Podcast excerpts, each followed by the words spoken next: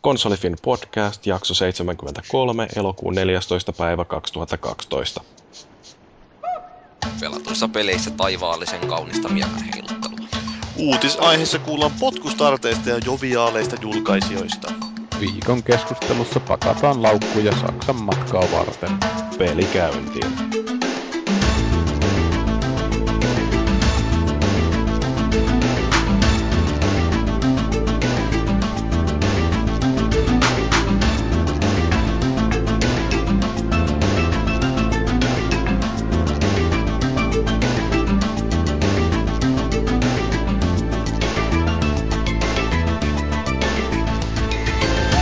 Ahtung, ahtung sano. Se alkaa Gamescom tuossa keskiviikkona ammattilaispäivällä ja sitähän me ollaan tänne nyt kerännyt valmistaa, valmistelemaan vähän sen puretaan tuntoja, että ei ole ihan hirveä ressi. Mulla on kyllä mahahaava tulossa tässä kohta, kun on joutunut järjestelemään tuota messuille menoa, mutta se on kaikki osa toimen kuvaa.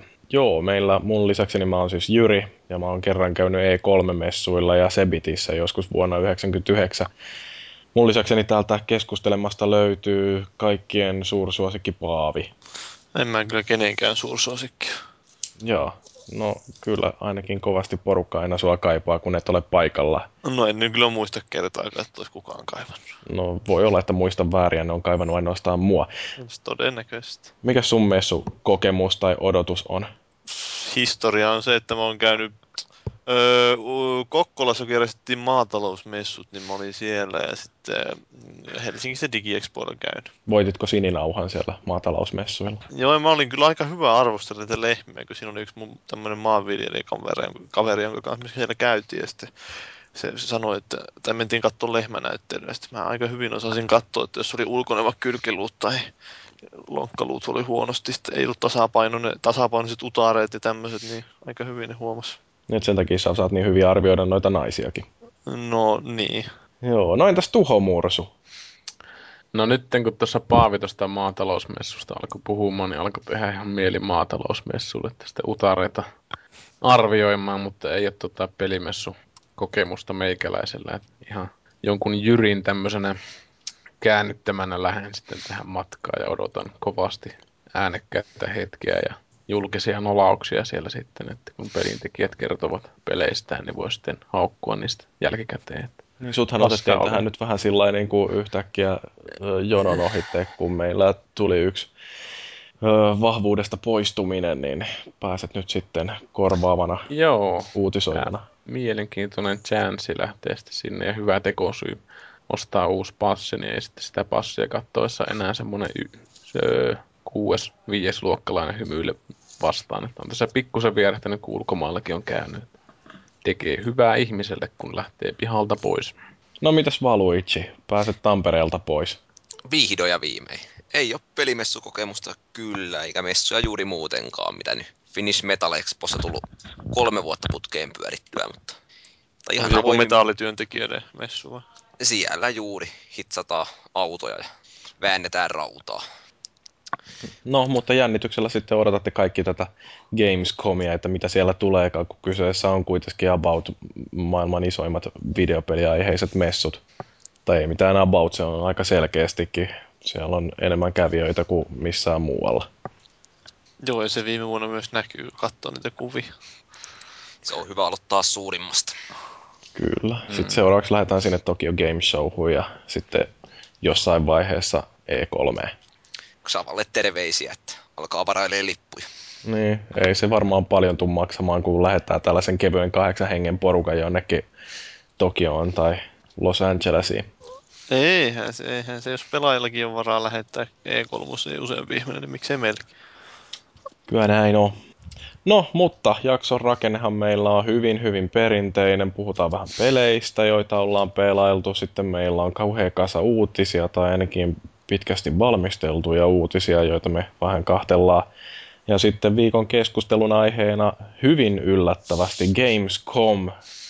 Et puhutaan vähän siitä, että mitkä meidän odotukset on tuon messujen suhteen ja kerrotaan hiukan, että mitä me ollaan sinne mietitty, että mitä käydään katsomassa. Ja sitten kun ollaan puhuttu Gamescomista tarpeeksi, niin sitten sen jälkeen vähän katsotaan palautteita, että minkälaisia kommentteja ihmiset on meidän viime viikon jaksosta heitellyt tonne enimmäkseen foorumille. Ja siinähän sitten onkin jakso. Koko tämä homma hoituu varmaan tuttuun tapaan alle puolessa toista tunnissa.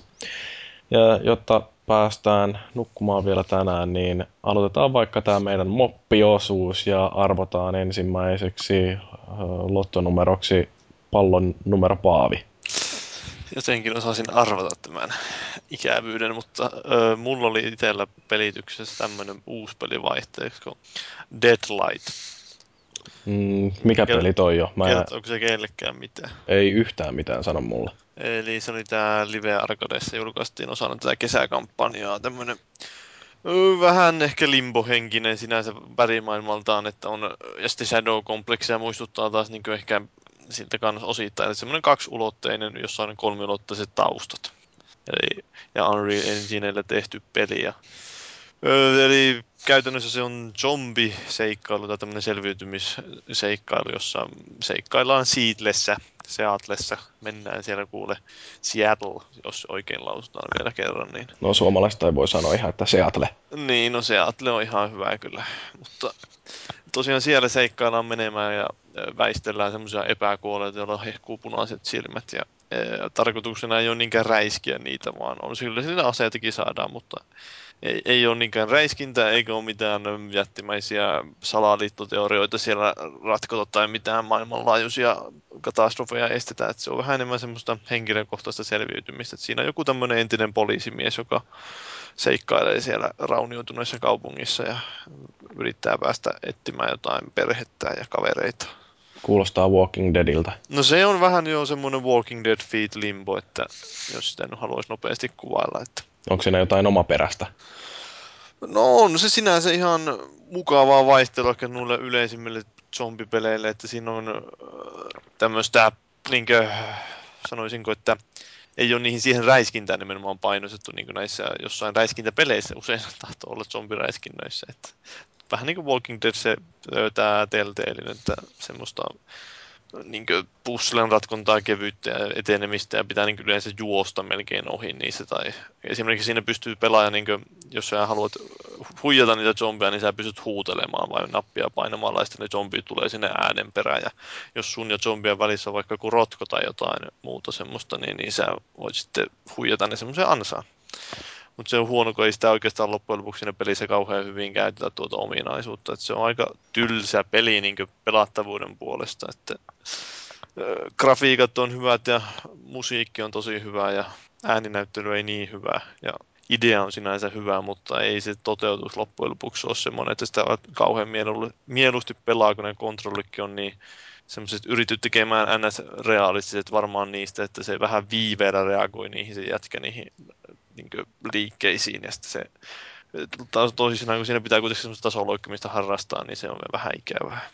Ja sitten vielä sekin, että kun se visuaalinen tyyli menee vähän sen pelattavuuden eteen, että sulla on välissä saattaa näkyä semmoisia tai siis kun sä et välttämättä näe kunnolla siitä maisemista, kun on semmoista musta tumman puhuvaa maisemaa, niin erota välttämättä jotain oleellisia juttuja sieltä niin helposti. Oliko sulla itsellä sitten Marion kanssa historiaa minkälaista? No, olen mä niitä pelannut ihan ensimmäisiä Marioita, mutta viimeisin Mario, jota mä oon kokeillut, niin oli kunnolla, niin oli Super Mario Sunshine. Että... Joo, ajattelin vaan tästä ohjattavuuden raskaudesta, että itse on suuresti aina pitänyt semmoisesta pienestä hitaudesta noissa varsinkin tasohyppelyissä, että se ei ole semmoista niinku sohimiskuolemille niinku altista meininkiä ja Marjolla on aina ollut vähän semmoista, että se ei niinku ole ihan, ihan mikropikseli verran se liiku silleen, että jos vähän painaa sitä vahingossa. Se on lähinnä semmoinen, että jos sä painat niinku vasemmalle tai yrität niin nopeasti, kun sä liikut vasemmalle ja sä haluat hypätä oikealle, niin sä et pysty tekemään sitä sillä lailla. Niin se saattaa helposti, kun sinä yrität sillä lailla niin hienosäätää sitä, että jos sä haluat hypätä niin mm. ylöspäin, etkä oikealle, mutta sä justiin oot hienosäätynyt, että okei, nyt mä vähän menen oikealle päin, nyt mä hyppään ylös, niin se hyppääkin sinne oikealle, koska sä painoit vähän aikaa sitten oikealle, eikä sinne ylös. Joo, se on sitten vähän ehkä enemmän tämän flashback ja Another Worldin tyyppinen, olisiko silleen, että se animaatio tavallaan määrittelee sen, miten se hahmo niin kuin liikkuu. Mihinkä että... silloin niin se liikemäärä siinä on menossa. Että... Mm, joo. Ei, tuli vaan mieleen, että ehkä itse voisin tykätä sitä. Huomasin samalla, että Pikkarainen on tämän arvostellut myös tänne konsolifinin peliarvosteluihin. Joo, taisi olla kolme tähteä antanut, että se on ihan hyvä ehkä arvio, kolme tai kaksi. Mm, semmoinen perus, perus, perus. Peruspeli, joka yrittää jotain hienoa, mutta sitten ei kuitenkaan. Kun sitä on sanottu jossain, että se olisi Metroidvania tyylinen, mutta paskat ei sinne mitään tule. Joo. Suora- Sehän näyttää aika paljon samalta kuin tämä Outland vai Outcasti vai mikä tää Oo, oli ehkä vähän suomalainen. siihen samalta, mutta Shadow Complexihän sitä on verrattu kans sillä että ei se ole lähelläkään sitä, että Joo. se on suoraviivasta etenemistä. No ne on hienoa promoina tai PR jossain puheessa. Että Onhan se. puhutaan, että tehdään kodin tyylinen peli tai tolleen, niin se on heti 10 miljoonaa pelaajaa lisää kiinnostuu aiheesta. Mutta joo. Ei varmaan kannata ostaa pleikkarille, kun se tulee kuitenkin PlayStation Plussa jossain vaiheessa ilmatteeksi Ei kannata ostaa pleikkarille. Niin, Ei sitä ole pleikkarille vielä ainakaan tulossa vielä. Että. ei vai? Ei ainakaan mun käsittääkseni, että se oli ihan live arcade yksin oikeus. Ankeeta. Kaikki zombipelit on sitten vaan Xboxilla. Mm, niinpä. Tai ainakin Left 4 Deadit ja... Niin, meinasin sanoa, että Jenkeissä taitaa tää olla tää zombien villitys on aika kova, mutta onhan tuolla Japanissa tehty jo miljoona vuotta sitten noita hyvin sekaavia, sekaavia epäkuolleiden olentojen elokuvia ja muuta. Että Niin, niin ja onhan on. tietysti toi The Last Guy löytyy ainoastaan pleikkarille, joka on sellainen oikein tosi härö zombiklassikko. Joo. Joo. No mutta haluatko puhua Deadlightista enemmän vai siirrytäänkö Valuicin peleihin? Voin vielä sen verran sanoa, että se on mielenkiintoinen se järjestelmä, kun se laskee sitä aikaa, läpipeluaikaa. Että se sanoo, että mulla meni alle kaksi tuntia sen pelin läpäisemiseen, mutta vaikka kyllä mä nyt enemmän kuin kaksi tuntia sitä pelasin, että en tiedä mistä se sen laski. Jos se Laskeeko sieltä kuolemia? kaikki- Niin. Vähän varmaan voi olla, että se laskee sen yhtenä, mutta kyllä siinä aika paljon tuli semmoista turhaa hinkkaamista, kun jossakin kohtaa niin yritti sillä lailla, tuli, näki, että tästä voisi varmaan nyt hypätä tuonne. Yrittää muutaman kerran, että ei helvetti, ei se onnistu, eikö tästä sitä pääsekään hyppäämään. Sitten rupeaa etsiä jostain muuta, että miten tästä nyt pääsisi eteenpäin. Sitten ei löydy mitään, niin sitten yrität sen jälkeen vielä vähän niin sitä vanhaa kikkaa, niin sitten se meneekin yllättäen siitä yli siitä. Ja sitten, sitten, sitten tuommoista turha, turhauttavaa sontaa. Mutta joo, ei sen enempää. Joo. No mut hei, nyt tulee sitten mielenkiintoinen peli, joka meinattiin ottaa jossain vaiheessa leittuute partipeliksikin, mutta sitten mä huomasin, että mun versioni on, tai kappaleeni on jossain kaverilla lainassa. Niin, se on hukkunut se ainut hyvä versio sitä pelistä. Bazinga. No joo, no mutta Valuitsi, johdattele meidät ihmeelliseen satumaailmaan. Joo, tuossa huuto.netistä hommaili itselleni. Ma- Taisi maksaa kokonaisesti 6 euroa. Käytettynä oliko ju-. Käytettynä, kyllä. Sitä ei oikein mikään kauppa myy enää. Mikä? Edes netissä. Eli tota, kymppi miinuksen peliksi arvioitu Heavenly Sword. Oliko se julkkaripeli aikanaan? Vai sinä? Ei se ihan julkaisupeli ollut. Sen jälkeen, eikö se ole? Joo. No kuitenkin kun pleikkari. Kolmonen tuli hankittua vasta pari vuotta sitten, niin ei koskettanut julkaisun yhteydessä, mutta päätin nyt pelata vielä ja katsella, että onko tosta mihinkään. Ja kyllä mä niin kuin tavallaan tykkäsin aika paljon, että, että se on niin kuin edelleen niin, niin kuin järkyttävän nätti peli. Eli tota, niin kuin yksityiskohtaista ja semmoista hienon värikästä ja kaunista maisemaa. Tavallaan se miljö semmoitteena jonkinlaisen keskiaikaisena maalaiskylänä tai mikä se nyt siinä onkaan sitten, niin iski kyllä aika kovaa. Mutta tota, siinä kyllä myös huomaa sitä aika nopeasti teknisestä puolesta sen, että se oli niitä ensimmäisiä pelejä, että ei ole ihan täysin hiottu. Jotenkin loppupuolella tulee semmoinen super mega eeppinen tappelu, jossa joku tuhat vastustajaa rynnii yhtä aikaa ja pari tykkitorniakin siellä. Ja siinä kyllä sitten meni ruudun päivityksen latteeksi diashouks, että ei mitään järkeä. Joo, no mä muistan siitä lopusta, että eikö siinä suurin osa niistä joukoista niin juoksentelee aika suoraviivaisesti vaan viistoon siellä jossain reunoilla ja ainoastaan ne, jotka on lähempänä narikoa, niin ne taitaa olla silleen tekoälyn ohjaamia. Että... Kyllä ne ilmeisesti aika pitkälti niin kaikki sitten lopulta kuitenkin tuli siihen niin kuin narikon kimppuun, että en nyt ihan tarkkaan kattonut sitten, että onko se reunimmaiset, niin katoo jonnekin vuoden sisään ja, Mm. ja vaan taikoo uusia sinne keskelle, mutta kyllä siinä niin kuin mätkiä sai. Mutta mä muistan siitä justiin, että kun nariko sitten saa se ö, ihmemiekan kouraansa ja rupeaa jumalallisella voimalla hakkaamaan vihollista kasaan, niin siinä tulee aika mahtava tunne, kun tosiaan on täysin voittamaton. Joo, se on tota, siis todella hieno tunne tulee silleen, että kun siinä pysäyttää niin kuin armeijallisen väkeä. Mutta taas toisaalta niin se meni vähän semmoitteeksi yksitoikkoisesta mätkimiseksi, kun oiko nyt tasan 500 piti sinne tappaa sitten putkeen, niin yhden tehtävän aikana. Niin se meni sitten vähän ankeeksi loppua kohti, mutta siinä kun hienoimpia yksittäisiä kohtauksia kuitenkin on, mitä on tosi pitkään aikaan tullut vastaan. Eikä nyt sitäkään, kun siinä jonkinlaisia mystisiä singonammuksia pääsee käyttämään, niin joka muuten toimii sillä DualShockin liikkeen tunnistimella, joka ei nyt ehkä ihan ole mikään supertarkka, mutta yllättävän hyvin se kuitenkin Six. Axis. Tai on No, kumpi versio sulla se on. Taitaa olla se, ei itse mikähän mulla, DualShock varmaan. Joo, no Mut- sit mut- se, se taitaa se liiketunnistusominaisuus nykyään olla brändätty nimenomaan Six Axis, että, Joo. että se, tota, sitä voi käyttää kyllä. Kyllä joo, mut mut. Mut ihan hyvin se silti niinku tykkäilin kovasti. Jotain pieniä ongelmia siinä nyt oli sitten, että tota, siinä on se kamerakulma on kiinteä. Eli tästä ei pysty itse säätämään ollenkaan ja kuitenkin aika lailla selkäytimessä toi oikea tatti, että sillä pyöritellään. Niin sillähän ei pyöri kamera, vaan nariko itse siinä sitten. Oli vähän tehtyä hä- häröjä kierroksia välillä. Ja quick time eventit nyt on, oli kauhean niin nopeita, että piti käytännössä opetella vaan ulkoa ne pomotappeluissa. Se ei silleen, ei rankassu, jos epäonnistui, että piti se oikeastaan uudestaan läpi sitten se quick time eventti. Ja ja, tähän muita siinä oli. No yksi, mistä piti kyllä mainita, niin noin checkpointit siinä, mikä kyllä raivostutti aika paljon. Eli tota, siinä on ne, ne tehtävät siinä on hirveän lyhyitä, eli käytössä voi olla minuutista ihan maksimissaan kymmeneen. Siinä ei väliin osu yhtään checkpointtia, ja sitten jos kuolee, niin täytyy katsoa kaikki välivideot uudestaan, koska niitä ei pysty skippaamaan.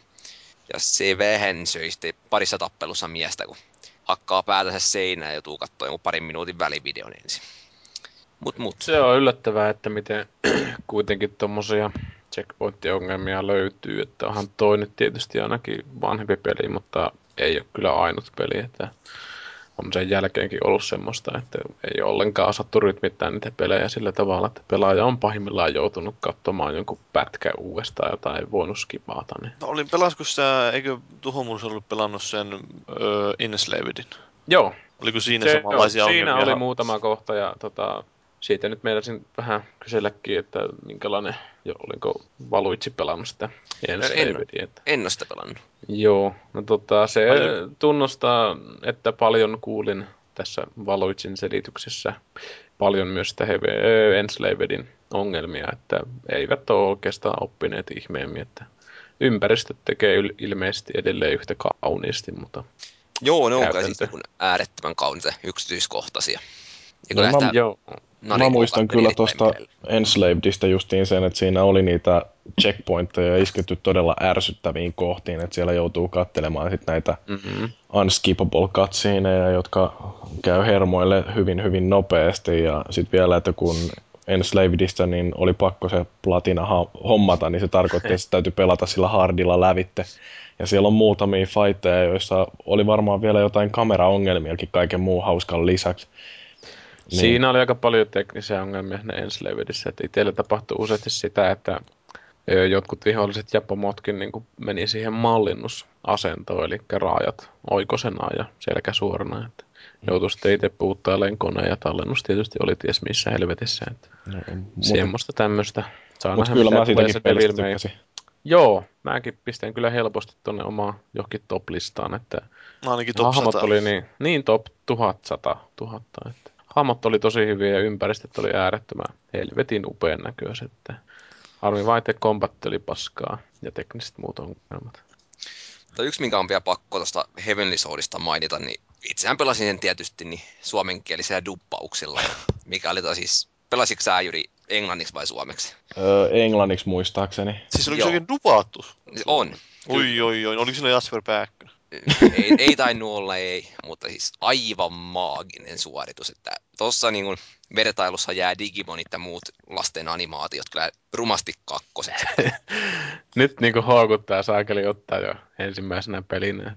Tuolle Aka- PS3 semmoinen. Akabio Racing Team. Akapio Racing Team. Mutta se kannattaa kyllä sitten niinku tsekata vähintään niinku hetken aikaa suomeksi. Että mä hajoilin sille ihan totaalisesti. Ja no, muhun ei sitten se tarina hirveästi uponnut sen jälkeen, kun siellä suomenkieliset hahmot kertoo suuria viisauksia, eikä niinku, niissä lauseissa ei ole mitään järkeä.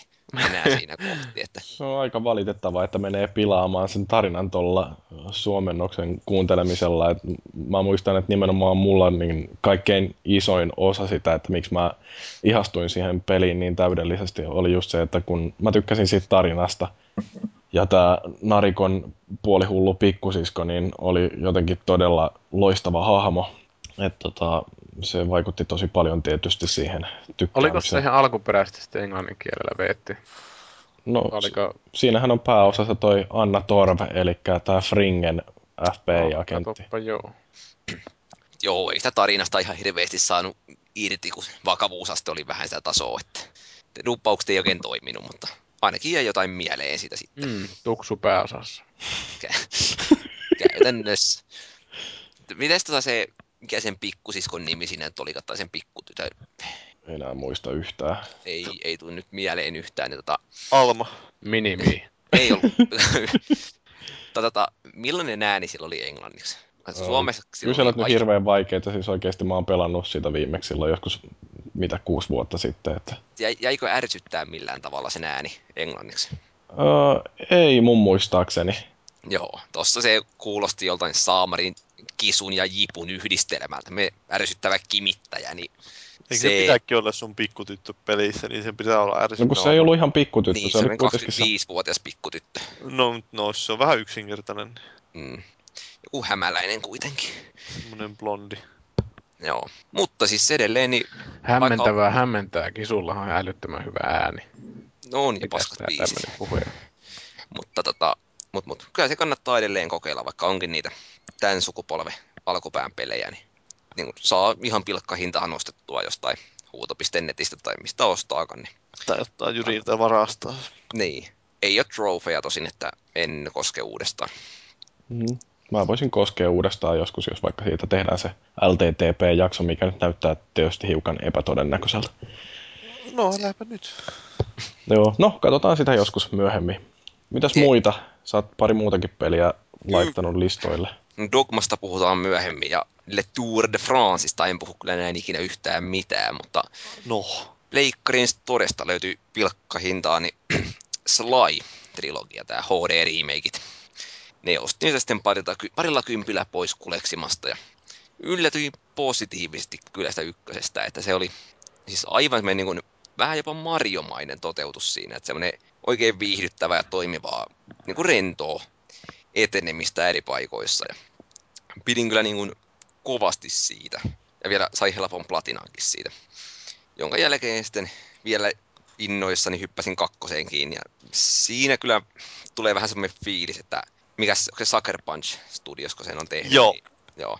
ne ei ole ihan kyllä täysin hahmottanut, mikä siinä ykkösessä oli hyvää, ainakaan mun mielestä, että se muuttuu setteeksi itseensä toistavaksi ja siinä missä se ykkönen pelataan käytännössä pelkästään sillä slailla, niin kakkoseen sitten piti laittaa ne kaksi muutakin hahmoa, se Virtahepo Murray ja Kilpikona Bentley. Ja etenkin Bentleyllä pelaaminen on kyllä sellaista tuskaa, että sieluun sattuu. Et siitä mä en niin kuin, en ole kakkoseen ihastunut juuri ollenkaan. Se nyt aika loppusuoralla sekin, että, että kun ei ole kauhean pitkä peli, niin mutta eikö sä siis aikaisemmin pelannut näitä slaikkareita? Eihän mulla tullut Pleikkari kakkostakaan ikinä, niin ei ole paljon mitä, mitä sä pelasit ennen tätä sukupolvea? Gamecubella ja PCllä. Nyt täällä kuule Gamecube oli hieno konsoli. No oli varmasti, siinä oli melkein hyvä peli. Se, se on semmoinen heikkojen naisten kahvakuula. Joo. Sehän oli se kantosysteemi erittäin hieno oivallus. Oli, oli tosi Vain hyvä. japanilaiset keksi. Niin, ja kuinka moni sitten oikeasti kantoi sitä yhtään No kyllähän Ja varsinkaan sitä vitun kookusta. Kannettava konsoli. Niin. Joo. Se, että tota, noita HD-remakeja pelannut aika useita tähän mennessä, ja toi on kyllä tietyllä tavalla se niin kuin hienoin niistä. Että toi, se piirrosgrafiikka, cel shadingin, niin kestänyt aikaa kyllä erittäin hyvin. Se sarjakuvamainen, niin pysyy tyylikkäänä semmoitteena omanlaisensana niin läpi aikojen, että siitä on kyllä tykännyt. Joskin se nyt jotenkin kakkosesta tuli sitten pari sellaista välivideoa, jotka on tehty valmiiksi, niin niissä kyllä sitten huomaa, että vähän on toi laatu noussut kaikessa muussa paitsi siinä. Onko se muuten pelannut ekaa Infomousia? Ei. Joku sitä jo, jotkut vaan sanoo, että Cole siinä, ei, mikä sen nimi nyt olikaan, oliko se Cole? Cole. Kai se oli. Että se juoksee samalla, tai liikkuu samalla lailla kuin Sly Cooperi. Se on hyvinkin mahdollista, että vähän niin kuin Max Payne ja Alan Wake juoksee samalla tavalla. Ykkösessä ja kakkosessa ja sitten Alan Wakeissa. Kattokaa vaikka, ihan varmasti juoksee. Joo, tarvitsee varmaan jossain vaiheessa toi Sly 1 ottaa pelattavaksi, niin Se kannattaa kyllä, että se kakkonen nyt vähän siis heikompi ja ehkä sitten kun sen on pelannut, niin kokeilee sen kolmosen vielä. Mutta sillä nyt ei ole silleen mitään kiirettä, kiirettä enää, että on sitten kun jaksaa. Mutta ihan niin kuin, etenkin se ykkönen tosiaan, niin jos se nyt 20 maksaa se boksi, niin kannattaa kyllä ottaa. Jos on aikaa pelata. Niin. On se nyt parempi kuin Le Tour de France. No se on kyllä aika paljon sanottu. Uskoiko sä, että se Le Tour de France olisi ollut parempi, jos siinä olisi otettu joku tämmönen mannekiin, vähän niin kuin Michael Phelps, että siinä olisi otettu vaikka Lance Armstrong, Push the Limits. Mä vähän voisin, voisin kuvitella, että niin kun, vaikka siinä olisi Teemu Selänne, niin se ei silti saisi kahta tähteä. Se, siinä vaan mentiin niin monessa asiassa pieleen. Pahaa tekee. Pia the Limits. Eikö se vetänyt ihan hyvin muuten Lontoossa toi Pia? Vetihän se. Sinne Se kun- 20 parhaan joukkoon, eikö se mennyt? Taisi olla lähellä kymppiäkin. Kyllä, kyllä. No mutta, ei noista slaista varmaan enempää. Että katsellaan sitten kun nelonen tulee, että onko se nyt sitten semmoinen messiaspeli, kun nämä väittävät. Sehän on eri firma tekemässä sitä. On vai? Oh. Zanzaru Games. Joo. Sucker Punch ei enää sitä tee. että Ne on varmaan tekee jotain Infamous 3 tai jotain tuommoista passiivista. No joo. Mennään sitten tuohon Tuhomursun pelilistaan. Siellä on varmaan viime viikolta tuttua tarinaa. Joo, tota, flekmaattiset dogmaseikkailut on tässä jatkunut ja tota, aika lailla samaa oikeastaan. Pidetään nyt lyhyenä tää setti, ettei lähdetä maalailemaan mitään ihmeitä, mutta tota, kyllä miellyttää se peli pääasiassa sen takia, että se on jotenkin semmoinen samalla tavalla kuin tässä ikinä mainitussa Dark Soulsissa tulee tämä vanhan pelaamisen haastavuus mieleen, että tässä tosiaan tuntuu, että jokainen uusi seutu on älyttömän suuri saavutus päästä sinne ja kaikkien mahdollisimman pahaa niin kuin, vaaralliselta näyttäviin kulmiin ja näihin tietysti pitää kurkistaa, mitä niiden takana on ja kaikessa täytyy sitten aina ottaa huomioon se, että pois täytyy päästä. Eli siinähän taisi tosiaan viime jaksossa jäädä puhumatta tämä tilanne, että ilmeisesti siinä ei toi hiparit regeneroi tiettyä pistettä yli. Eli jos sä saat pataan semmoisen jonkunlaisen mällin, että sulta menee niin kuin puolen väliin hiparit, niin se ei parane niin kuin 75 prosenttia ylös. Tai joku tommonen kikkelikorrelaatio siinä sitten on, että se ei anna sitä hiiltiä takaisin sitten Joo, se siihen. ei itsestänsä, mutta kaikki ruu- ruuat, mitä syöt, niin niillähän sen saa nostettua. Joo, siitä tietysti pääsee sitten tähän toiseen. Eli näihin perinteiseen kantokapasiteettiongelmiin ja tommosia, että en ole silleen hirveästi törmännyt siihen kuitenkaan, että kun sulla on aina niitä ryhmäläisiä mukana, niin kun sä pystyt niille ajamaan sitä tavaraa sitten sun kannosta.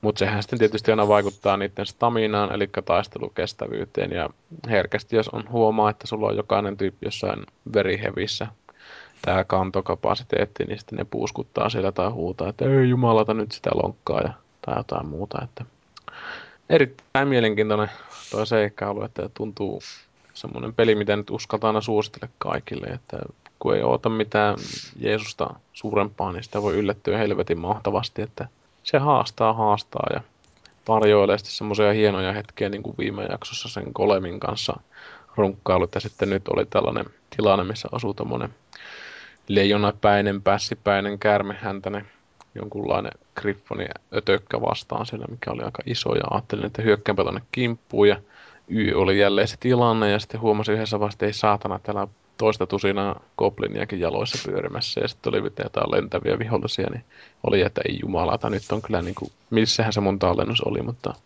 onneksi pelimekaniikka on semmoinen, että ne goblinit ei välttämättä käy niin kuin meikäläisen kimppuun, vaan sen, mikä on niin kuin isoin ärinä siinä, että ne hyökki niin kuin sen, mikä mäkin olin tappamassa, niin sen kimppuun siinä. Ja sain pikkusen armoaikaa siinä, että ei, ei niin kuin ollut heti iholla kaikkien jätkien kimpussa se iso möllikkä, niin pystyn sitten vähän niin kuin rauhassa puffaamaan kaikki jätkät, eli pistää tuliloitsut niille aseisiin rauhassa ja tälleen. Että tosi hieno ja kaatojuttuja siinä saa aikaiseksi. Että tässä monesti on sitten tullut hyödynnettyä velhona varsinkin. Varmasti toimii myös Rangerin, eli niin kuin jousiampujana, niin tota, korkeuseroja. Eli joku iso mölli jossain helkati alhaalla ja sä oot jossain kielekkeellä ja pommitat sitä sieltä kielekkäältä. Että harvemmin on niin kuin tällaisia juttuja silleen niin hyvin tullut tähän, että varsinkin tämmöinen ensimmäinen kohtaus semmoisen kahden Kypklovin kanssa, että oli semmoinen iso laakso, missä ne taisteli niin kuin hirvetä läjää noita koplineita vastaan, niin huomasi sitten, että yhdellä kukkulalla on joku goblini ja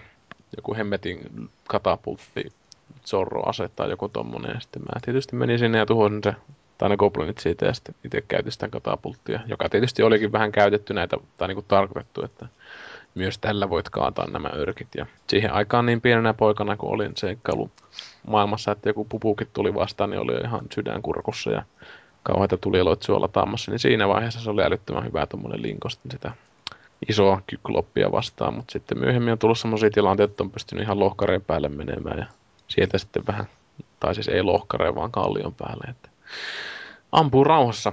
Hieno peli, mielenkiintoinen peli. En ole ihan kaikkea vielä päässyt kokeilemaan sinne, että en ole mitään niin kuin, aseita luonut tai tämmöistä siinä, että ihan vetelen vaan niin kuin lähinnä sillä mentaliteetillä, että tutkitaan ja niin kauan kuin on vaikeaa, niin älyttömän kiva, että en viitti oikeastaan senkään takia sitten ruveta mitään yli, yli harrastamaan sitten siinä, että pysyy semmoinen haaste siinä, että saa lähestyä niitä tilanteita sitten vähän varovasti aina. Et se nyt tietysti on vähän kyseenalainen tämmöinen pelimekaniikka siinä, että jos pelaa niin kuin velhoa ja tykkää siitä, että laittaa niin kuin loihtut noihin kaveritten aseisiin, jolloin on sitten tietysti tehokkaita, että jääloitsut kun pistää ja tappaa liskoja, niin liskot sitten tietysti vaihtolämpöisenä reagoi silleen, että ne menee niin kuin ihan jäätyy siinä ja sitten jotkut karvaolennot sitten ottaa tulesta vähän enemmän läimää. Ja näiden tämmöisien lumousten ylläpito on kyllä aika kyrpää hommaa niin sanotusti, että niitä saa sitten aina laittaa aseeseen ja siinä kestää semmoinen useampi sekunti aina yhteis, kun ne tippuu pois, niin ei välillä huomaa ollenkaan ja tämmöistä. Että jotenkin olisi toivonut, että siinä olisi joku toinen mekaniikka ollut siinä, että olisi vaikka velhokussu jonkun lätäkö sinne ja joku tulee hieromaan omaa kirvestänsä siihen, että saa niin kuin loitsun siihen aseeseen tai muuta. Että vähän tuommoista niin kuin, öö, ei niin, niin kuin, tuommoista pilkunnussintaa niin sanotusti, että mutta hyvä peli. Että yllättävästi tulee aina välillä turpaan sillä, kun lähtee vähän soirasuorana juoksemaan. Mutta Luigille ei oikein maistunut. Ohikärmeen opit. Niin, etteikö maistunut. Että siis me... Kyllä mä niin ihan tavallaan pidin siitä. Se vähän liikaa turhauttavia asioita siinä oli mulle kyllä. Ja sitten se tappelusysteemi siinä, niin musta, no mä olin ihan tommonen tylsä, mikä fighteri mä nyt olinkaan siinä, niin se on vähän aneemista se hyppiminen ja hakkaaminen. Niin, en mä tiedä. Siis kyllähän mä oon kattonut sitä mun kaveria, kun sitäkin ostetaan niin kuin kokemuspisteille sille näitä skillejä. Ja niitä on ihan älytön määrä. Siis siinä on ihan törkeä määrä kaikenlaisia hyökkäyksiä ja tommosia. Että itse olen välillä miettinyt, että ei saatana, kun tekisi mieli pelata melee-hahmoa välillä. Mä en jonkin verran kokeile, mutta en mä oikein sanonut niistä yhtään mitään irti. Se käytännössä vaan meni siihen perusiskun mättäämiseen, että laitoin sinne ne erikoisiskut ja välillä käytin, mutta mm. en, en, en kokenut niitä hyödyllisiksi. Niin, siellä on aika paljon semmoista tilannekohtaista hyökkäystä, että lyö niinku suoraan alaspäin ja tämmöistä, että jotenkin itse kyllä tykännyt siitä, että sä pystyt just tosiaan keskittämään esimerkiksi sille kätyrille, mikä mulla on semmoinen helvetin lihaseinä, niin mä oon ottanut periaatteessa vaan niinku semmoisia puolustavia taitoja sille, että ei niitä kaikkein kovimpia iskuja, koska ne kovimmat mällit pitää tulla mun suunnalta. Että se nyt lähinnä vaan houkuttelee niitä vihollisia niskaansa, että mä saan rauhassa kastailla siellä loitsuja, että sillä mentaliteetillä itse on ainakin hoitanut ton sitten. Että. Sitten vähän pisti kyllä kyrsimään. Siinä on ta, ainakin jossain kohti niin vastustajien to, niin kun, taso tuntui nousevan ihan törkeästi niin yhden tehtävän aikana. Eli mentiin tämmöistä solaa pitkin torni, ja sitten kun tulin poispäin sieltä, niin ihmetteleekin, kun saa perusvihollistakin turpaansa satanolla. Vaikka on niitä noussut pari leveliä. Onko vai mitä sulla on sitten siinä vastassa? Joo, sieltä hyppi sitten vuodelta. Joo, se on vähän jännä toi systeemi, että varsinkin näiden rosvojen kohtaa, että välillä voi olla semmoisia gruppeja, mitkä tota, kuolee alle sekunnissa ja sitten on joskus semmoinen porukka, missä on niinku kourallinen semmoisia jätkiä, mitkä niinku, sä lataat sun isoimman loitsun ja sä et saa niinku milliäkään niitä healtteja pois. Että semmoinen tietynlainen järkeistäminen on niinku ihan takavasemmalla sitten siitä, että tohonkin olisi ehkä mieluummin toivonut sitä, että vihollisia olisi ollut, ollut vain enemmän kuin että olisi ollut yksi. Helvetin paha, tai no, niitä on yleensä enemmän kuin yksi helvetin pahasti siinä ryhmässä, että mutta siinä on sitten huomannut semmoista, että ne, vihollisten agrorangeit, eli nämä tämmöiset hyökkäysalueet on aika paskasti trikkeröityy, että monesta tuommoisesta isosta tilanteesta saa helposti selviä, tai selviää, kun peruttelee vähän siinä ja käskee niitä omia kätyreitään sinne niin kuin tykö, niin puolet niistä vihollislaumasta lähtee takaisin sinne, missä ne on seisoskellut. Että ihan hyödynsi yhdessä kohtauksessa tuommoista, kun tuli sellainen helvetinmoinen ylivoima mulkku sieltä ylämäestä, että alkoi ihan itkettää siinä. Se on semmoista. Joo, Mutta ne tota, piti, niin. piti käydä synnyttämässä, kun kävi niiden, niiden edessä poikkeamassa, niin Solastakin sitten selvisi, kun vaan niin sitten juoksi joku kilometrin taaksepäin ja kävi hakemaan sieltä paikallaan olevan tykin tai mikä jousi pysytykki se nyt olikaan sitten, niin sillä se matkaa kauaksi. Niin. Mitä? Että ballistako se on se semmonen jousiase, mitä Joku on semmonen, joo. Kuin on käytetty. Joo, en mä tiedä, siis onhan se sellainen hirveän niin kuin, hankala peli tietysti lähestyä, lähestyä kun ajatellaan niin kuin virtaviivaisuutta, että se on vähän semmoinen niin kuin, myllylän suosa tarpominen vähän, että se on niin tuskasen näköistä välillä ja semmoista, että varmasti on niin noita amaluurit ja muut, niin ne on niin sukkaan kusemista niin, että ne on helppoa tuohon verrattuna. Että itselläkin kesti kauhean kauan oikeastaan ton pelin suhteen. Että mä tavallaan bongasin, että mitä siellä on. Että se alku, varsinkin se vitu intro-osuus, missä ollaan niinku tavallaan se toinen arisen tai jotain muuta. Mm. Niin kuin siinä oli, kaikilla oli megaspellejä ja miljoona vihollista ja ihan älytöntä, kun viholl- ne kaverit niin kuin yrittää hy- olla avuliaita, mutta ne huutaa niin kuin jatkuvasti ja toistensa päälle ja sä tajua mistään mitään, niin sitten sen kuhistää siihen, että se peli kuitenkin tuommoisen hirveän vyyhdin jälkeen lähtee tosi hitaasti käyntiin. Niin vähän hämmentävää ehkä, että selkeästi olisi tuommoista mietintää monelta suuntaa tarvinnut lisää, että ei, ei olisi tavallaan tunkenut kaikkea sinne. Että onhan se kiva, että se näyttää sitä systeemiä pelaajalle, niin kuin se ilmeisesti se intro-osuus. Niin kuin tarkoitus promota sitä, että miten tässä homma toimii, kun on vähän niin kuin enemmän skillejä. Ja mä ymmärrän sen, että se on pistetty sinne sen takia osittain, että monille toi peli on kauhean tylsä alussa. Että siinä mullakin velholla on ollut pari loitsuja ja mä oon niitä vähän sitten tunkenut ja tunkenut ja tunkenut. Ja jos olisi joku melee jantteri, niin sillä on tasa yksi hyökkäys tai kaksi ollut. Että siinä mielessä kyllä ymmärrettävää, että se on vähän niin kuin vilauttaa sitä, mitä löytyy. Mutta sitten yhtäkkiä, kun ollaan niin nollapisteessä käytännössä se osaamisen kanssa, niin olihan se vähän nihkeitä siinä alussa. Että, tai tylsää ennen kuin rupesi niitä loitsuja aukeamaan ja tälleen siinä. Että, mutta kyllä mä oon tykännyt hirveän Joo, paljon. Niin. Se peli jotain tekee oikein, että aina kyrsi pelata sitä, mutta silti teki mieli palailla sen pari myöhemmin. Että Joo. No, jotain siinä oli. Siinä oli puolet oikein tuossa, mitä sä sanoit. Että siinä niin kuin ei kyrsi pelata ja sitten tekee mieli palata, palata sen suuntaan. Että jotenkin semmoinen Dark Soulsimainen vipa sitä kyllä kieltämättä tulee, että ajattelee sitä peliä aina kun ei ole pelaamassa sitä, että siinä on jotain maagista. No, kyrsiminen on ehkä huono sana siihen, mutta semmoinen, kun saa sata kertaa selkäänsä putkeen. Ja niin, ja onhan siinä siis sellaisia tilanteita, että kun mä katsoin jonkun, otin jonkun semmoinen ilmoitustaulu, mistä saatiin questeja siinä, ja siinä piti saattaa joku pikkulikka jonnekin helvetin kuuseen, missä mä en ollut ikinä ollutkaan. Ja sitten mä mietin, että missä vitussa tämä paikka, ja mä etin niin kuin ihan älyttömästi sitä, kun se oli niin kuin questi highlightattuna mulla, että se niin kuin näyttäisi kartasta se alue. Mutta sitten mä zoomasin niin kuin ulospäin sitä karttaa ja näin, että se on niin kuin keskellä, niin kuin, tai siis ihan, ihan niin kuin sen maailman toisessa laidassa. Ja oli pikkainen niin sellainen jännä kakka sitten, että no lähdetäänpä tonne sitten saattamaan tätä, että kun yhden tuommoisen saattakuestihan mä tosiaan munasin sillä, että mä otin sen kuesti ja menin niin kuin eteenpäin sitä ja saatoin semmoista eukkoa semmoisen hemmetin vanhan kaivosalueen läpi. Ja sitten mä törmäsin sillä kaivosalueella johonkin jätkään, joka antoi mulle uuden, kuestin, joka sitten tavallaan jyräsi sen saatettavan kuestin päälle.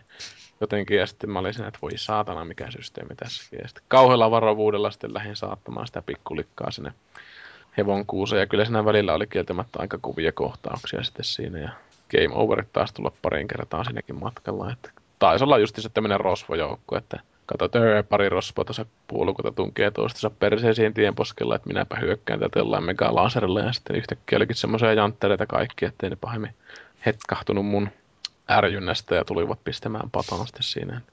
Ja se on monesti silleen, että kun toi on tosi hidas peli niin kuin silleen taistelumekaniikan, tai siis hahmon liikkumisen suhteen, että sinne huomaa silleen, kun tuossa kastaamissa varsinkin, että kun se kestää niin 100 miljoonaa vuotta ja sitten ne animaatit on niin hitaita, ne pystyy kyllä katkomaan, mutta se liikkuminen on ihan törkeä hidasta kuitenkin ja sitten vihollinen juo sun viereen ja näkee, että se aloitti hyökkäämään, niin sä tiesit, että voi jumalaa, että kun mä en ole panostanut yhtään tuohon harniskoihin tai tämmöiset. Mulla on joku alun Kristusviitta tai jotain muuta seppeleitä koristeena mukana, että tietää, että kuolee kerrasta ja monta kertaa on niin kuin suurin piirtein ohjaa rutissuja käsissä, kun tietää, että joku parkkeeraa viereen ja lataa sitä iskuja ja sitten kun lähtee, niin lähtee henki siinä. Että.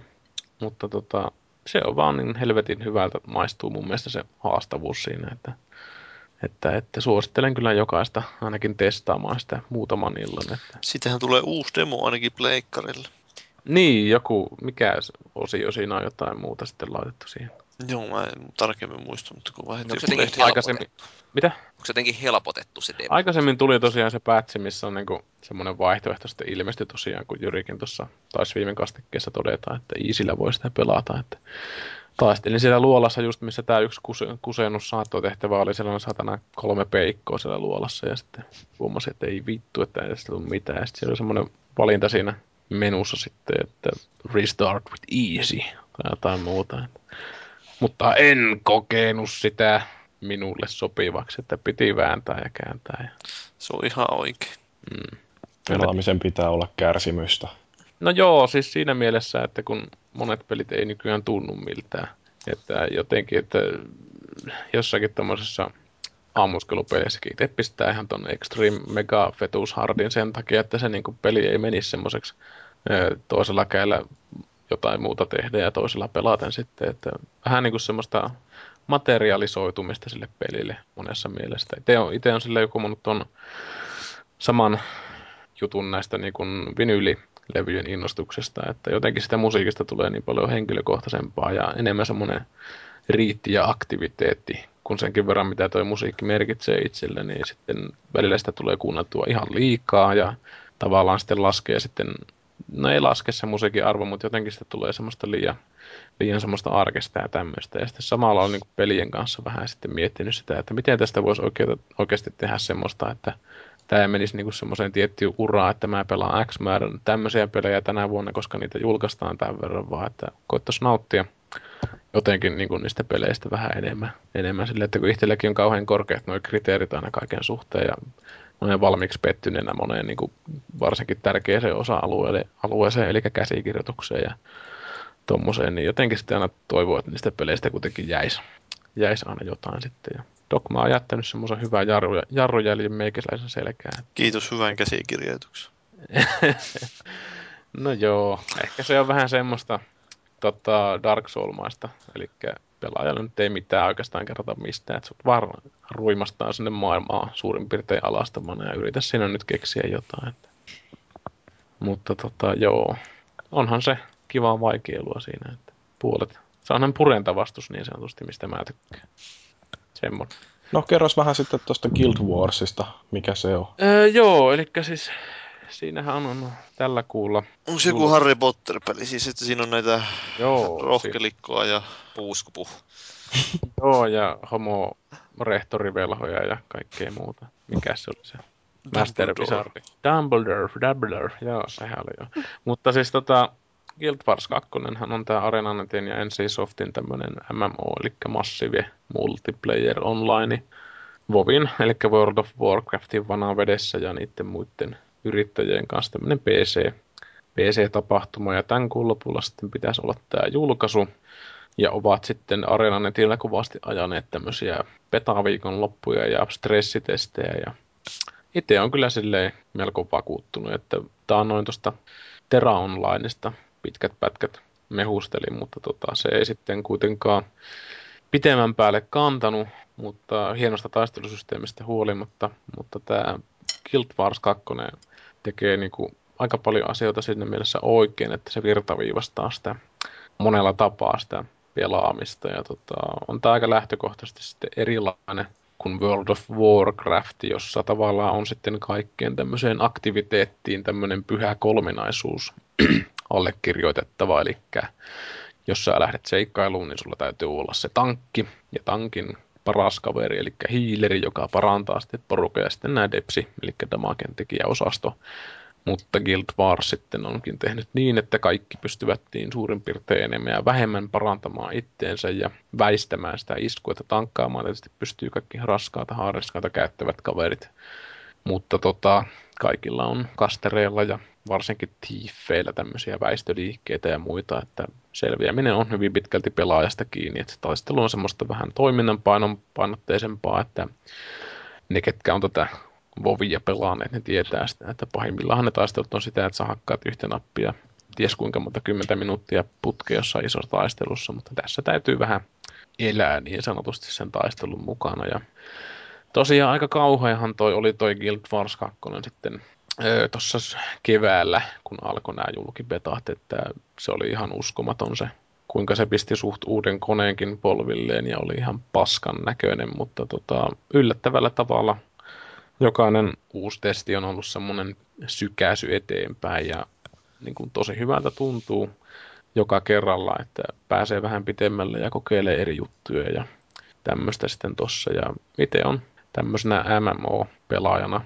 kaivannut vähän tämmöistä sosiaalista aspektia, että eikä nyt sitten tähän ei voi laskea noita ammuskelupelejä siinä mielessä, että ne on ihan erilaisia tuommoisia pelikokemuksia kautta tapahtumia kuin sitten tuommoiset fantasia tai skifi MMO, missä on välillä jotain muutakin kuin sitä actionia tai tämmöistä, että ihan mielenkiinnolla oottelen ja hinta on ainakin ok, että kerran sä ton pelin maksat, niin sun ei tarvitse sitä maksaa muuta kuin seuraavat laajennukset joskus vuoden tai kahden päästä, että kuukausimaksuton tapaus, että varmasti monet pelit tulevat olemaan suoraan tätä, koska ei pelaajat aio maksaa noista massiivipeleistä. Jos ne on ottanut tämän World of Warcraftin tai EV Onlyn tai jotain muuta, niin ne on niille ja ne on pelanneet sitä vuosikaudet ja hahmot on siellä ja elämä on siellä. Ja sitten jos ajatellaan, että tulee uusi peli, joka haluaa kuukausimaksuja, niin ei tule ei tule onnistumaan. Ja monet tämmöiset pelit, viime, viimeinenässä tämä Old Republic, jonka tiesin itse jo ensimmäisellä sekunnilla, että tämä ei kauan tule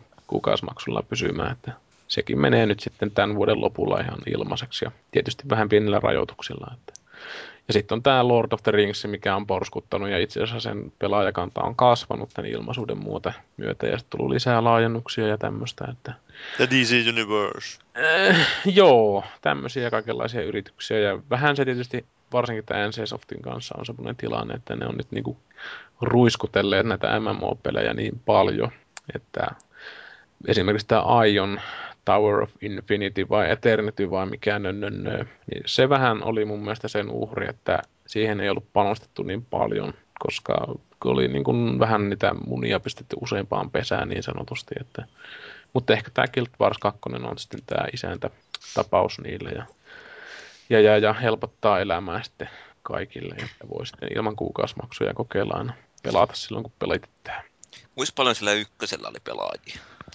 Olihan sillä aika paljon, mä en muista oliko pari miljoonaa, mutta tota, ei se ole missään, ei niitä voi mitenkään verrata tuohon World of Warcraftiin, jolla on niinku vähintään se 7 miljoonaa ollut viimeiset 10 vuotta tai jotain, että onhan se ihan erilaisia pelejä niin sanotusti. Ja yksi mielenkiintoinen, mitä itsekin tässä oottelee, on tämä Final Fantasy XIV, Realm Reborn.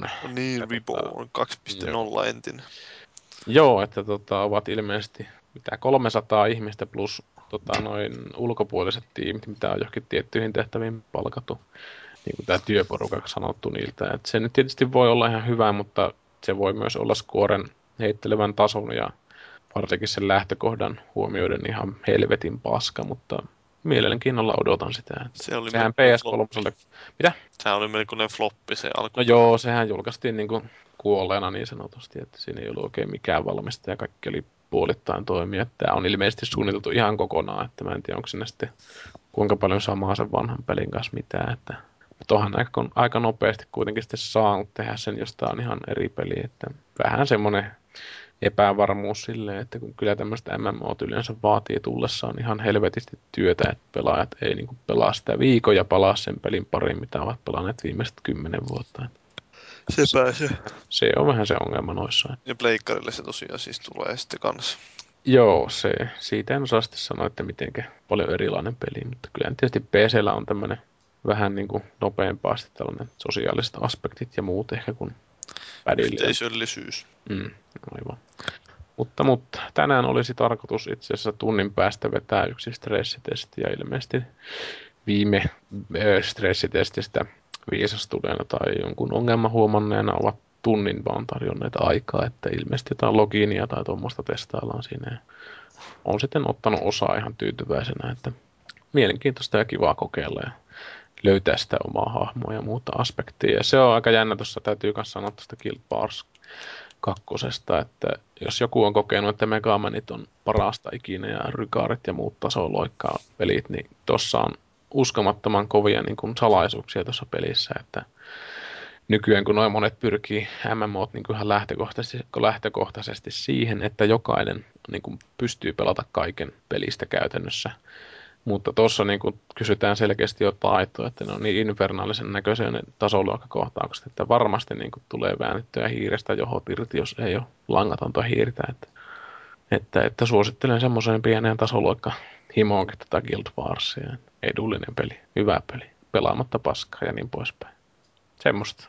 Voitaisiin varmaan joskus tehdä jonkinnäköinen MMO-aiheinen jakso ihan, että siellä pääsisi kertomaan vähän, että mikä näissä massiivimonin peleissä on niin hienoa ja miksi jotkut niistä on parempia kuin toiset. Siinähän olisi ihan mukava tietysti saada semmoistakin porukkaa, ketkä, ei näitä pelaile, että kun monissa peleissä on nämä trial accountit, eli sä voit kokeilla viikon verran jotain peliä, että koordinoidusti semmoisen sitten katsoo ja miettii sitten, että onko tämä PC-pelaajien yksin oikeus niin sanotusti kivaa. Että. Mutta onhan sitä tulossa nämä Wii Ulle, nämä Dragon Quest, mitkä on lineet vai mitä se on se. Mikä se Dragon Quest-peli Joku Dragon Quest, se tuli viidet tulossa. Joo.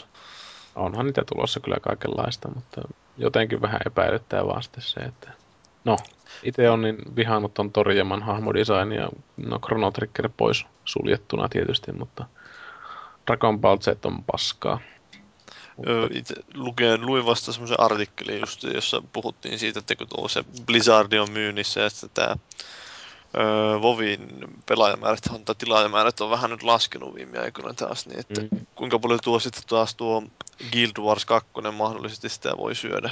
No mä en usko, että se ihme mistä heilauttaa. Että se on varmasti sillä tavalla, että kun se on ilmainen peli, niin vovittajat tekee sen, varsinkin nämä pitkän linjan vovittajat, ne tekee vovissa sen raidin, mikä killan, killan kanssa tehdään, ja sitten pelaavat niin kuin muu ajan ehkä Guild Warsia.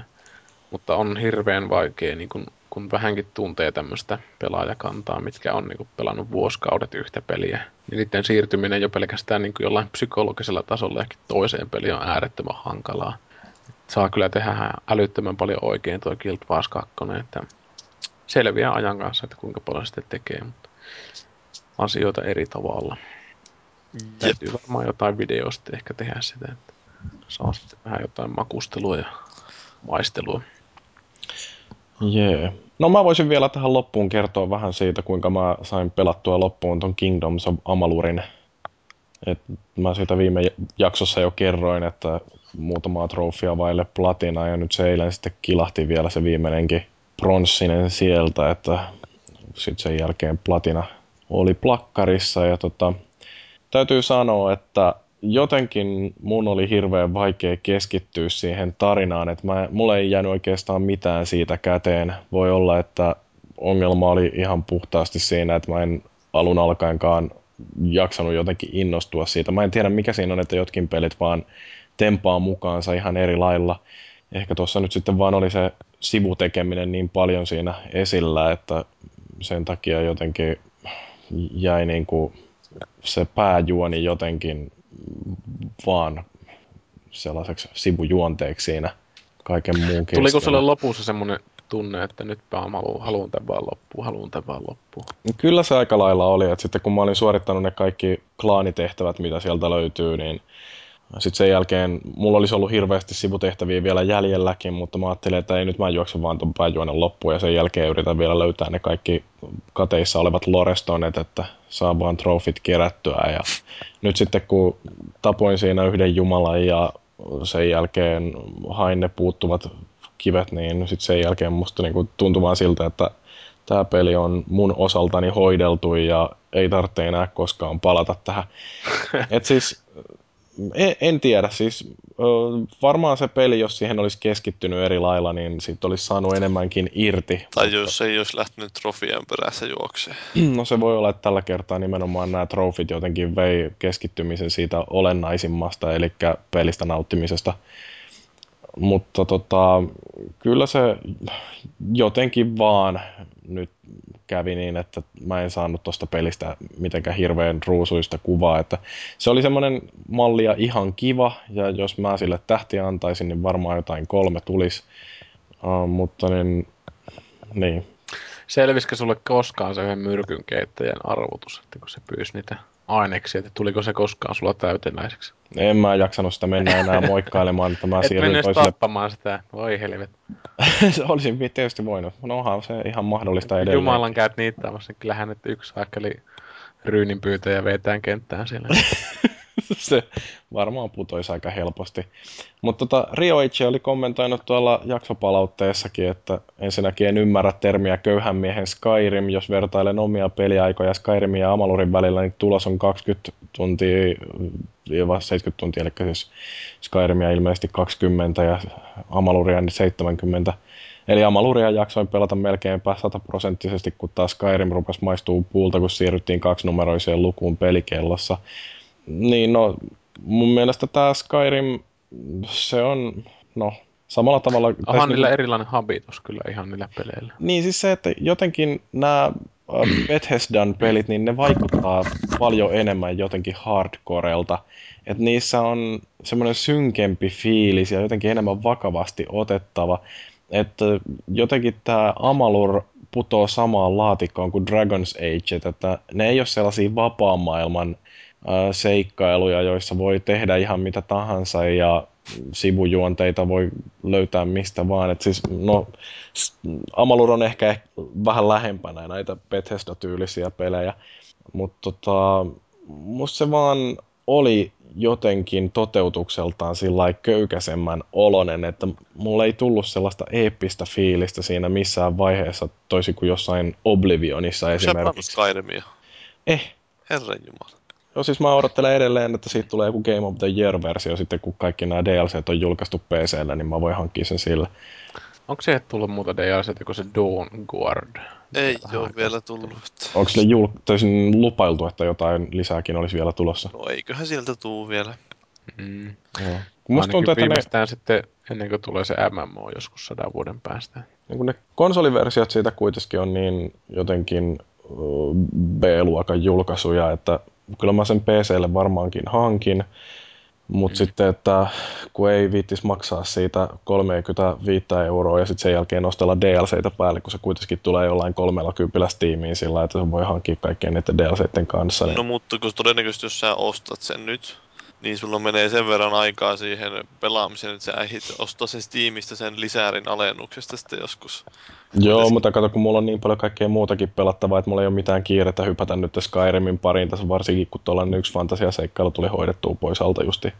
Onhan se Skyrim aika paljon raskaampi tosiaan. Että jos on yhden tommosen pelin pelannut justiinsa, vaikka nyt vähän erilainen onkin, mutta kuitenkin tuntimäärässä ihan älyttömän paljon, niin toinen fantasiapeli heti perään niin voisi olla aika, aika raskasta. Että itsellä jotenkin toi Skyrim on niin, kuin niin pakottamista ollutkin, että PCllä tosiaan mäkin sitä suosittelen ottaa, että se Steamin workshop, missä saa niitä lisäosia ja muuta, ei siis lisäosia, vaan tämmöisiä laajennuksia ja parannuksia ja tommosia ladattua niin se tarjonta on ihan uskomatonta, että sieltä löytyy oikeastaan kaikenlaista. Että Niin, että joku Ei- on ei. askarellut kaikkiin kirjoihin jotkut öö, Joo, se on sitä tasoa, että tota, siellä on niinku uusia kyliä ja kaupunkeja ja tuommoista suurin piirtein ääni maailman fiksaamisesta ja vuorokauden ajan mm, jotain Onko joku näytellyt suomeksi sen peli?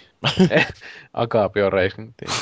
En ole kyllä siihen törmännyt, mutta tota, kaikenlaista sitä löytyy ja siitä ei, tietenkään ei kaikkea tarvitse ottaa niitä lisäjuttuja, mutta itse on ottanut kyllä aika paljon, että en ole silti onnistunut sitä pelaamaan hirveän montaa tuntia, että jotenkin se on niin väkinen sitä paskaa. Että Mm. Mullakin se jäi johonkin 12 tuntiin. Se on vähän tää liikaa tuntuu vielä Oblivionilta, että musta jotenkin olisi ehkä voinut ottaa vielä pidempään ennen kuin ne olisi julkaissut, tuntuisi vähän freesimmältä, mutta nyt se ei vaan oikein lähtenyt. Itellä ei semmoista mm, Elder Scroll-taustaa, että mä oon itkenyt niiden kissanaamoja ja muiden ihmisten humanoidien kanssa siinä, että ei jumalata. Että no niin luotaan työntäviä, mutta nyt taas Kyrimiä ihan pakko silloin aina kokeilla silloin tällöin. Että kyllä mä sitä välillä aina kokeilen joku pari metriä, ja sitten mä että voi vittu, tää on kyllä paskapeli. Että pelaan sitten jotain muuta. Joo, no mä tykkäsin Oblivionista siinä... kyllä tosi paljon, että vaikka siellä tulikin niitä ihme Oblivion geitteihin hyppimisiä aivan älyttömästi, että sitten niihin meinas palaa hihat, mutta kuitenkin, että se tarina oli hyvä ja sitten... Tarina? Niin, siis kyllähän siinä kuitenkin oli semmoinen ihan ö, tarina siitä ja varsinkin tämä viimeinen kohtaus, missä ö, Sean Beanin muuttuu lohikäärmeeksi ja vai mitä siinä nyt sitten kävikään, niin musta se oli aika Se on niin tönkösti tehty se, kun Bethesda ei osaa tehdä mitään sulavasti, niin se on niin tönkön näköistä se touhu, että... No, mulla Joo. siitä jäi kuitenkin hyvä fiilis. Ja sitten siinä oli se Knights of the Nine, vai mikä se nyt olikaan, lisäosa tuli tuossa Pleikka 3 version mukana heti alussa. Ja... Joo, se Shivering Isles oli kyllä hauska ihan. Joo, no mä oon miettinyt, että pitäisikö se hankkia boksille jossain vaiheessa uudestaan. Että, Eikö se ole Pleikkarille ostaa mukaan? Uh, no, mutta boksille löytyy achievementit siihen, niin sitä ehkä jaksaisi niiden takia uudestaan vetästä. Hyvää jumala. Mä justiin luin semmoisen vähän vanhako artikkeli, jossa se Chris Heck, tää, joka muistaakseni oli jossain vaiheessa siellä tämä maksi sillä, ja sitten ainakin se itse sitä Spy Party-peliä, että se selitti siitä, että kuinka nämä saavut, minkälainen haitallinen vaikutus saavutuksilla voi olla näin psykologisesti ajateltuna, että kun ihmisille annetaan tämmöisiä ulkoisia houkuttimia, niin sitten ne lakkaa kokonaan tekemästä sitä asiaa niiden sisäisten motivaatiotekijöiden pohjalta. Mm. Eli niin, ja sitten sä lopetat pelaamasta pelejä sen hauskuuden takia, ja sä alat pelata niitä vain niiden trofien takia. Että se... En voi väittää, että olisi täysin vieras ilmiö. Mut joo, oma mokani, mitäs lähdin jahtaamaan Amalurissa trofeja. Ehkä se olisi ollut parempi keskittyä no, en mä tiedä, olisi siltikään ollut sen parempi peli. Skyrim on ihan jees semmonen, että sen, en mä nyt valita, jos mä saan 20 tuntia ihan hauskaa aikaa pelistä, vaikka nyt sen enempää jaksaiskaan pelata, se on ihan hyvä. Joo, no ei se nyt tietysti rahallinen investointi välttämättä, jos vertaa vaikka johonkin elokuvalippuun, että maksaa 12 euroa jostain puolentoista tunnin pläjäyksestä, niin eihän siinäkään nyt nautintoa euroa kohti. Niin, eikö sitä ole kaikkia pelejä pakko pelata loppuun? Ei, varsinkin jos ne on paskoja. Mutta Amalur oli sellainen, jonka jakso vetää loppuun, vaikka se pelikello lopussa näyttikin jotain 75 tuntia.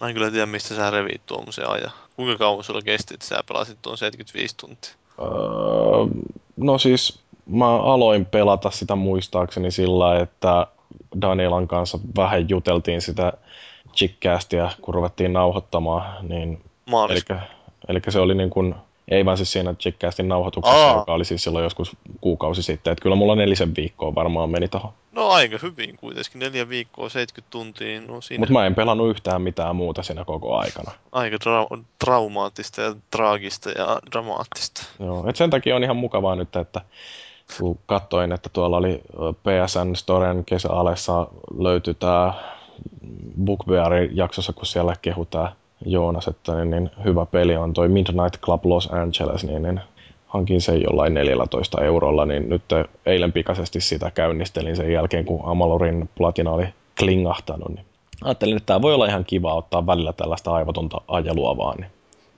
siitä ehkä sitten joskus myöhemmin. Mm, mulla olisi Midnight Club 2 niin ilmaiseksi saisi tiimistä. Ei se ole ollenkaan sama asia. Okei, no, mutta siinä oli pitkällinen raportti peleistä, joita me ollaan pelattu ja tauon jälkeen tulee vähän uutisia siellä. Muun muassa mä taidan päästä kertomaan taas vähän oikeusjuttuja, että ei mitään muuta kuin valmistautukaa unetukseen. Kelaamaan eteenpäin.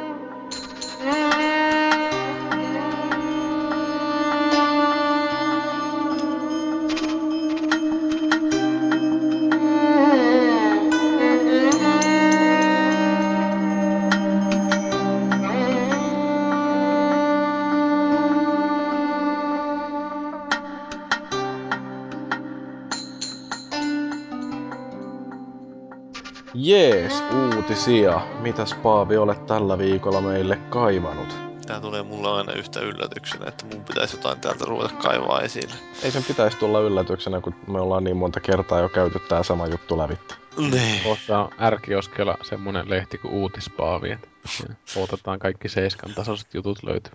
Siellä no, on... Nehän tulee tuonne pelaajalehteen. Niin onkin. Ai niin, siellähän on Uutispaavi, joo. Sitten tulee tää Paavi sai valmiiksi Jeesus-trilogiansa. Luitteko te sen uutisen hiljattain? Joo, sitä luin kyllä. Kyllä. Mä itse asiassa en lukenut yhtään, mistä siinä uutisessa oli kyse. Mä vaan katsoin sen otsikon, että olipas hauska otsikko. Musta Ei niin, se ole vissi- niin Benediktus kirjoitellut jonkun Jeesuksen nuoruudesta.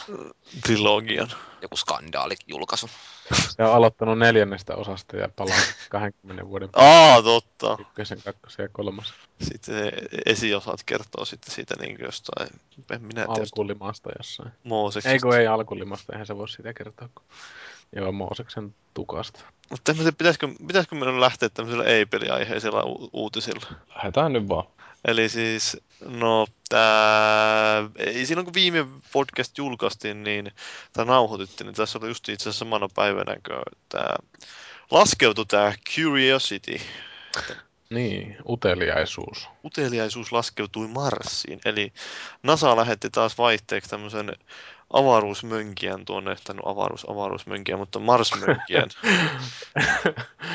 Marsmönkijän, ja siihen, oliko se puolitoista vuotta vai kuinka kauan siinä oli kestänyt siinä matkassa? Pirun pitkän aikaa joka tapauksessa, ja sehän on aika painava laitos. nyt, Joo, mikä semmoinen se reilu putosi. tonni. Tai Henkilöauton kokoinenhan se taitaa olla. Että... edellinen laite, tai nämä kaksi edellistä mönkiä oli 185 kiloa ja tuo on se tonni. Ja sitten tämähän totta kai, kun se painaa noin paljon, niin se vähän aiheuttaa siihen mielenkiintoisia ö, komplikaatioita, että kun aikaisemmin oli pystynyt sen niin laskea sen semmoisella raketilla suoraan vain sen koko höskään sinne, semmoisilla laskeutumisraketeilla. Niin kuin, Ja, ja se edellinenhän pudotettiin niiden ihme pehmustepalleroitteen sisällä, että se kieppu sinne. Siis pudotettiin Niin. niin. kuin ilmapallojen päälle ja sitten se otti aika kovaa kosketusta kyllä Marsin kamaraan, mutta niin, Niin, tuota ei oikein voinut pistää samalla systeemillä, että nyt kun ne miettii, että okei, jos me pistäänkin niillä raketeilla sitä alas, niin se tulee niin paljon paskaa lentää ilmaan, että se hajoaa koko mönkiä siitä. Niin siitä on sitten hienoja animaatioitakin ollut netissä katsottavana, kuinka se,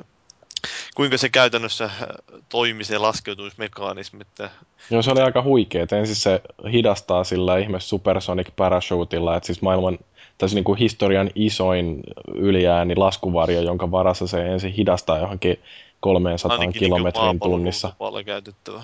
Joo, ja sitten sen jälkeen, niin äh, sit kun se on hidastunut siihen noin 300 kilometriin tunnissa, niin sitten seuraava laskeutumisvaihe on, että se kapseli irtoaa siitä laskuvarjosta ja sen jälkeen raketeilla hidastetaan sitä siihen niin kuin, ö, lähestymisnopeuteen, että se tulee sitten todella kevyesti siihen Marsin pinnalle. Ja sitten vielä viimeinen vaihe on se, että tästä raketeilla leijuvasta laskeutumisalustasta, niin se pudotetaan se, tai lasketaan se Curiosity vaijerin varassa siihen ihan Marsin pinnalle, jolloin ne raketit ei sitten pistä sitä pölyä tosiaan ilmaan.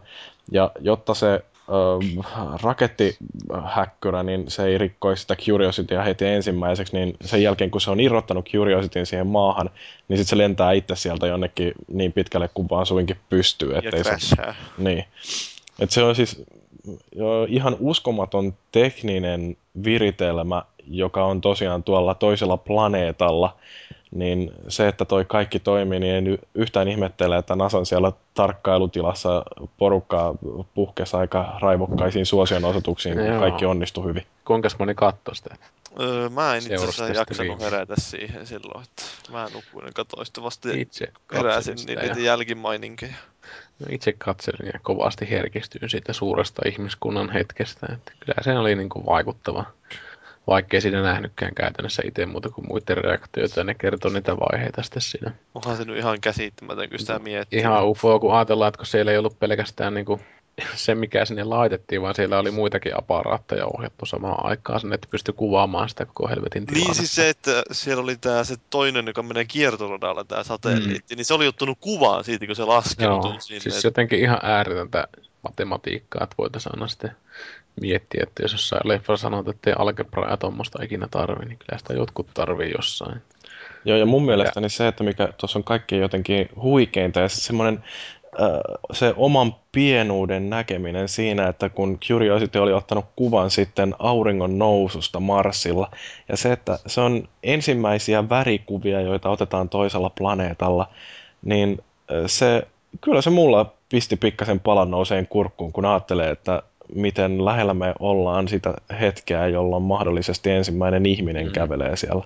Niin, no parikymmentä vuotta. Niin, kaikki avaruushissit ja tuommoista kyllä tarvii, ettei niin avaruusaika kunnolla alkaa, mutta tota, olihan se helvetin upeeta. Ja jos ajatellaan niin kuin NASAa, niin ihan älyttömän tärkeä tuommoinen onnistuminen niiltä, kun niitä ajetaan joka toinen avaruusohjelma alas. Joo, ei se ollut että jos masentavaa. Olisi, niin, että jos olisi niin kuin epäonnistunut, niin ei taatusti olisi, olisi tullut niin kuin siihen uudet aloituksia niin kuin varmasti joku parikymmentä vuotta lisää ihan varmana. Että, mutta kun nyt saatiin tämmöinen ihan niin kuin konkreettisia niin kuin, arvoja saadaan sieltä otettua alas, niin kyllähän se niin kuin innostusta tavallaan loi muissakin kuin niissä, mitkä huuti siellä pääpunaisena siellä lennon johdossa tai täällä, missä tarkkailutornissa olivatkaan. Se oli kyllä tosi vittumaista nyt, kun vielä tässä äänessä on sanonut, että kun katsoin niitä jälkiuutisointeja ja tietysti Jenkkien tämmöinen kokooma video sitä tilanteesta, että ne oli niin tehty tietokoneanimaatio tästä niistä, että mitä ne niin puhuu nyt tänne, mitä siellä oikeasti tapahtuu sillä avarassa, avaruudessa. Ja se oli niin ihan ok. Mutta sitten kun sillä taustalla jotain Hans Zimmer-musiikkia, se oli niin naurettavaa paskaa siinä. Että Joo, mä nauroin sitä. Joo, siis sen takia mä ikinä katson niitä Public Broadcast Channelin tai Science Channelin näitä, niin Discovery Channelin vai mitä ne on dokumentteja, kun ne on aina semmoisia, että... Kauhean dramaattinen kertoo siellä just. Niin, calculating the infinity, tai tai tuommoista, ja sitten niinku taustalla hirveä tuonne Hollywood, joo, ihan hullua touhua. Hieno juttu, hieno juttu. Mutta tosiaan siis nehän on aika paljon tuntunut, että ne on joutunut ahtaalle siellä, kun on budjettileikkauksia tehty Jenkeissä ja nyt tuokin mm. meni vain miljardin dollaria yli budjetin, että mitä se oli alkuperäinen niin reilu miljardia tuohon rahaa se kaksi miljardia, että niin, kyllä se luultavasti muutaman kesän siellä ajelee sillä autolla nyt sitten. Joo, on edelliset, eh, milloin oli jo 2000-luvun alkupuolella lähetetty sinne ne edelliset ja ne odotettiin, että oliko se puoli vuotta vai kuinka kauan nyt. En... Joo, että niitä ei pitänyt kestää paljon mitään, mutta nythän on vittu mennyt sillä miljoona vuotta. Toinen sammu viime vuonna, kun se oli, ja toinen on edelleen menossa. Että mm nehän toimii jollain aurinkopaneeleilla vissiin pääasiassa nuo edelliset, ja nyt tässä on sitten plutoniumilla toimiva ydinreaktori mukana. Joo, siellä joku galaktinen humanoidi kattelee, että perkele aloittaa sodan meitä vastaan. Ne on just mitä siitä on niitä sarjakuvia, että... E, niin, niin. Kuka hyökkää provosoimatta Marsiin tai jotain tuommoista. Joo, kyllä. Mä muuten katsoin ton John Carter-elokuvan tuossa hiljattain. Siinähän oli sellainen niin, realistinen kuvaus justiin, että si- mitä tuolla Marsissa tapahtuu. Miksi sä katsoit? Se oli ihan hyvä. Onhan se hyvä, että edes joku katsoo se. Niin, kyllä mäkin sen katsoin. Mä muistaakseni oli niin käänne, että mä sitä paljon muista, mutta sen mä muistan, että se oli parempi kuin mä odotin. Joo, siis, tai mä sanoisin, että ei se ollut ollenkaan niin huono kuin mitä odotti. Joo, mä en oikein odottanut mitään. Että mä oon kuitenkin niitä alkuperäisiä sarjakuvia ihan lukenut, että kun yksi serkku on sarjakuva keräilijä, niin sillä oli näitä John Carterin From Perse-sarjakuvia. Että olihan se nyt sama henkinen vähän kuitenkin. Että ei kai kukaan ole sitä leffaa juuri haukkunutkaan, että kukaan ei vaan mennyt katsoa sitä. Niin. Te, paljon se teki tappioa sitten lopulta, joku aivan poskettoma. Kahdeksan ziliardia tai jotain. No jotain sellaista. Parin tommosen kurjesetyn verran. Mut tosiaan, jos haluatte päästä kokemaan itse tuota Marsiin laskeutumista, niin Xboxillehän on siellä ladattavissa ilmainen Kinect-peli, jossa voi laskeutua Marsiin. Ajatelkaa, niin. jos Curiosity olisi oikeasti ohjattu jollain Kinectillä. Niin, niin. No miksei? Siksi, koska se oli pirun kallisen, hän halusi, että se laskeutuu sinne pinnalle oikeasti. No miten, niin muistaakseni vielä miten kävi 2000-luvun, ennen siis 90-luvun lopulla? Ehkä Tämä legendarinen kämpi joka on Nasalla. Ja Nasallehan tämä valmisti tämä Lockheed Martin niitä raketteja. Sitten, no siellä oli NASA ja Lockheed Martin valmistanut eri osia ja komponentteja siihen laitokseen, niin no Lockheed Martinin valmistama osa käytti niin tätä paunoja, ja taas tämä NASA valmistama käytti metreä, metristä systeemiä, eli SI-järjestelmää, eli kiloja. Sitten kun nämä kaksi systeemiä menee yhteen, eli sitä ei muunneta ollenkaan siinä välissä, niin se vain katoaa se satelliitti että niin, kuin, niin. Mm, että kannattaa olla tarkka niiden mittayksiköiden kanssa. Tämähän opittiin jo tuossa, äh, hetkinen, mikä se elokuva se nyt taas olikaan, missä tehtiin tätä hienoa Stonehengea. Stonehengea, mitä sä nyt? Minä, Jossa menee tuumat ja jalat sekaisin. ö, mä en kyllä muista. Mutta... Mä menen katsoa DVD-hyllyä, menkää tässä sillä aikaa uutisissa eteenpäin. Öö, just näin.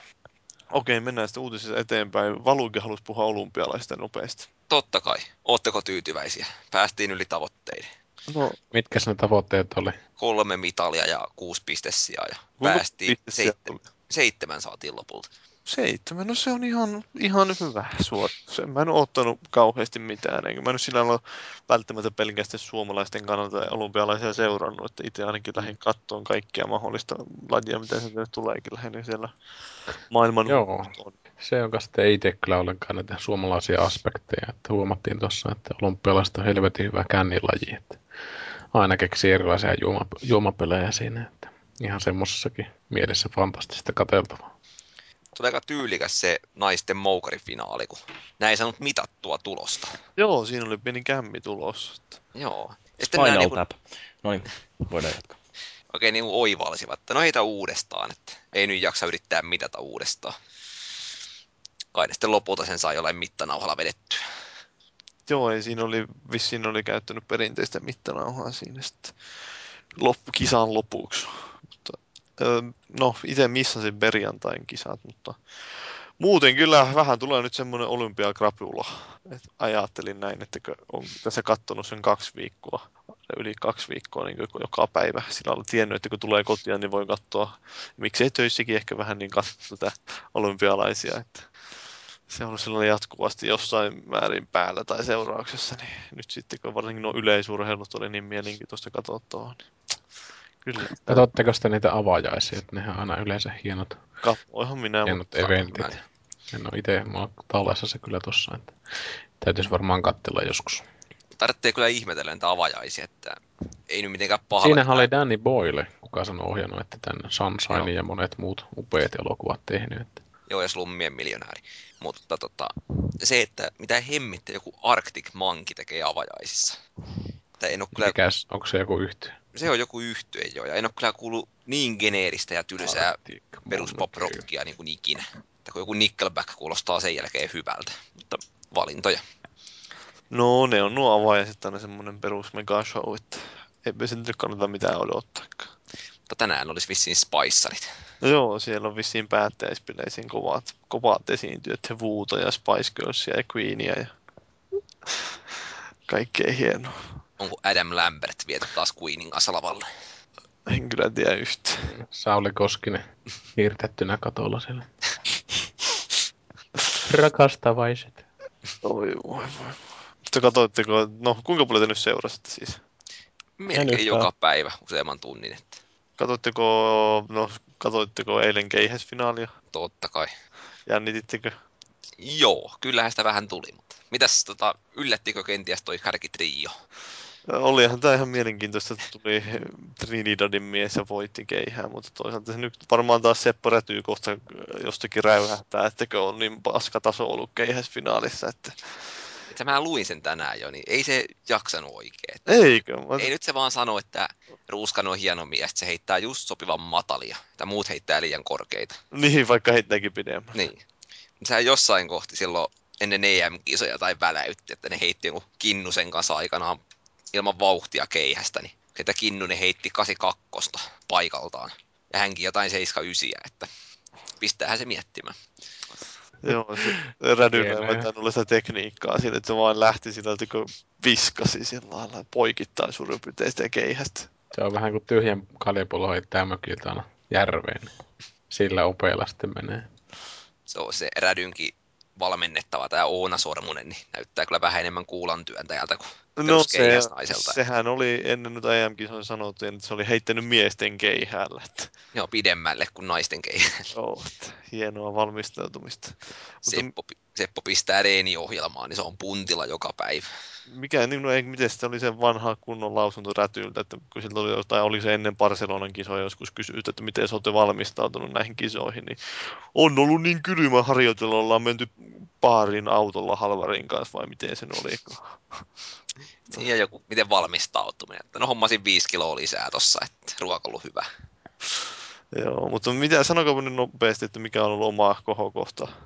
Jyri ei ole varmaan kattonut ollenkaan. No ei, se, että me joskus poikaan kanssa tuolla uh, firman kahvihuoneessa katteltiin kymmenottelua ja sitten ruvettiin etsimään Android-sovellusta, jolla pystyy laskemaan kymmenottelutulosten perusteella pisteet.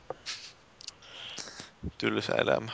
Miten valuikin? Ihan Kenties paras. se va- valokuva Emilia Pikkaraisesta. Ei kun keihäspinalli tietysti. Joo. Mun mielestä oli kyllä kohokohta se valokuva siitä soutajasta, jolla oli housuissa jotain kovaa.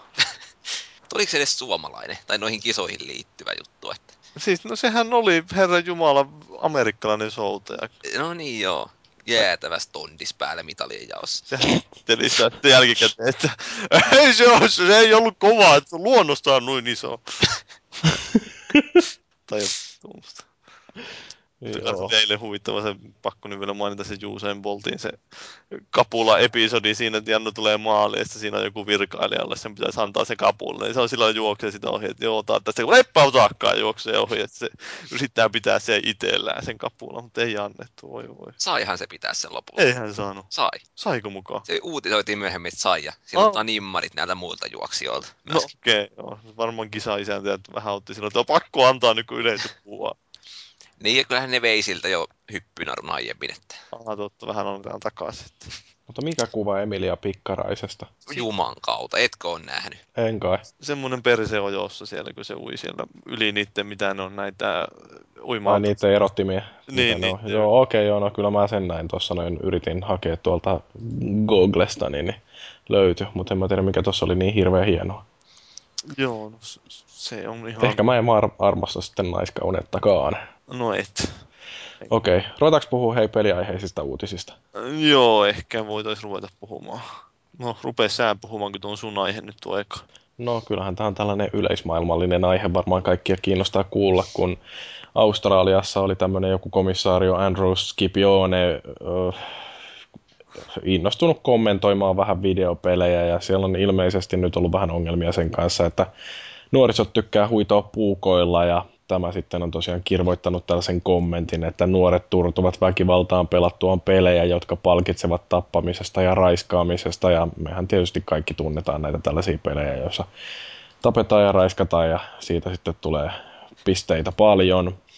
No, tästä sitten on muutamakin yliopistoprofessori innostunut heittämään sitten vastapalloa vähän kommenttia, että Texasin yliopistossa esimerkiksi tällainen psykologian apulaisprofessori Christopher Ferguson on sanonut Daily Telegraphin haastattelussa, että tällaiset kommentit on vastuuttomia ja että Scipione on aivan pihalla.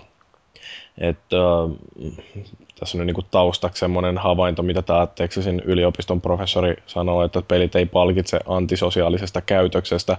Niissä moraaliset valinnat voivat jopa aiheuttaa vakavia seuraamuksia. Että, Voi no, menettää expo. No siitäkin, tai rahaa, tai jotain muuta, mi- millä on merkitystä. Mutta siis tämä on taas tätä näin, että jotkut viranomaiset tykkää syyttää sellaisia helppoja vihollisia, mutta nyt ensimmäistä kertaa ilmeisesti arvovaltaiselta taholta tullut sitten vähän mm, karttakeppiä sormille, että eipäs nyt mennäkään puhumaan suulla suuremmalla, kun selvästi ei ymmärretä asioita.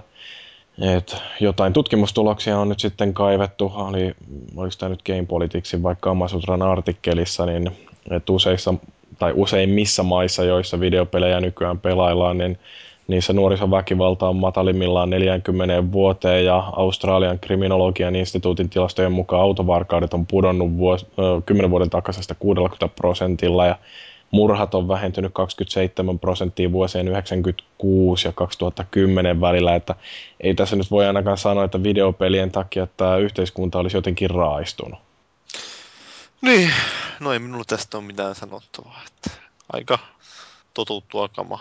Joo. No siis tämä Bondin yliopisto, tämä on Australiassa joku yliopisto toi Bond, niin siellä viestinnän professori Jeffrey Brand on muistuttanut jostain oikeusjutusta Brown versus EMA, eli onko tämä nyt sitten joku musiikki, mm, mikä siis, iso julkaisija, niin se tässä, Brown tai Chris Brown vai? En mä sitä tiedä, mutta siis tässä ilmeisesti on taitettu peistä siitä, että voiko joku tollainen arveluttava sisältö aiheuttaa sen, että juniorit muuttuu väkivaltaisemmiksi tai jotain Liittyykö tämä siihen, että Chris Brown löi Rihanna? Ei, mulla ei ole mitään aavistusta, että mikä tämä juttu on, mutta siellä kuitenkin lopputuloksena oli sellainen toteamus muun muassa, että videopeleillä ja tosimaailman väkivallalla ei ole korrelaatiota. Ja musta on niin kuin ihan hauska vielä, että mitä tämä Ferguson oli todennut, että siis ihan niin kuin professorismiehen suusta, kun kuullaan jotain tällaista, että jos komissario Scipio kuuluu siihen kolmasosaan australialaisista, joka ei pelaa videopelejä, voisi olla hyödyllistä tutustua niihin ennen kuin esittää tällaisia väitteitä. Et siis jopa poliisilta voi olla ihan kohtuullista edellyttää jonkinnäköistä asiantuntemusta aiheesta, jota kommentoi. Mitä helvettiä joku komissaarion lausuntoja siellä ruvetaan käsittelemään? Eikö komissaariot no ihan semmoista rahvasta? Mm, periaatteessa kai, mutta ne on kuitenkin niitä tyyppejä, jotka käytännössä toteuttaa lakeja, joiden nojalla ihmisiä heitetään putkaan tai tehdään jotain tutkintapäätöksiä. Mutta on tein, niin siellä kuitenkaan oikeudessa mitään pääse sanomaan. Mm, no ei ehkä, mutta kyllä se, että jos poliisi jahtaa videopelaajia sen takia, että ne harrastaa videopelejä, niin kyllähän se nyt taas on resurssien hukkaa heittoa, että kun ne todelliset ongelmatapaukset on kuitenkin jotain muita kuin niitä, jotka pelailee jotain NHL tai Call of Duty. Tekeekö se ratsioita justiin sitten? Että...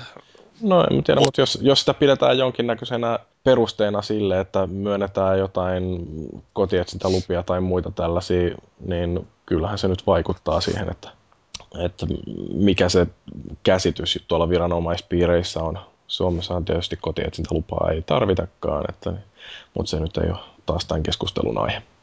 Poliisiyhteiskunnassa elämä. Niin, me täällä eletään uskollisesti viranomaisten peukalon alla ja tehdään mitä käsketään, olemme nöyrää kansaa. Haitte power, mutta niin. Niin. No, haluatko se kertoa tuosta seuraavasta? No siis tätä me pikkasen jo käsiteltiin viime jaksossakin, eli oikeusjuttu, jipi, äh, Electronic Arts versus Zynga. Ähm, tästä on nyt tullut enemmän tietoa, että tähän oli aika tuore juttu vielä silloin viikko sitten, kun ensimmäistä kertaa otettiin asia käsittelyyn, ja nyt tätä on analysoitu sitten aika paljon tarkemmin, että mistä tässä on oikeasti kysymys ja mitä voi seurata, jos päätös on no se voi tietysti olla, että EA voittaa tai Zynga voittaa. Niin Electronic Artsin nyt kaikki tietää, maailman toisiksi isoin pelijulkaisija.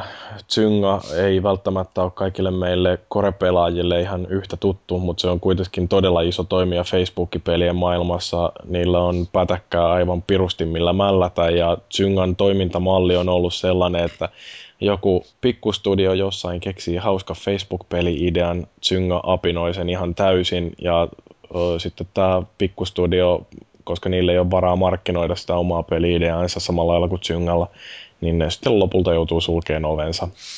Ja tietysti kun niille ei ole rahaa lähteä tappelemaan Zyngaa vastaan oikeudessakaan, niin aika paljon sellaisia pikkupumpuja on ajautunut pois bisneksestä. Ei, ei olekaan se tämmöinen pikkupumpu. no se ei ole, että nythän Electronic Arts julkaisi tällaisen Facebook-pelin kuin Sims Social, jonka on kehittänyt aika monestakin todella hyvästä laadukkaasta pelistä tuttu Maxis. Ja sitä ei ole kukaan siis pelannut. Joo, ei, ei esimerkiksi Daniela ei ole ollenkaan pelannut. Ja niin tota, Zynga on tehnyt sitten tällaisen pelin kuin The Will, joka kopioi uh, EAN väitteiden mukaan tätä Sims Socialia. Ja tästä syystä nyt sitten Electronic Arts on haastanut Zyngan oikeuteen. Ja mitä mä nyt kattelin, niin tästä oli muun muassa semmoinen YouTube-videokollaasi tai montaasi, tai täällä montaasi, kun se on videoita, jossa tota, näytetään sellaisia muutamia pätkiä siitä, että mitä voi tehdä Sims Socialissa ja miten voi tehdä The Villessä, ja kyllähän nämä on ihan, ihan yksi yhteen oikeastaan, että miten jossain Simsissä käydään suihkussa tai mennään nukkumaan ja sitten näistä saa energiaa ja se on hyväksi tietysti tälle ohjattavalle pelihahmolle. No joo, mutta siis historiasta sen verran, että Zynga on viime vuonna haastanut tällaisen brasilialaisen studion kuin Vostu oikeuteen ja syyttänyt niitä plagioinnista. tämä juttu ei koskaan mennyt sitten ihan sinne oikeussaliin asti, vaan se sovittiin ennen varsinaista käsittelyä. Ja lopputulos ei ollut Vostun kannalta mitenkään kauhean herkullinen. Ne joutu helmikuussa muun muassa irtisanomaan 600 työntekijää, että ei ihan pieniä vahinkoja aiheuta tämä Zyngan tyyli jyrätä tuolla näitä pienempiä toimijoita bisneksestä. Ja tämä oli nyt siis tosiaan sellainen, että Zynga väitti, että Vostu on tehnyt jotain, siis plagioinut niitä.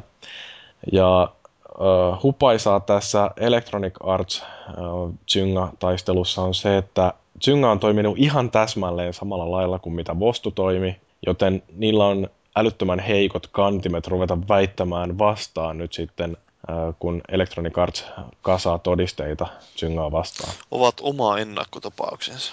Kyllä, mikä ei ole kauhean mukava tilanne tietenkään Zyngan kannalta. Ja nyt sitten tästä oikeusopin professori Greg Lastouka onkin arvioinut, että Electronic Artsilla on todella hyvät mahdollisuudet voittaa. Ja mikä tekee tästä oikeusjutusta myöskin mielenkiintoisen, että yleensähän nämä on sellaisia, että tämä haastaja tai kantaja, ää, niin se lataa ihan pirullisen listan niitä syytekohtia, että mitä kaikkia erilaisia lakeja tai säädöksiä on tämä vastaaja sitten rikkonut. Mutta tässä haasteessa ei ole kuin yksi ainoa kohta. Siellä puhutaan tekijänoikeusrikkomuksesta. Ja tämä on sillä mielenkiintoista, että Electronic Arts ilmeisesti uskoo, että niillä on todella hyvät evät, koska niiden ei tarvitse ruveta heittämään mitään oheisjuttua sinne. Et se syy, minkä takia niitä kohtia kasataan noihin haasteisiin, on usein se, että kun ruvetaan menee sovittelupöytään, niin sieltä voidaan sitten jotain sellaisia hepposempia juttuja tiputtaa pois siinä neuvottelujen aikana, mutta Electronic Artsilla on tosiaan yksi ainoa kohta, ja jos nyt tuosta lähdetään neuvottelemaan, niin mistä, mitä siellä on sellaista, mistä EA voisi tinkiä, ei paljon mitään. Ainoa mitä ne voi vaatia Zyngalta on ihan sikana rahaa. No, tota, tota, mitä tässä nyt sitten Zynga on kopioinut tuolta Sims-sarjasta, niin esimerkiksi Simsin ihan tällaisia peruselementtejä, mitä on ollut sarjan alusta asti, on, että siellä on kahdeksan persoonallisuustyyppiä, ja kun nämä pistää rinnakkain katsoa, että kappas kummaa, The Villessä on myöskin kahdeksan persoonallisuustyyppiä, ja siellä on sitten tällainen, äh, Simsissä on Athlete, ja Villessä on Jock, ja Simsissä on Socialite, äh, ja Villessä on Partier ja sitten Simsissä on Tycoon ja, ja Villessä on Mogul ja ne viisi muuta on ihan yhtä lailla, ne on täsmälleen niin kuin kopioitu, että siellä on vaan otsikko vaihdettu. Ja sitten jopa näillä hahmoilla voi olla kahdeksan eri ihonväriä molemmissa peleissä, ja mikä on hupaisinta, niin kun puhutaan 24-bittisestä väriavaruudesta, siellä on useampia miljoonia mahdollisia värejä, niin Villessä on täsmälleen samat kahdeksan väriä kuin mitä käytetään Simsissä. Et ne niin kun yhtäläisyydet ei ole mitään sellaisia, että EA on joutunut keksimällä keksimään. Ne on hyvin lähellä sitä, mitä Simsissä on esitetty jo aikaisemmin. Ja juttu ei tietenkään helpota yhtään se, että Zynga on palkannut entisiä EAN työntekijöitä, mutta siitä huolimatta EA ei syytä liikesalaisuuksien varastamisesta tai väärinkäyttämisestä, vaan nimenomaan tämä copyright infringement on nyt sitten se, mitä siellä jutussa käsitellään.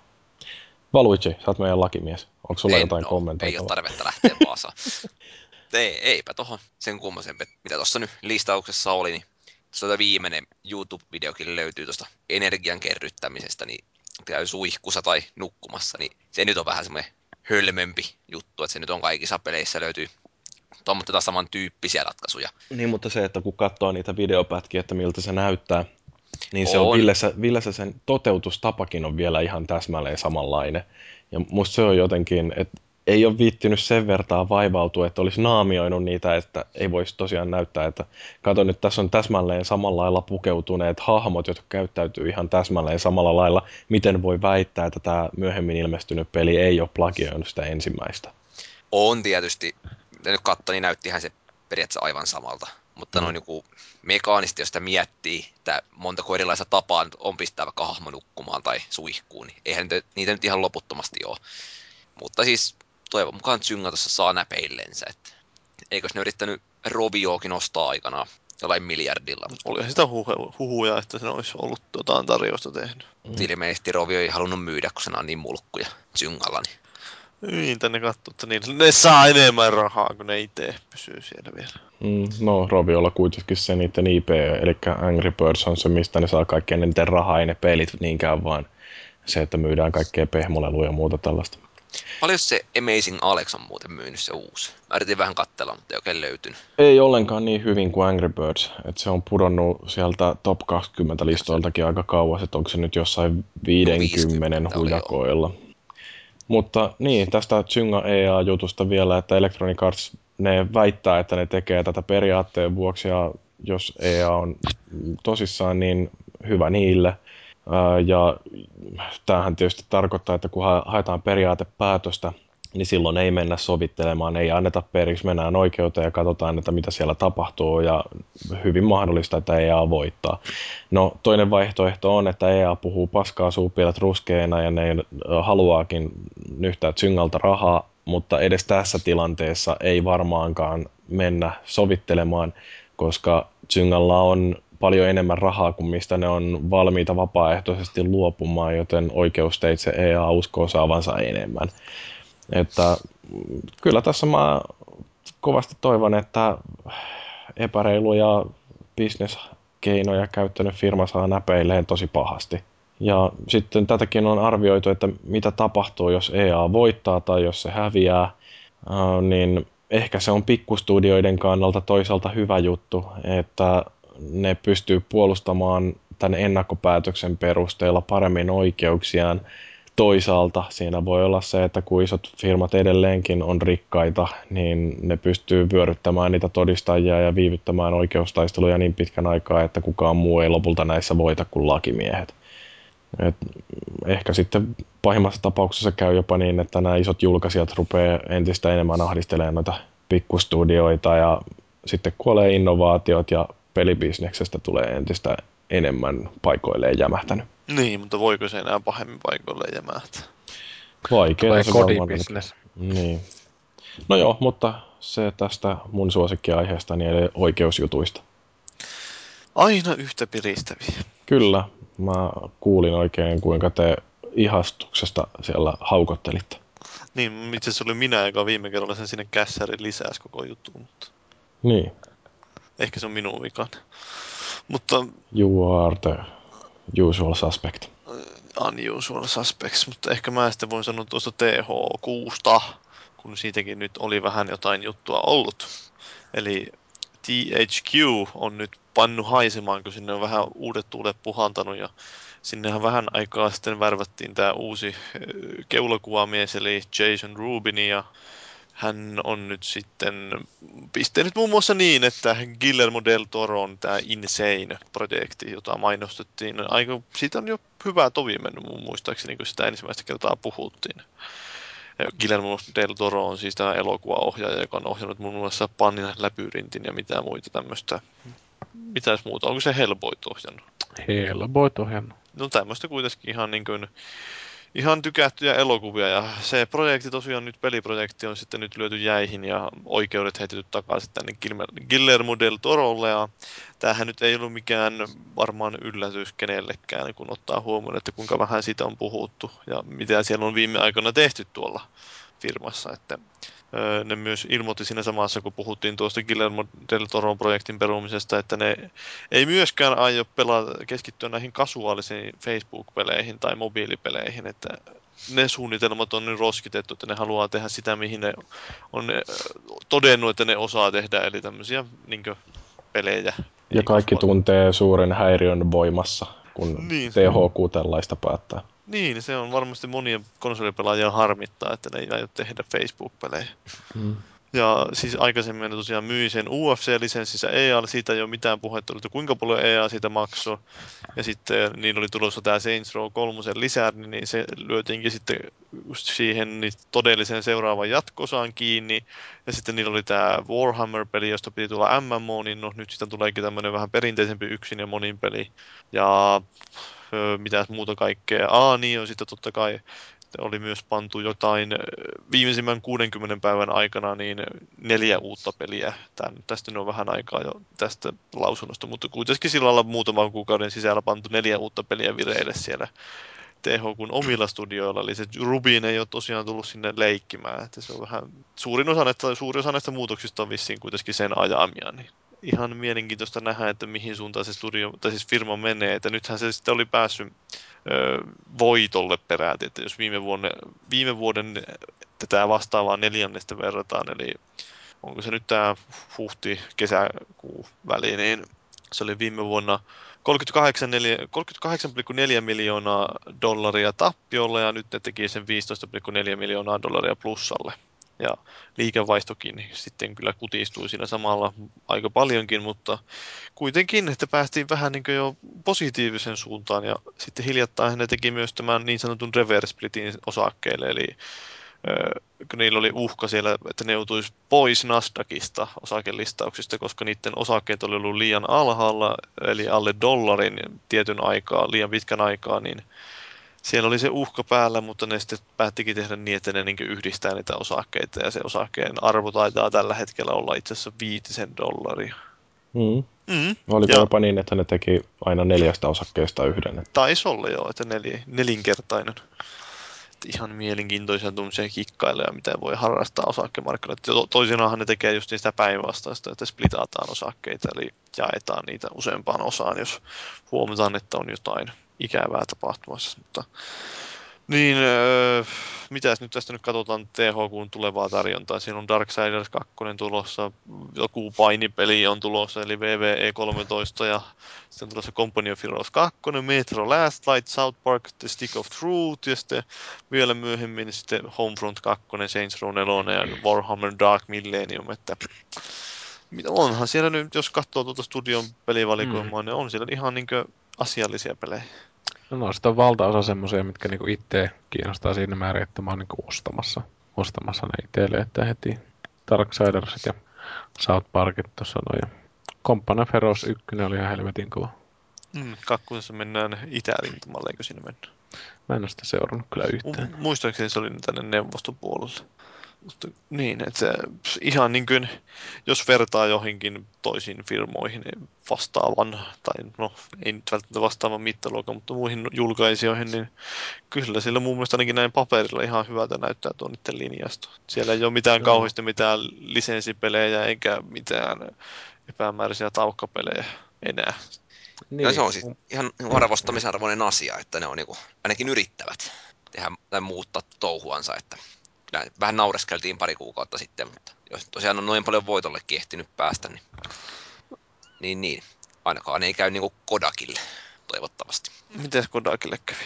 Nehän veti konkan tuossa noin, kun ei Niin. oikein tajunnut pissintä digipokkarit on niinku, Kova juttu. tä, niin, nykyaikaa. Niin totta, sehän oli se filmejä valmistavat. Joo. Voi voi heitä.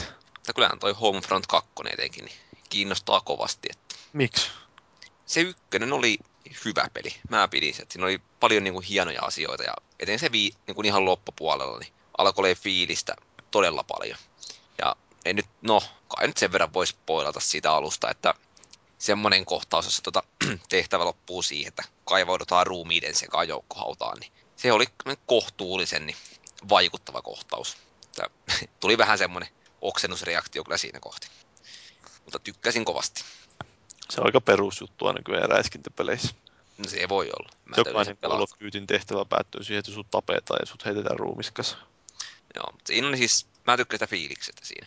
En nyt netissä koskaan edes kokeillut sitä, että se nyt ei silleen kiinnosta noin nettiräiskinnät. Joo, Tari- Tarinassa oli potentiaali. tuotahan tekee se Crytekin brittiläisosasto, oli entinen Free Radical Design.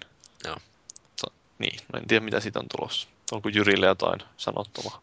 Mm, ei oikeastaan. Mä tykkäsin kans Homerontista, mutta niin, niin, no, toivottavasti kakkosesta tulee jotain ihan kelpoa.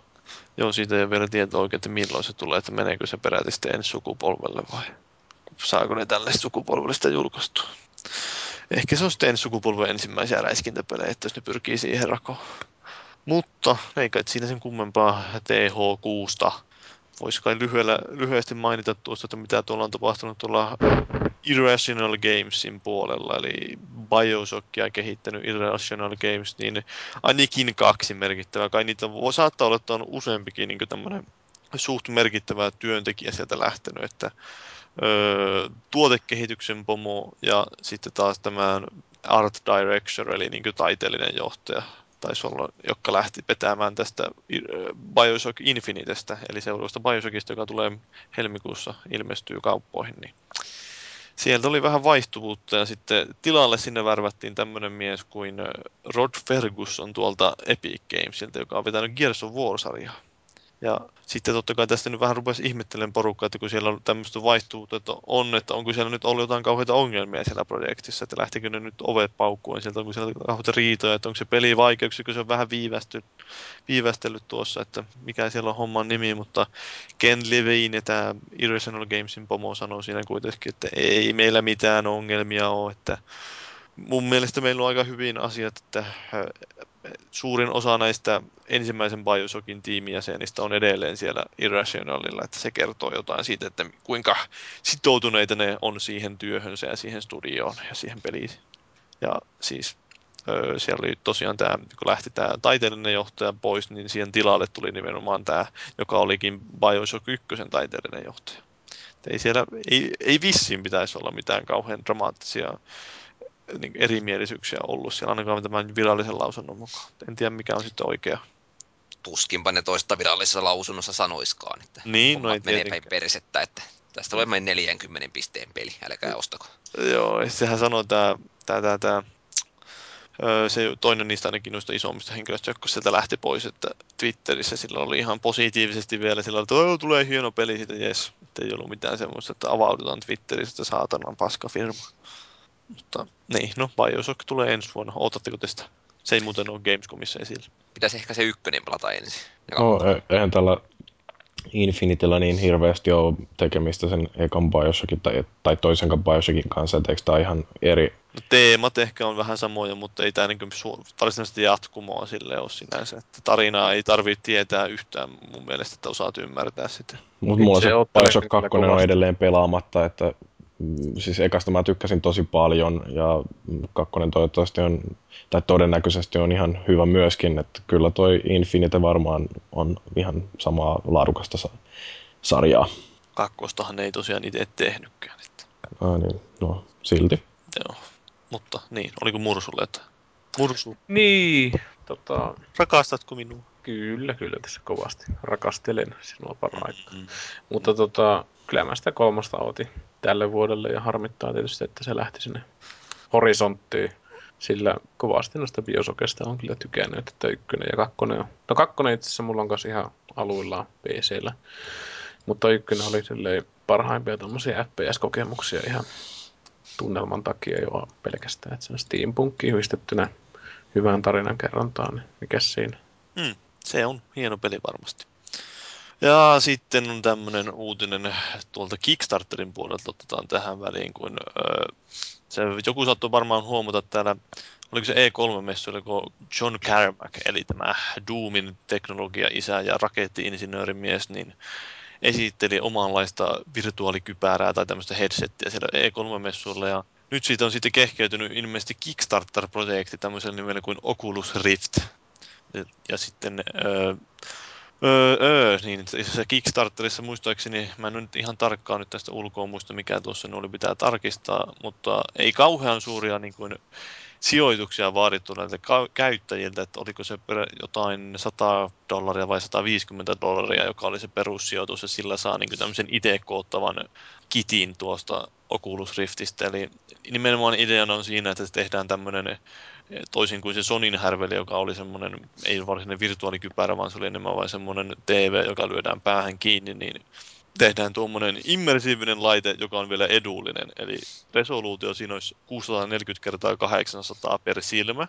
Ja sitten siinä laitteessa on tällaiset liikesensorit, että kun sä liikuttelet päätä, niin se, jos peli tukee sitä, niin sä voit niin periaatteessa liikutella siellä pelissä sitä päätä, sun katsetta.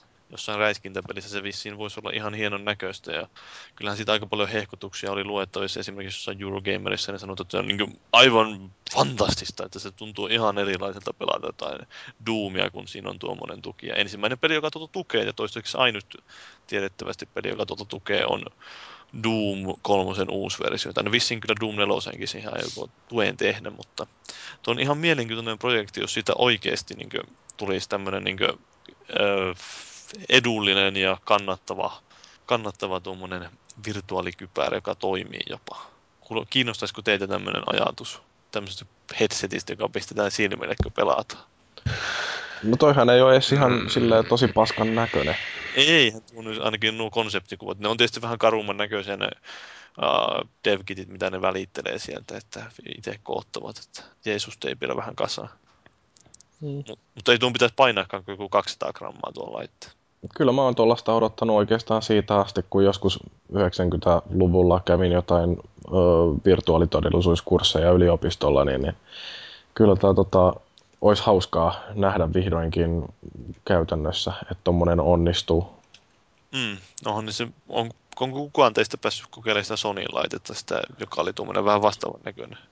Ei, niitähän hankittiin yksi tota, vai kaksi jopa konsolifinille, mutta... Joo, en tiedä minne se on muuten joutunut, jos se on tullut jonnekin. Taitaa olla pikkaraisella. Pikkarainen taisi myydä sen huuto.netissä. ja osti crackia. No se on todennäköisesti, se on semmoinen crack fiend oikein se jätkä. Että fiendaa siellä Jyväskylässä. Eiku. Mutta niin, kyllähän se ihan mielenkiintoista vaikuttaa tuo laite. 150, no on semmoinen tämän, tämän, tämän Oujaan hintainen suurin piirtein. Uujaallehan ei vissiin luvattu hirveä ruususta tulevaisuutta. No, kuka lupaa, kuka ei. Kyllähän se kuitenkin 8,5 miljoonaa dollaria, kun se keräsi. Joo, mutta niin, siitä on sitten, siitä oli itse asiassa Digital, Digital Foundrylla ihan mielenkiintoinen vertailu siinä, että kun ne kokeili jotain tablettia, jossa olisi suurin piirtein vastaavaa teknologiaa sisällä ja että minkälaista tehoa sieltä saa ulos. Että vähän niin kuin haki tuntumaan sille, että minkälaista sitten siitä voi ottaa siltä UJLta. Ja siinä ne totta kai totesi sen, että kun siinä UJassa se ei ole varsinaisesti omaa näyttöä sillä laitteella, niin sen takiahan, sen takiahan se ei niin kuin syö virtaan, tai siis tehoa niin paljon kuin jos tablettiin liität HD, HDMillä näytön kiinni, niin se tavallaan pitää, kun se teknologia on, niin, on sen verran yksinkertaista vissi, että se joutuu piirtämään ne kahdesti kuitenkin, niin se syö frameratein puoleen, vaikka se on mm-hmm. se sama. Niin, ja sitten siinä on myöskin se, että kun sen ei tarvitse huolehtia tuosta virran säästöstä. Niin, no sekin vedät ihan vain kiinni seinässä, niin se voi vissiin vähän ajaa. En mä tiedä, tuleeko siellä jonka, minkälaista jäähytytystä siihen laitteeseen. Aika pieni vissiin se tarkoitus olla. Niin, no, kyllähän toi Tegra 3 pystyy kuitenkin lämpöä tuottamaan, että mun puhelinkin, kun tässä oli hetken aikaa sellainen ö, testiversio tuosta Android 4.0.3, niin siellä ilmeisesti prossu jäi aina välillä johonkin ikiluuppiin ja rupesi tuottaa lämpöä aivan pirusti, että kyllä tämä tota, Tiedätkö, mikä on muuten kassit kärvensi. Suomenkielisesti virallinen nimi for, tämmöiselle Infinite Loopille? Oi? Ikikieriö. Okei. Okay. Mm. Täytyykin jatkossa käyttää tätä, kun puhutaan näistä. Kyllä, kyllä, jos puhutaan jossain virallisilla termeillä. Se on ikikierio ja elektroni on sähkäle. Joo, ja Joo elektronimikroskoopi oli sähkäle hitutähystin. Kyllä, ja elekt- tämä, mitä siis, mikä, minkä mä äsken nyt sanoin, jo, minä en edes muista, mutta nämä on näitä hienoja, niin kvantti on erkaleja. Okei. Okay. Tämmöisiä. Joo, kielitoimisto suosittelee. Kyllä, kyllä. Se varmasti moni fyysikko ymmärtää, jos minä kirjoitan, että sähkäle hitutähystymellä tutkimme. Erkaleita. Kyllä, no ei niitä erkaleita tutkita silloin, mutta... Siihen tarvitaan sitten joku large... Erkale-mekaniikkaa. Mikä on Large Hadron Collideri suomeksi? Eikö se ole törmäytin? Erkale, ei erkale, kun hitu törmäytin, siis anteeksi. Niin. Eikö Star Warsissakin ne plasterit tullut läjäyttimiä ensimmäisessä käännösversiossa? Saattaa ne olla. Niin, se on varmaan pora. Vähän niin kuin jossakin pelissä on fotonikanuunoita, että minä otan tuota taskulampuun, eli minun fotonikanuunani. Mutta joo, jos mennään eteenpäin, tai siis itse no, pitänyt mainita, että tuosta oli siis, mihin varmaan valuikin viittaa sillä, että joku on povannut sille huonoa menestystä, niin viittasitko sä tähän Edomen kirjoitukseen? Kyllä. Kyllä, eli Edomen oli tällainen vähän, tai ne on vissiin ollut vähän koko ajan kriittisiä sen projektin suhteen. Siellä oli tällainen artikkeli, jossa sitä sanottiin, että se on kusetusta koko roska. Ja, öö, siinä oli yksi mielenkiintoinen pointti, että mä nyt en sen kummemmin syvellä siihen, sukeilla siihen artikkeliin, että siinä puhuttiin tästä piraatismista. Androidillahan piraatismi on aika kova juttu. Ja äh, esimerkkinä siitä mainittakoon tämä, noin kyllä itse muista mikä sen pelin nimi oli, oliko se Trigger Happy vai mikä joku tämmöinen, joka oli julkaistu dollarin hintaisena Androidille. Ja sitten ne kehittäjät huomasivat, että vaikka se peli maksaa vain dollarin, niin silti sitä piraatisoitiin kymmenen kertaa niin paljon kuin sitä myytiin. Että ne, loppujen lopuksi ne kääntyi siihen, että no okei, tehdään tästä pelistä sitä vain suoraan ilman, ettei siinä ole mitään hyötyä myydä sitä. Ja totta kai tämmöinen sitten, jos se OJasta on aiottu tehdä mahdollisimman avoin konsoli, että siinä on vissi joku nappi, josta sen pystyy ruutata menemään, että se, siitä muuta kuin häkkäilet sitä pois, niin se tekisi huonoa näille peleille, että ei kauheasti mitään kopiosuojauksia tai DRM tai muuta kivaa olisi niissä peleissä, että ne niin helposti piratisoitaisiin, mutta eikö sen konsolin pointteja nimenomaan ollut se, että siellä on free-to-play-pelejä lähinnä, tai yksinomaan? No siis kaikissa peleissä täytyy olla jonkinnäköinen free-to-play-komponentti tai elementti, että siis... Sen, sen luulisi niin nimenomaan sitä piratismia aika hyvin ehkäisevän, että jos se on tämmöistä mutta ton kanssa on toista vähän ristiriitasta se, että ne on, niin kuin itsehän on ne Sam mainoston ja kysely ostajilta, että haluatteko nähdä FIFAa ja Final Fantasy ja Mass Effectia tällä vehkeellä. Että niin on. Kukaan hän ei ole luvannut yhtään mitään peliä sille vielä noista isoista julkaisijoista. Niin, niin, niin ehkä vähän kyseenalaista. Paljonko vetoa, niin Ubisoft julkaisee sillä ainakin jotain, koska Ubisoft julkaisee kaikille. Ubisoftilla joo tyyli, tai sitten se voi olla, että Gameloft julkaisee sinne Ubisoftin sisarfirma. Mutta niin, Ubisoft tulee jopa Wii Ulla julkaisu aika paljon pelejä. Mm, niin se todistaa siitä justiin, että miten vallattomia ne on kyllä puskemaan sisältöä ihan minne vaan. Niin, nehän oikein oli sanonut, että eihän nää nyt niin paljon rahaa vie tämmöiseen projektiin, että he pystyvät ihan puoli ilmaiseksi. Eli kertoo varmaan jotain, että kuinka paljon ne satsaa, niin näkee, että ihmiset ostaa mitä vaan, kun me julkaistaan vain julkaisuun, että siellä ei ole mitään muita pelejä kilpailemassa. Mutta semmoinen se Ubisoft on. Mm-hmm. Mm, mm, mutta öö, toi yhdellä laitteella Ubisoftikaan ei vissiin ole julkaissut niin paljon pelejä. PlayStation Vitalle. Koska Sonilta on valittanut tämä Sonin pelistudioiden pomo Shuhei Yoshida, että heillä on vähän vaikeuksia saada, tai niin vaikeampaa kuin he odottivat, niin saada näitä ulkopuolisia kehittäjiä tekemään pelejä Vitalle. Mutta se on meidän työtämme kuitenkin. Ja siitähän on ollut paljon puhuttu tuosta Vitaan menestyksen huonoudesta ja heikkoudesta ja laitteen huonoudesta ja heikkoudesta, mutta kyllä se varmaan se merkittävin tekijä siinä on, että ei sillä ole näitä pelejä niin kauheasti tullut semmoisia, jotka huutaisi ihmisen hankkimaan sen. Ja sitten se on toisaalta taas se, että kun sinne ei ole niitä pelejä, jotka huutaisivat hankkimaan sitä, niin ihmiset ei hanki sitä laitetta. Ja kun ihmiset ei hanki sitä laitetta, niin sitten toisaalta kukaan ei halua tehdä sillä niitä pelejä. Se on varmaan se Assassin's Creed, mikä sille tulee, niin aika ratkaiseva käännekohta voi hyvin olla. Niin, ja sitten Call of Duty, kun tulee niin. Jos ne alkaa myymään sitä vehjettä enemmän kuin PSPtä myydään nykyisellään, niin sitten voi tullakin jotain, mutta... Niin, se on vähän huolestuttavaa, että kun se ei ole niistä viime aikoina, kun jotain puhuttu jostain niin käsikonsolien myynnistä, niin se puhuu yhteen se PSPn ja Vitaan myynneistä yleensä. Että kertoo, että kuinka hyvin sillä Vitalla menee. Eikö PSP myy enemmän? Niin no, se on vähän noloa. Se on vähän, jo ikävää. Mutta niin, no, no onko, onko Jyri pelannut milloin viimeksi Vitalla? Uh, no siis mä viimeksi koskin siihen tänään, kun mä huomasin, että se oli yhden tyynyn alla ja mun tarvitsi siirtää se pois sieltä, niin tota, en mä sitä ole kauheasti kyllä kerännyt pelailemaan, mutta odotan tässä näin, että pääsen aloittamaan Resistansen hakkaamisen, jonka Valuigi mulle postitti, kiitos siitä. Ollos hyvä. Oi Milloin sä pelaat sen Lego Potteri? Ai niin. Arvostelu. Ai niin, no mullahan on Saksassa paljon aikaa. Varmasti joo. Mä just itse mietin, että otetaanko mä vitaa mukaan ollenkaan sinne. Mutta no ehkä sitä pohdimme myöhemmin. Öö, ja sitten jos menemme uutisaiheessa vieläkin mielenkiintoisempaan aiheeseen, niin öö, Battlenet häksättiin. Tätä mä on, täytyy myöntää, että mä en ehtinyt kauhean kattavasti tähän tutustua. Onko joku muu ehtinyt tutustua? Mursuhan meillä on tällainen PC-pelihirviö. Niin, että onko sun, nyt kun sä Diabloakin oot pelannut viime aikoina? Niin, tota, no mäkin luin sen tuossa joku aikaa sitten ja käytännössä näin eurooppalaisesta näkökulmasta se on ihan olematon ongelma, koska se häkkäys oli tapahtunut jossain Aasian maissa ja Pohjois-Amerikassa lähinnä. Ja eikö kaikki käytä kuitenkin Battle.net Authenticatoria nykyään?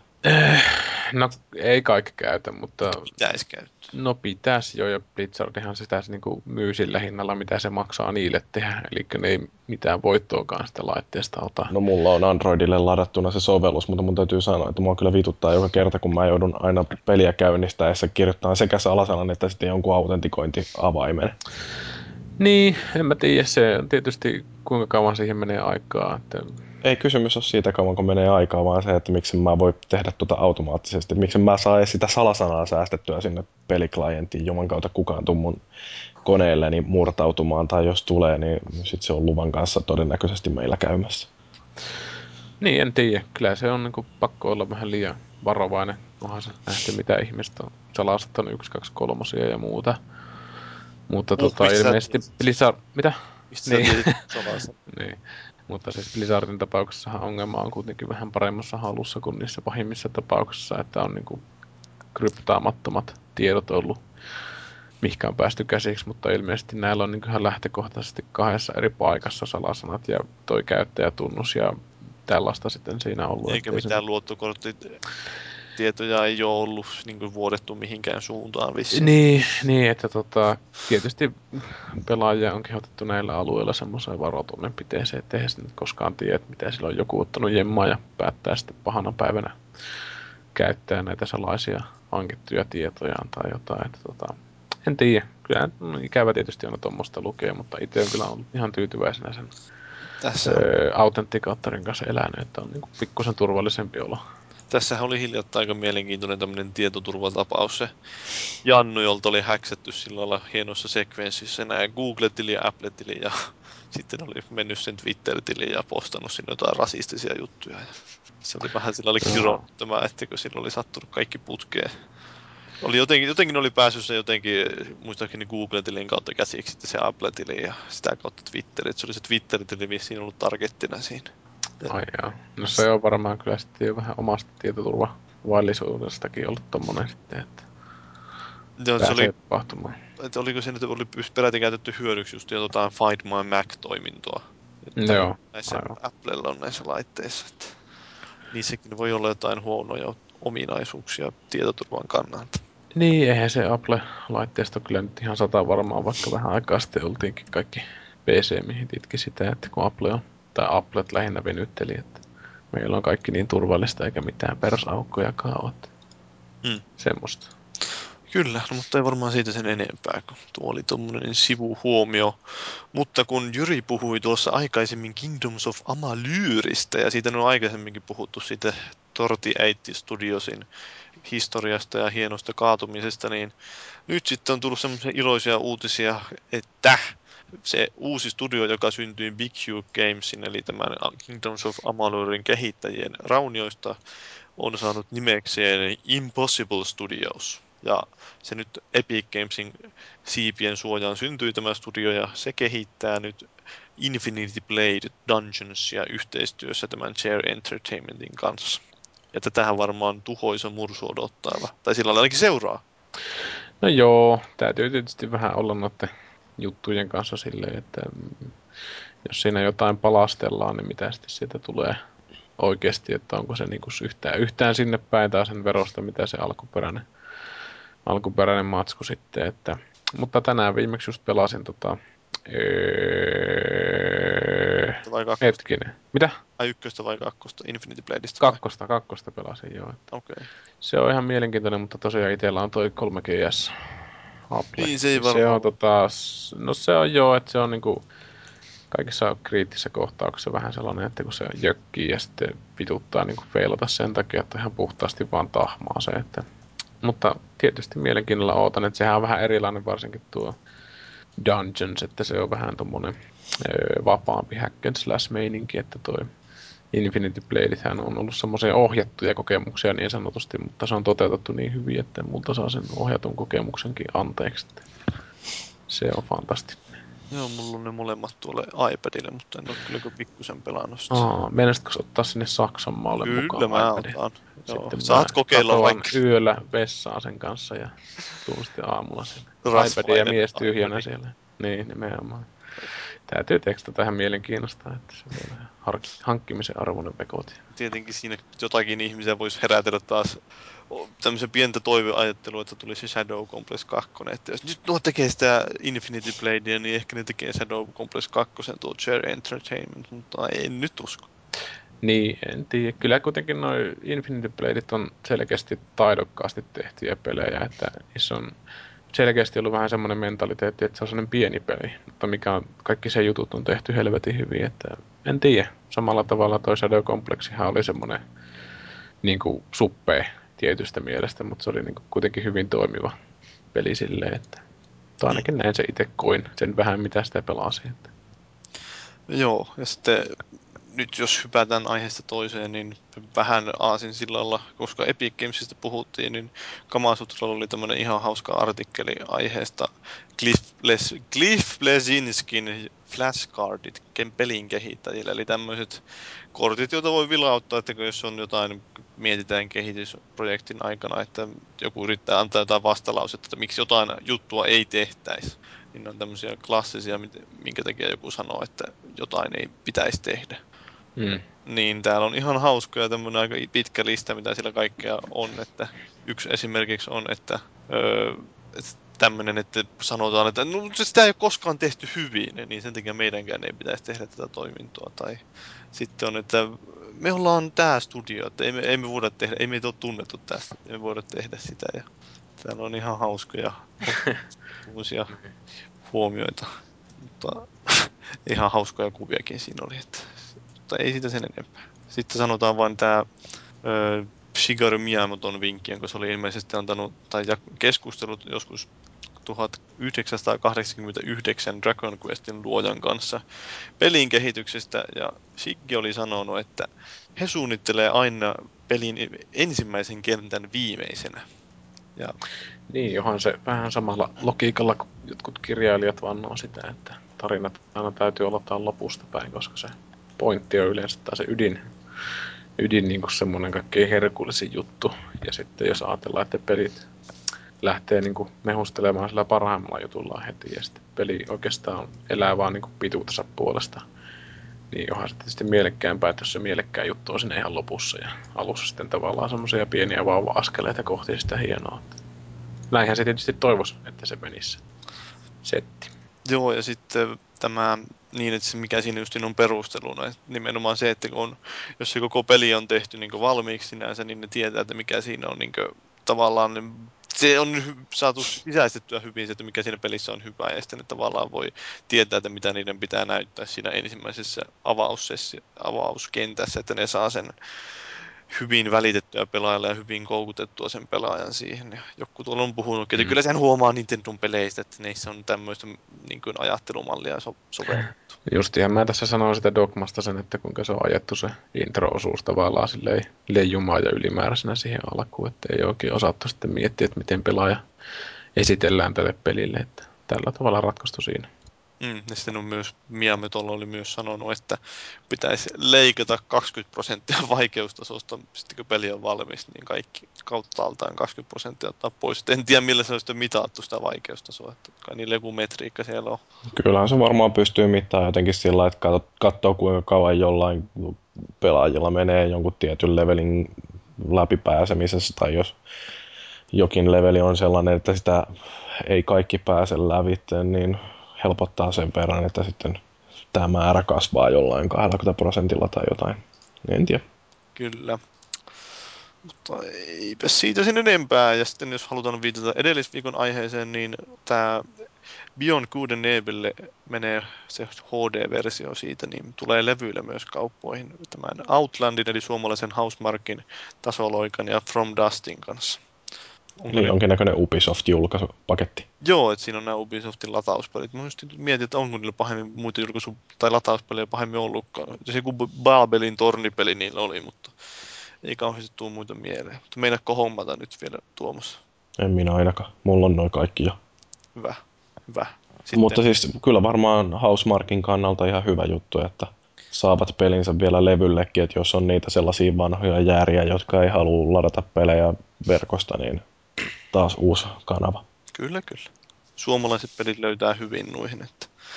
Se itse asiassa nythän oli muistaakseni tämä Housemarkin tämä Super Stardust HD syntymäpäivä taisi olla nyt hiljattain.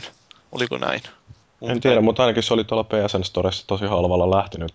Niin nimenomaan sen takia se tuli mieleen, että se, siinä oli joku alennus nyt, että kannattaa sieltä varmaan mennä käymään hakemassa, jos Joo, kiinnostaa. se oli ihan naurettava halpa, jollain kahdella eurolla lähti kaikki, vai oliko jopa allekin, niin se on kyllä semmoinen hinta jo, että jos ei Super Stardust HDtä omista, niin nyt viimeistään hankkimaan. No ainakin Jenkeissä se on kahdeksan dollaria nyt kaikki mahdollinen siihen. Ja no ehkä se oli sitten vaan PlayStation Plus jäsenille tolleen noin halvalla, mutta, Se voi olla jo.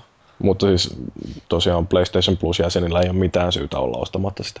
Se on vissiin ihan hyvä peli. Se on loistava peli. Mulla on se Vitalle se Delta. Olen sitä jonkin verran joskus pelannut. Juu. Mutta sitten Mursu voi kertoa meille Dark Soulsin PC-version ihanuudesta. Joo, mä tulla olinkin Guild Warsin parissa ja pahoittelin, jos humisee, että se pyörii tulla taustalla ja se on niin kuin epäoptimoiduin peli ikinä tällä hetkellä, että se käyttää aika paljon prossuja ja 0 prosenttia varmaan näytti sitä. Mutta joo, eli taanoin kun tämä Dark Souls tuli, niin tietysti kaikki HC-jätkät, jotka PCllä on ikinä mitään pelannut kunnon PCllä, niin rupesi miettimään, että kun saisi tämän PClle tämän pelin joskus. Ja siitähän lähti tämmöinen täkyy vähän, muista kuka kehittää sitä jotain mussutti, että ahaa, vinkkailkaapa meille, että kyllä voi vielä julkaistakin tämä. Ja siitä lähti nämä petitionit käyntiin sitten yhdessä vaiheessa ja sitten kaikki oli niin kuin vähän huumorimielessä tässä mukana, että ei ikinä tule tapahtumaan tämmöistä. Mutta sitten tota, taanoin tosiaan tämä julkaisu tai projekti sanottiin, että nyt on oikeasti tulossa tämä ja kaikki oli ihan onnessaan ja pikkuhiljaa onni on vaihtunut tämmöiseen kauheeseen perskivistykseen, että ensimmäisenä tämä Games for Windows Live, jolla tota, itsellä ei ole sen kanssa ollut kuin kerran ongelmia. Eli käytännössähän tämä on varmaan sitten tässä tämä ongelma, että jos ei sun kone ole linjoilla, tai että jostain syystä saa Windowsin sitten yhteyttä, niin sä et pysty save gameja lataamaan ja ilmeisesti peliäkään pelaamaan vai onko kovasti väärässä? Osaako joku sanoa kokemuksen rinta-äänellä? Siis Windows Games for Windows Live, niin, mm. Niin että jos et saa siihen yhteyttä siihen, niin sä et välttämättä pääse... Kyllä ainakin mä muistan, että tuommoista on ollut puhetta nimenomaan, että jossain Mm, Joo, Batmanin koska kohdalla- siis mä en ole oikein itse käsittänyt näitä kaffia ja muiden nettieliittien itkua siitä sen paskuudesta, että jotenkin tuntuu, että sillä nyt itketään itkemisen takia, mutta kai tämä niin paskimmillaan on tosi perseestä. Että muistan, kun mä jotain, öö, hetkinen Warhammer 40K, niitä taktiikka-kliksuttelupelejä pelasin ja se ei saanut sitten yhteyttä tuonne liveen, niin totesi, että no enpä sitten saatana pelaa. Mutta tosiaan tämän lisäksi sitten tässä on nyt suurempana sitten tämä, tai viimeisenä, viimeisimpänä ja suurimpana vitukkeena tämä internal frame bufferi, eli siihen on ilmeisesti pelin sisällä jonkunlainen rajoitin siinä ruudun pyörityksen suhteen, ja tämähän oli se ensimmäinen asia, mitä PC-pelaajat olisi halunnut, että kun tiesi, että mitä tämä Dark Souls pahimmillaan oli konsoleilla, muun muassa Black Town-niminen paikka, missä frame rate oli varmaan jossain kympissä pahimmillaan. Niin, että tämä on nyt sitten rajoitettu tämä PC-versiokin parhaimmillakin koneilla siihen 30 frameen, niin on kyllä niin kuin jotain ihan uskomatonta. Mutta jos uskomatonta on se, niin sitten myös varmaan on uskomatonta sekin, että maksimiresoluutio pelillä tulee olemaan 1024 kertaa 720. Ja no, sanotaan näin, että tosiaan PC-pelaajat pääsee hakemaan sen konsolin kokemuksen niin sanotusti, että peli pyörii, peli pyörii huonosti, näyttää paskalta ja parhaimmassa tapauksessa et voisi ladata sen talletuksia. Että, että tota, mikä siinä sen verran paskatapahtuma varmaan niin kuin pelirintamalla, että se on ihan The Forbes nimisessä yhteisössä, yhteisössä, yhteisössä, eli tämmöinen talousmaailman tiedotus ja mikä yhtiö onkaan, niin tota, sielläkin on julkaistu ihan tämmöinen, kyllähän siellä nyt tietysti näkyy tämmöisiä aihepiiristä kuin aihepiiristä näitä uutisointeja, mutta nimenomaan tämä paskuus. Ja kun se on näin esi- esillä jossain tuommoisessa isossa julkaisussa, niin ehkä se niin kuin vähän enemmän tulta tota, siellä Namkolla perseen alle kuin joku no, konsolipini itku tai jonkun muun tämmönen vähemmän tunnettu tai levinnyt tällainen. Tämähän on esillä Gamescomissa tämä peli. Että. Joo, mä itse kyllä ajattelin, että mä pysyn kyllä kaukana siellä, että mä sitä Vedät turvaa ihmiselän- muuten niitä kaikkia esittelee. No joo, sitten ensin, ensin huuan kun ihmiselään ja tapaan kaikki pelin kehittäjät siinä varmaan. Että, no en, en suinkaan, mutta en viitti mennä masentumaan. että Itsehän tosiaan kovasti tässä vielä vannoin, että tuli tuo Games for Windows Live, niin mä että "Öö, vittu, kyllä minä kestän nyt yhden lataamattoman illan. Ja, mutta sitten tuli tämä frame buffer ja sitten tuli tuo resoluutio. Että kyllähän tommonen tietysti resoluutio menee, ja jos frame on kiinteästi 30. Mutta tuommoinen resoluutio menee, jos sä esimerkiksi pelaat PCllä ja sulla tulee kuva telkkarista, jolloin sä et ole ihan ruudussa kiinni. Mutta sitten kun katsoo niitä frameja, tai siis noita screenshotteja, yksen sitten on tainnut tulla, niin kyllä se näyttää ihan hirveältä, että jos PC-pelaaja on perinteisesti näyttönsä edessä, niin kyllä mä veikkaan, että siinä saa hammasta purra kyllä kuin pieelää, että sitä pelaa. Että se on melkoista muhjua se peli, että en kyllä suosittele enää tota kellekään. Että jos haluaa sitä pelata, niin ostakaa se mieluummin konsolille. Että, että, että. Herra rotu nyt nujerettu. No joo, siihenkin tarvittiin yksi paska konsolikehittäjä näköjään. Että ei, on niinku tämmönen ylhäisö piiri saatu polville. Että siellähän nyt moni tietysti netissä julistaa elämänsä vihaa näille kehittäjille, mutta toisaalta kuinka moni sitä nyt otti mitään ihmettä, että PClle tullessa. En tiedä. Mutta, mutta tämmöisen pelaamisen vammaisuuteen voi myös määr- mainita tällaisen ihmisen suojeluvaistin puuttumisen, kun on tämmöinen pyörtymistapahtuma kodin parissa joku mehustellut viitisen vuorokautta ja käynyt lähinnä vaan vessassa vähän ruiskuttelemassa ja pyllistelemässä sitten kun tarvii. Eli tarvii ja voisin heti tuon uutisen, niin mä näen se nimeenkin tosta, kun mä en sitten osaa. Tyler Rigsby. Ai niin, mähän olen kirjoittanut sen siihen. Pikkunen Tyler Rigsby, 15-vuotias poika. Viety sitten tota, poika oli vähän ampunut ja tappanut ilmeisesti liikaa ja pyörtynyt sitten siellä pääpunaisena tai sinisenä. Aika nössö, vaan viisi päivää pelannut putki. Heti Niin. pyörtyy. Niin, mutta teki se äiti kyllähän oikein, että se otti sitä Xboxin pois, pois sitten. Että, tota, saa nähdä minkälaiset vierotusoireet siinä sitten on. No nyt se varmaan kun on murhasimulaattorilla harjoitellut, niin seuraavaksi menee aseen kanssa kouluunsa ja ampuu siellä kaikki. Mm. Äitinsä se varmaan ampuu, kun se on. No aloittaa siitä. Joo, sitten saa taas peli väkivaltaisuuden kommentoijat jotain panoksia itselleen käytettäväksi. Kyllähän toi pistää niinku miettimään sitä vanhempien vastuuta, että jos viisi päivää pelaa putkeen.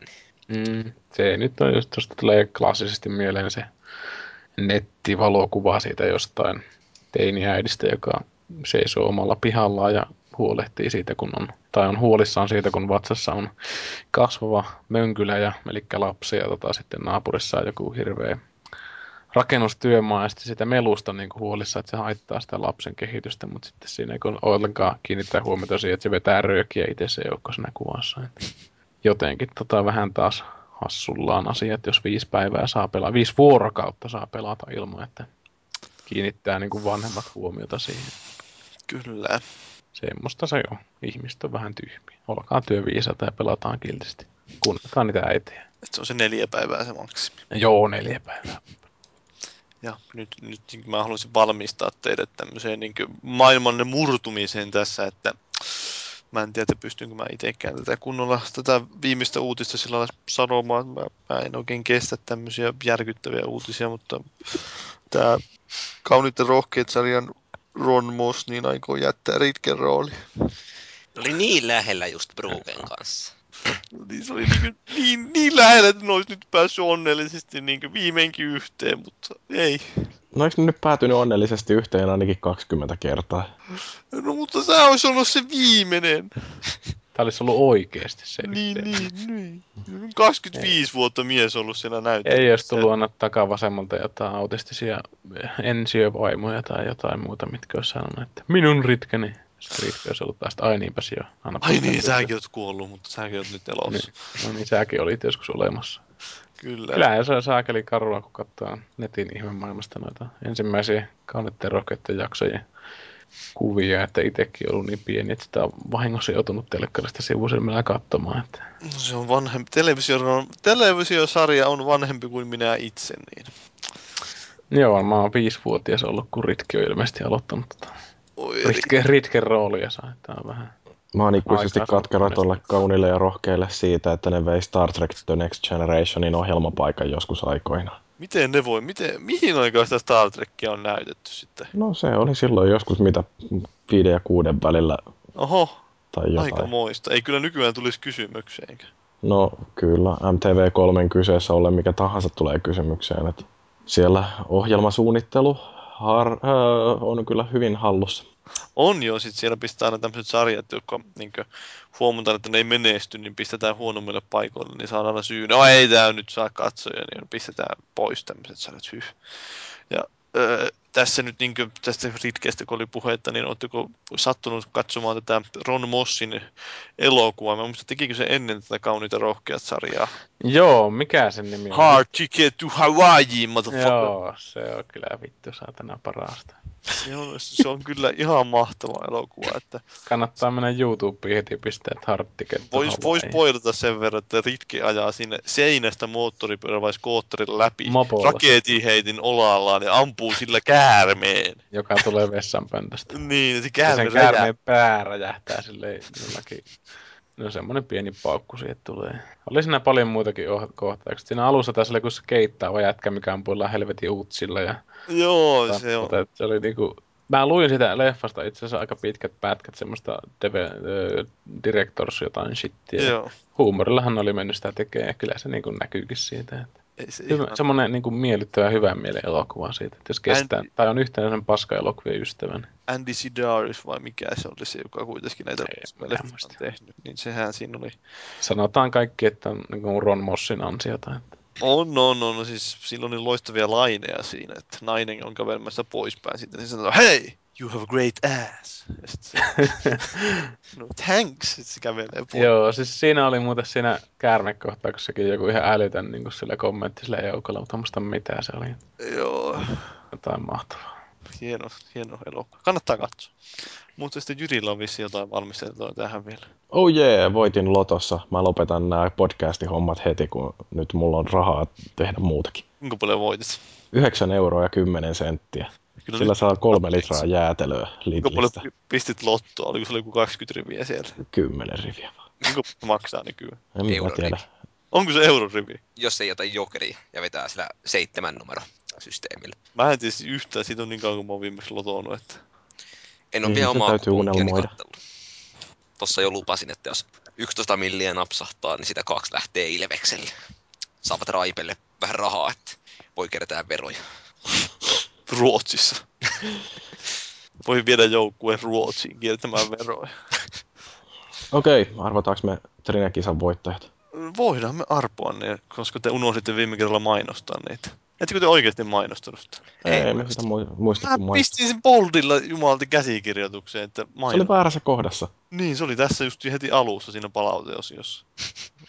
Älä lyö. Niin, arvotaan sitten, sä saat arpo. Okei, arvotaan täältä näin. No on valmiiksi jo arvottu. Täällä on siis tota, niin sanotaan nimet, niin ketkä on voittanut nyt sitten Trine 2-kilpailussa. Öö, täällä Eetu L, Kimmo M, onko täällä muita Kimmoja? Ei varmaankaan. Vir- öö, Kristo V ja sitten on Juha P ja sitten on Henrik A ja Ernesti N ja Petri V ja Ilkka H. Ja tota noin, niin oikeastaan kaikki, jotka osallistuivat tähän kisaan, voitti. Se sattui käymään niin, että oli just sen verran osallistujia, että oli palkintojakin. Että sillä ähm, hauskalla kulmalla sitten tätä lähestyttiin. Joo, mutta mikä on oleellisinta tässä kisassa? Mikä oli lopputulos? Aa, katsotaan nyt sitten. Mä en olekaan näitä kaikkia niin tarkkaan lukenut. Tuossa on tontsa, tontsa, tontsa, tontsa. öö, maagi, maagi. Sitten toi täytyy avata tosta ihan erikseen. yksi ääni sen mä musta tuli Batmanille. Joo, tässä on maagiset. Eli Tontsa voitti äänin 4-3 ja Batman tuli mustana hevosena kolmanneksi. Mihin, mihin kaksi ääntä sitten meni? No siis tässähän oli vain kahdeksan vastausta. Eihän. Yksi, kaksi, kolme, neljä, viisi, kuusi, seitsemän, kahdeksan, yhdeksän, kymmenen. Ajaa. No, mä, mulla ei ole sitä ilmeisesti kaikkea täällä mun, mun tota postilaatikossa, niin laske sää paremmin sitten. Siellä on siis kaksi muutakin vielä ilmeisesti saamassa palkintoja, joita ei äsken mainittu. Puhukaa jostain. Puhukaa! Mitä meidän pitäisi puhua? En minä, Puhukaa jostain, että mä minä en osaa puhua mistään. monimutkainen prosessi laskee nyt tämmöisessä. Puhutaanko vielä tuosta Mars Roverista? Oliko siellä mitään suomalaisia osia? Oli ilmatieteen laitokselta. No niin, sitä vaan jossain TV-ohjelmassa ihmeteltiin, että minkä takia siellä on uuni, mutta kyllähän jos sieltä jotain näytteitä otetaan, niin niitä täytyy pystyä valmistelemaan erilaisilla tavoilla ja yksi tapa valmistella näytteitä on sitten kuumentaa niitä, että saadaan sieltä irtoamaan jotain kemikaaleja. Ja tosiaan tämä Mars Rover, niin sehän on sellainen liikkuva ö, testilaboratorio, että sen avulla voidaan muun muassa selvittää, että löytyykö Marsista vielä jotain veden jäänteitä, ja jos siellä on vettä ollut, niin hyvin todennäköisesti siellä on myöskin ollut elämää. Ja tietysti jos kaikki menee ihan äärimmäisen hyvin putkeen, niin sieltä saattaa löytyä jopa jotain fossiiloituneita eliöitä. Täytyykö tässä nyt vielä paljon jutella vai joko saisi laskettua tulokset? Joo, kerro vielä lisää vähän. Mulla on tässä kesti aikaa löytää kynä. No joo, myöskin tota noin, niin, äh, katselin tässä American Pie nelosen, tai mikä se nyt onkaan se niiden äh, reunion jakso, ja, tai siis se semmoinen elokuva, missä kaverit palaa sitten vielä kerran sinne kotikaupunkiinsa. Ja voin sanoa, että jos American Pie-elokuvista noin aikaisemmin on tykännyt, niin tämä on lisää sitä samaa, ei ihan yhtä hyvää laatua kuin mitä ne aikaisemmat kolme elokuvaa, jotka on ihan teini-elokuvien sellaista ehdotonta kermaa, mutta kyllä tämänkin voi katsoa. Joo, siinä muun muassa nähdään Jason Bixin lerssi lasikannen takaa. Se on, kuulostaa hyvältä. Joo. Eli Ja- no, mä voin julistaa tälle nyt voittajan. Eli tämän kaksintaistelun voitti Tontsa äänin 5-4. Joo, Jos mä nyt ihan oikein laskin. hyvin mahdollista. Eli aika tiukalle meni. Joo. Yksihän täällä on tota, ö, Kriston tarina tästä, että miten Tontsa voittaa, niin, niin tämä on aika eeppistä shittiä ja täytyy varmaan lukea tämä koko tarina esimerkiksi tuonne jakson loppuun sitten, että voivat ihmiset kuulla, että miten Kristo perustelee tämän vastauksensa ja siitä voi jatkossa sitten, kun meille lähetetään kilpailun vastauksia, niin ottaa vähän mallia. Kyllä. Täällä oli myös muitakin ihan hyviä perusteita, että muun muassa Petri Nygårdin paskalla musiikilla perusteltiin sitä, että Tontsa voittaa. Joo, no mutta öö, me ollaan varmaan uutiset käyty lävitse ja kaikenlaista muutakin ihmeellistä jorinaa. Seuraavaksi voisi vaikka siirtyä sitten juttelemaan tuosta Gamescomista, mutta pidetään sitä ennen lyhyt kusitauko. 風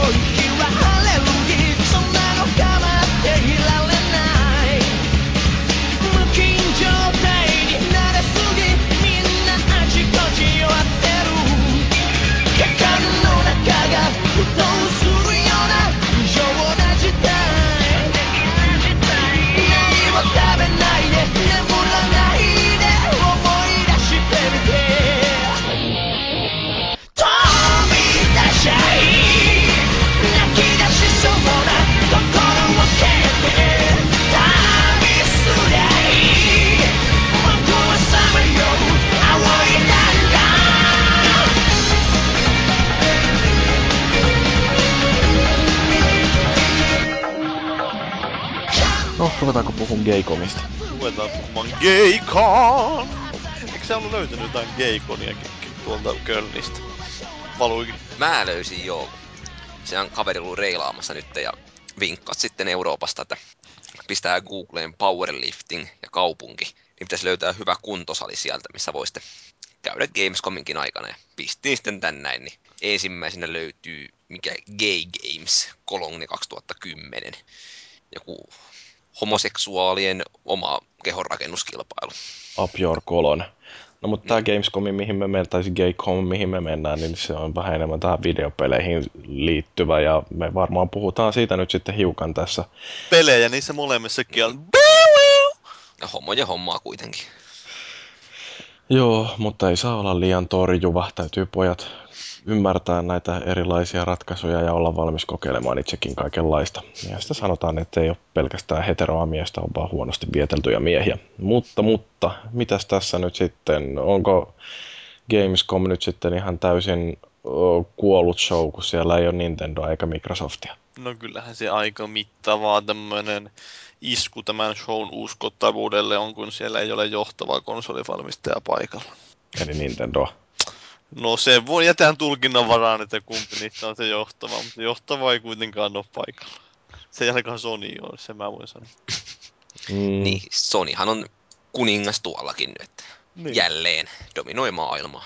Näin se tuntuu oleva. Mutta kyllähän toi kuitenkin Gamescom lähetti postia kaikille ilmeisesti ilmoittautuneille, että niin, niin, uh, nyt ennätysmäärä näytteille asettajia, että siellä on Venaas nyt, missähän se löytyy, 140 000 neliömetriä on näyttelypinta-alaa ja, ja tota noin, niin yli 600 tai noin 600 näyttelee asettajaa 40 eri maasta, että kyllähän siellä nyt kuitenkin ihan nähtävää on melkoisen paljon ja mitä siellä oli viime vuonna ollut kävijöitä yli 200 000, että kyllä siellä ainakin ihmisiä näkee. Joo, ja mitä nyt videokuvaa katoin sieltä tapahtumasta viime vuonna, että se päivä, se yhdessä välissähän vissiin suljettiin ovet, ettei sinne lisää otettu porukkaa, kun se oli aivan täysi se paikka. Se oli niin kuin näytettiin semmoista kuvaa, se oli ne ihmismeri vaan, joka vello siellä ja voin kuvitella vaan, että jos siellä on nyt tuommoiset säät, mitä sinne on luvattu, joku 29 astetta parhaimmillaan, niin ja hikisiä nörttejä pistetään semmoisen sässä, niin huh huh. Tietääpähän kantaa vettä mukana.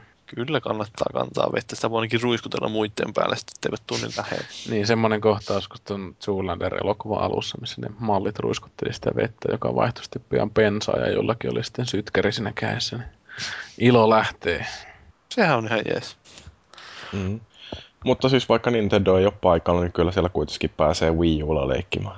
Joo, siellä on Ubisoftilla on Wii U-pelejä ainakin ja vissiin voi olla Warnerillakin. Mua vähän huolestutti se, että kun Warner mainosti, että nyt meillä on tänne yksi uusi, tämän, ainakin kaksi uutta peliä tänne Gamescomiin, yksi merkittävä uusi peli, sitten ne paljastaa just ennen Gamescomia joku Wii U partipeli kokoelma. Onko tää nyt se Secret Game, jota me ollaan menossa kattoo? Harry Potter Party. Joku varmaan tämmönen purryhatter. Purr! Mutta Mm. mm, niin, ja on siellä Frozen Bytekin esittelemässä. Mutta mitäs toi nyt toi Wii U, niin jokohan sitä voi näyttää sillä yleisölle, että kun siellä kuitenkin varmaan porukka kulkee kameroiden kanssa ja jos ne edelleen pitää sitä varsinaista konsolia jossain pahvilaatikoissa, niin kyllähän se nyt on hiukan semmoinen letdown. Niin, en tiedä siitä, että kun, no Nintendo itse ei ole siellä paikalla, niin mä en kyllä menisi sanomaan, että ne saa näyttää sitä pahemmista laitetta. Tai siis, öö, sehän osittain oli kiinni siitä, että me ei saatu nähdä sitä sillä Frozen Byteilla, koska se oli kehitysversio nimenomaan, ja sitten se ohjainkin oli vanha versio. Se ei ollut ihan se uusin versio, jota me testattiin.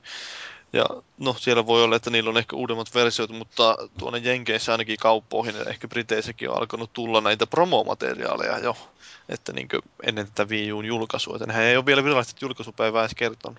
Ja no, että varmaan tässä pikkuhiljaa niillä alkaa tämä hypekoneisto käynnistyä, että jos kauppat jo valmistautuu pistämään jotain mainoslootia esille.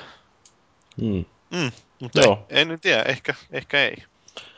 No, mutta mitäs nyt kun ollaan sinne menossa, niin mitkä julkaisut porukkaa kiinnostaa eniten? Mä kattelin tuolla Twitterissä, niin, niin sinne heitin tällaisen ilmoituksen, että taas nauhoitetaan ja kyselin vähän, että mikä ihmisiä kiinnostaa, niin siellä Olli Puurunen oli kysely myöskin, että mitä kukin keskustelijoilta, keskustelijoista odottaa messuilta eniten. Kyllä se on pakko sanoa, että toi Star Wars 1313 niin kyllä kiinnostaa kovasti. Että, että vaikka ei jedejä olekaan, niin silti on niin kuin, kovasti kiinnostaa, että mitä ne saa aikaiseksi. Tuohan se tavallaan vähän hölmöä tehdä yleensäkään Star Wars-peli, jossa ei ole jedejä. Että, että se on vähän niin kuin se NHL, jossa ei ole itäistä konferenssia ollenkaan. Ai vähän niin kuin ensi kauden NHL. Niin, no sinne kumpaakaan. Teemu pelaa yksi. Se pääsee. Mutta no, et sä pääsikö sä näkemään sitä ollenkaan? No enhän mä tällä päästä, kun sä röyhkeästi sinne ryntäsit. Woo, bitches! No High siis tar- five! Tarkkaan ottaen mua voi syyttää kaikista näistä peleistä, että minkä takia niitä ei pääse näkemään, niin se on minä, kun olen jakanut vuorot, että Tai mit- miksi minä joudun katsomaan Big Benia? no sen takia, kun satuit olemaan sillä hetkellä vapaana. Pihaan sinua. Mutta niin, Joo, en tiedä. Kyllä mä itteni tuikkasin sinne Paavin taskuun Star Warsia katsomaan. Että ei mulla näyttänyt mitään siinä samaan aikana olevankaan. Että se on semmonen, mitä itsekin haluan nähdä. Joo, no ehkä se on ihan toisaalta, että jos ei ne näytä mitään uutta E3 verrattuna, niin samaan pätkään voi katsoa YouTubesta, mm. niin siinä ei tiedä sitten menettääkö siinä välttämättä yhtään mitään. Mm. Jos haluaa saman kokemuksen, niin ottaa läppärin mukaan saunaan ja katsoo siellä sen päästä. Pääsee siihen kuumuustasolle sitten. ehkä Se voi olla, joo. Pimeään sauna. Kuuluu vaan epämääräisiä miesten ääniä ympäriltä. Achtung! Deutschland, no joo. Öö, mikä, mikä ne sanoi Jyri sää ennen, niin mä saan No siis mua ihan kiinnostaa nähdä, että mitä uutta Sonilta on tulossa. Että mä oon itse menossa katsomaan pari sellaista esittelyä, mitkä näkyy tuolla Sonin listoilla, vaan New Move IP ja New Japan Studios IP. Että siellä pari uutta peliä julkaistaan. Mä en ole ihan varma, saanko mä mainita näitä, mutta kuitenkin, että tiedetään, että pari uutta IPtä on tulossa ja ne varmaan kerrotaan Sonin pressissä ja sitten mä menen itse katsomaan niitä torstaina. Joo, niin, no me varmaan saatetaan tietää jo ennen sitä lähtöä, että se, oliko se keskiviikkona vai tiistaina se pressi niillä? Tiistaina. Tiistaina, eli jo ennen lähtöä varmaan tiedetään sitten jo mitä sieltä on tulossa. Että voit henkisesti valmistautua, ei taas joku Move-kokoelma. Sitten Sport Champions 3. Mutta mm. Niin, no, äh, en minä tiedä, ei minulla ole kyllä mitään yksittäistä kauheita. Että tietysti maagisetillä voi vähän siinä kurmottaa, kun maagisetti olisi halunnut varmaan NRiä päästä testaamaan ja sille ei sitten tullut kutsua sinne EAN Backdoor Sluts Partyin. Niin minä pääsen sitten sinne, varmaan otetaan Valoikin kanssa matsia siellä sitten NRissä ja Saat selkäs. kuvataan kun- Joo. Joo, yksihän oli, yksihän oli tollanen, mitä tota, uh, ihan sillä järjestelijän oikeudella niin kaappasin itselleni esittelyn, niin heti silloin keskiviikkona, kun lennetään Kölniin, niin mä menen katsomaan Hitmanin hands-on esittely, eli käytännössä pääsen iskemään käteni itse siihen peliin, että pääsen näkemään, että minkälainen tämä on. Ja se on ihan mielenkiintoista, että kuitenkin noista Hitmaneista on ihan tykännyt, niin Se ei näyttänyt ihan hyvältä, että mitä on siitä päässyt näkemään. Joo. Ja oli se Tomb Raider näyttänyt ihan hyvältä, mutta siihen taisi olla pikkarainen menossa katsoa sitä. Mutta ehkä se voi olla jotain siellä julkisella puolellakin, että kun meillä on se aikataulu on semmoinen mielenkiintoinen, että kun me sinne keskiviikkona vasta mennään, niin me vähän niin kuin puolittain päästään sinne pressipäivälle. Että Joo, mua harmittaa se, että jos me oltaisiin lennetty sinne edellisenä päivänä, niin me oltaisiin päästy näkemään noita pressitilaisuuksia, että ainakin Sonin pressi olisi ollut ihan mielenkiintoista. Plus sitten, että Sony esittelee aika paljon niitä uusia pelejä siinä keskiviikko aamupäivästä, että mä olisin mennyt katsomaan Dust 514 esittelyyn, mutta niin. se on sillä, että me ollaan vielä suunnilleen junamatkaa Düsseldorfista Kölniin sillä hetkellä. se on vähän joo tuommoinen no, ikävä yksityiskohta, mutta Että ensi just- vuotta varten tietää sen, että kannattaa lentää sinne jo ennen sitä ammattilaispäivää. no niin. Mutta kuka tuon päätti tuon päivämäärän? No mä, ja siinä oli osittain se, että niin, niin mua ei itseäni huvita olla ihan hirveän pitkä aikaa siellä, ja toisaalta niin No otetaan sinne noita, ähm, näitä, näitä foorumilaisiakin, jotka oli ilmoittautunut kiinnostuneeksi, niin ajattelin, että niiden on turha siellä sitten taas nuljuu tyhjän pantteina kokonaista päivää, että mieluummin mennään sinne sillä, että asettaudutaan taloksi ja seuraavana päivänä ruvetaan sitten täysillä katselemaan, että mitä messuilta löytyy. Niin, onhan se vähän ongelmana just, että mitä ehtii sitten, tai siis, että ei kauhean monta päivää haluaisi pöys- töistä pois olla, ja niin kuin, Mm-hmm. paitsi jos sulla joku loma alkaa tässä. No mulla alkaa tiistaina loma, että mun piti aloittaa loma jo maanantaina, mutta mulla on sen verran kiireitä, että siirrän nyt sitten yhdellä päivällä loman aloittamista. Mutta tosiaan siis, että pitää vähän taktikoida se, että siinä mitä sinne pressipäivän aikana no ehtii mennä kattoon, että siellähän on näitä tämmöisiä, jotka tietää, että on varmasti suosittuja. Esimerkiksi Call of Duty Black Ops 2, jos haluaa sitä mennä testaamaan sinne, niin varmaan kannattaa pressipäivänä hyökätä sinne. Mm-hmm. Ja mitä muita nyt tuommoisia ehkä kenties suosittuja pelejä. Joo. Mutta tässä voisi vähän nyt katsoa sitten, että mitä kaikkea on luvassa, että kun me tosiaan tehdään sillä että lennetään keskiviikkona tonne Kölniin, tai siis itse asiassa Berliinin kautta Düsseldorfin ja junalla Kölniin, että jos ketä kiinnostaa tietää tämä meidän matka, niin tota, siellä on Deep Silveri on ainakin esittelemässä Sacred 3 ja Dead Island Riptidea ja Secret Files 3, että sinne on pikkarainen menossa katselemaan tätä esittelyä ja varmaan kirjoittaa siitä jotain raporttia. Mä menen katsomaan Hitmania heti silloin ekana päivänä. Valuitse näkee Wonderbookin. Joo, muovettelua, tuommoista Potter-henkistä, niin kiinnostaa nähdä, miltä se sitten konkreettisesti tuntuu ja näyttää. Joo. Sitten siellä on Testament of Sherlock Holmes-peli, jota maagiset menee katsomaan. Me on otettu vähän näitä kaikkia pelejä sitä mukaan, kun niitä on tarjottu. Ja mä nyt heitin ton maagisetille, että kerron sille vielä keskiviikkona lennon aikana, että tässä on muuten sulle ensimmäinen toimeksianto. Sitten se, mitä helvettiä se on tehnyt? Hyppää, hyppää lentokoneesta ulos.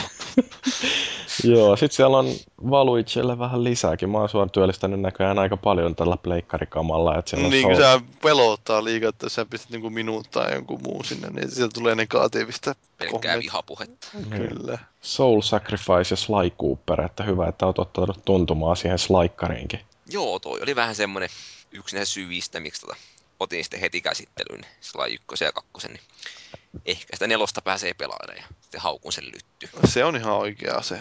Kyllä siellä varmaan, kun oliko toi nyt tunnin verran, mitä sitä esitellään, niin todennäköisesti sulle isketään ohjainta kouraa ja Niin se sanotaan, on että hetkinen, puoli tuntia vaan, noin molemmat pelit. okei, okay, no saat siellä Sonin pressialueella hetken aikaa sitten palloilla ja juoda niiden viinat. Ja sitten me lähdetäänkin Mursun kanssa juomaan ihan toisen firma viinat. Kyllä. Ja tota noin, varmaan silloin heti keskiviikkoiltana, niin ehkä me tehdään sellainen pikainen mini-podcasti-raportti siitä. että- Aa, sen takia sä pistit mursuun ja valuikin sinne. Aa, nyt se selvisi. Että ne ei ole jalossa pyörimässä, kun me nauhoitetaan. Niin, koska ei kukaan halua kuunnella noita kahta. Me tehdään Anteeksi. Paavin kanssa kahdestaan vaan podcasteja siellä sitten. Aina silloin, että joku on jossain, kaikki muut on jossain esityksissä kiinni, niin on silloin taktisesti pistetty. Niin hierotaan rasvaa toistemme rintoihin. Kyllä, kyllä, köllin auringossa. juu, siellä on ilmeisesti ihan aurinkoinen keli. Kyllä, kyllä. Joo, mutta tosiaan niin kuin varmaan päivittäin me tehdään sellaista pikaista raporttia, että kirjoitetaan joku sellainen koostepäivän tapahtumista ja jos aikaa ja energiaa riittää, niin varmaan sitten tosiaan näitä podcast bonus ilmestyy kuunneltavaksi. Ja toihan on keskiviikko sillä kiva, että vaikka me ollaankin siellä vaan puoli päivää, niin me kerätään kuitenkin pyörimään siellä suhteellisen tyhjällä messulattialla, että nähdään varmasti paljon asioita ja ollaan valmiina sitten kohtaamaan koittelemus näiden myöhempien päivien aikana. Niin, että mehän tosiaan se systeemi menee niin, että me ei tarvitse kuitenkaan siellä pelkästään pyöriä siellä tavallisen rahvaan seassa, niin se myöhempinäkään päivinä, vaan niitä järjestetään niitä esittelyjä siellä sivuumassa siellä jossain pimeissä katakompeissa, joita myös sanotaan pressialueeksi. Joo, ja sitten torstaihan meillä on sellainen päivä, että kun mä näitä kaikkia tapaamisia tässä järjestelin, niin ihmettelin, että miten sellainen ää, lehti, jolla... On yksi tai kaksi edustajaa siellä. Niin, että siis miten ne pärjää. Et meitä on kahdeksan tuolla ja musta rupesi tuntua, että meillä loppuu miehet kesken. Öö, niin, mut siinä mielessä tosi hyvä, että meitä on noin paljon, että siinä ei tule sellaista hirveätä listaa sitä tutustuttavaa, koska eihän siinä kun juoksee puolen tunnin esittelystä toiseen, niin missä välissä siinä kerkee kokoamaan ajatuksia niin paljon, että saa jotain jutun tynkää kirjoitettu, että tuolla nyt siis meillä on Paavi ja on menossa katsomaan Electronic Artsin suljettujen, suljettujen ovien takana tapahtuvaa esittelyä ensin siinä torstai-aamuna ja sitten kun ne lähtee sieltä pois, niin minä ja Cubase mennään sitten jatkamaan. Mikä Ää, se on sieltä tämmönen, ei kun mä mietin vaan, että onko sulla tää Need for Speed sillä lailla kutkuttava. Uh, kyllä se varmaan on. Se on kuitenkin Criterionin peli, niin se on varmaan se, mikä mua eniten siellä kiinnostaa. No ehkä nyt jotain uutta Medal of Honoria ja varmaan jotain Crisis 3 voi vilkaista, että mitä hienoa niillä on. Mutta, Siinä on pari tuntia aikaa, että ehkä ehtii useampaa varmaan katsoa. niin, ja täytyy vähän kahtella sillä lailla, että niin, kun te olette sieltä poistumassa, niin jos kerätään vaihtaa pikkasen sanaa, että mitä te olette kerännyt näkemään, niin me sitten mennään Cubasein kanssa katselemaan eri pelejä. Paitsi, että Cubase todennäköisesti linnoittautuu johonkin NHL ääreen ja jää siihen, ja mä sitten kiertelen yksin katselemassa Need for Speedia. No sitten Dragonfly menee katselemaan, että mitä Capcomilla on tässä, mm, ne ei ole edes kertonut, että mitä pelejä ne, ne meinaa esitellä, mutta siellä on ilmeisesti kaikenlaista hauskaa Capcomilta. Ja sitten sen jälkeen tuleekin tollanen vähän öö, ruuhkaisempi tunti, kun Pikkarainen menee katsomaan Orcs and Menia ja sitten siellä on Cubase ja Tuhomursu. Ja kun hetkinen muuten Cubase ei pääsekään katsoa Mä voin mennä Injusticea. Katsoa, jos mä vaan ehin. Joo, niin tota, siinä on, meitä Tuhomursun kanssa katsoa sitä.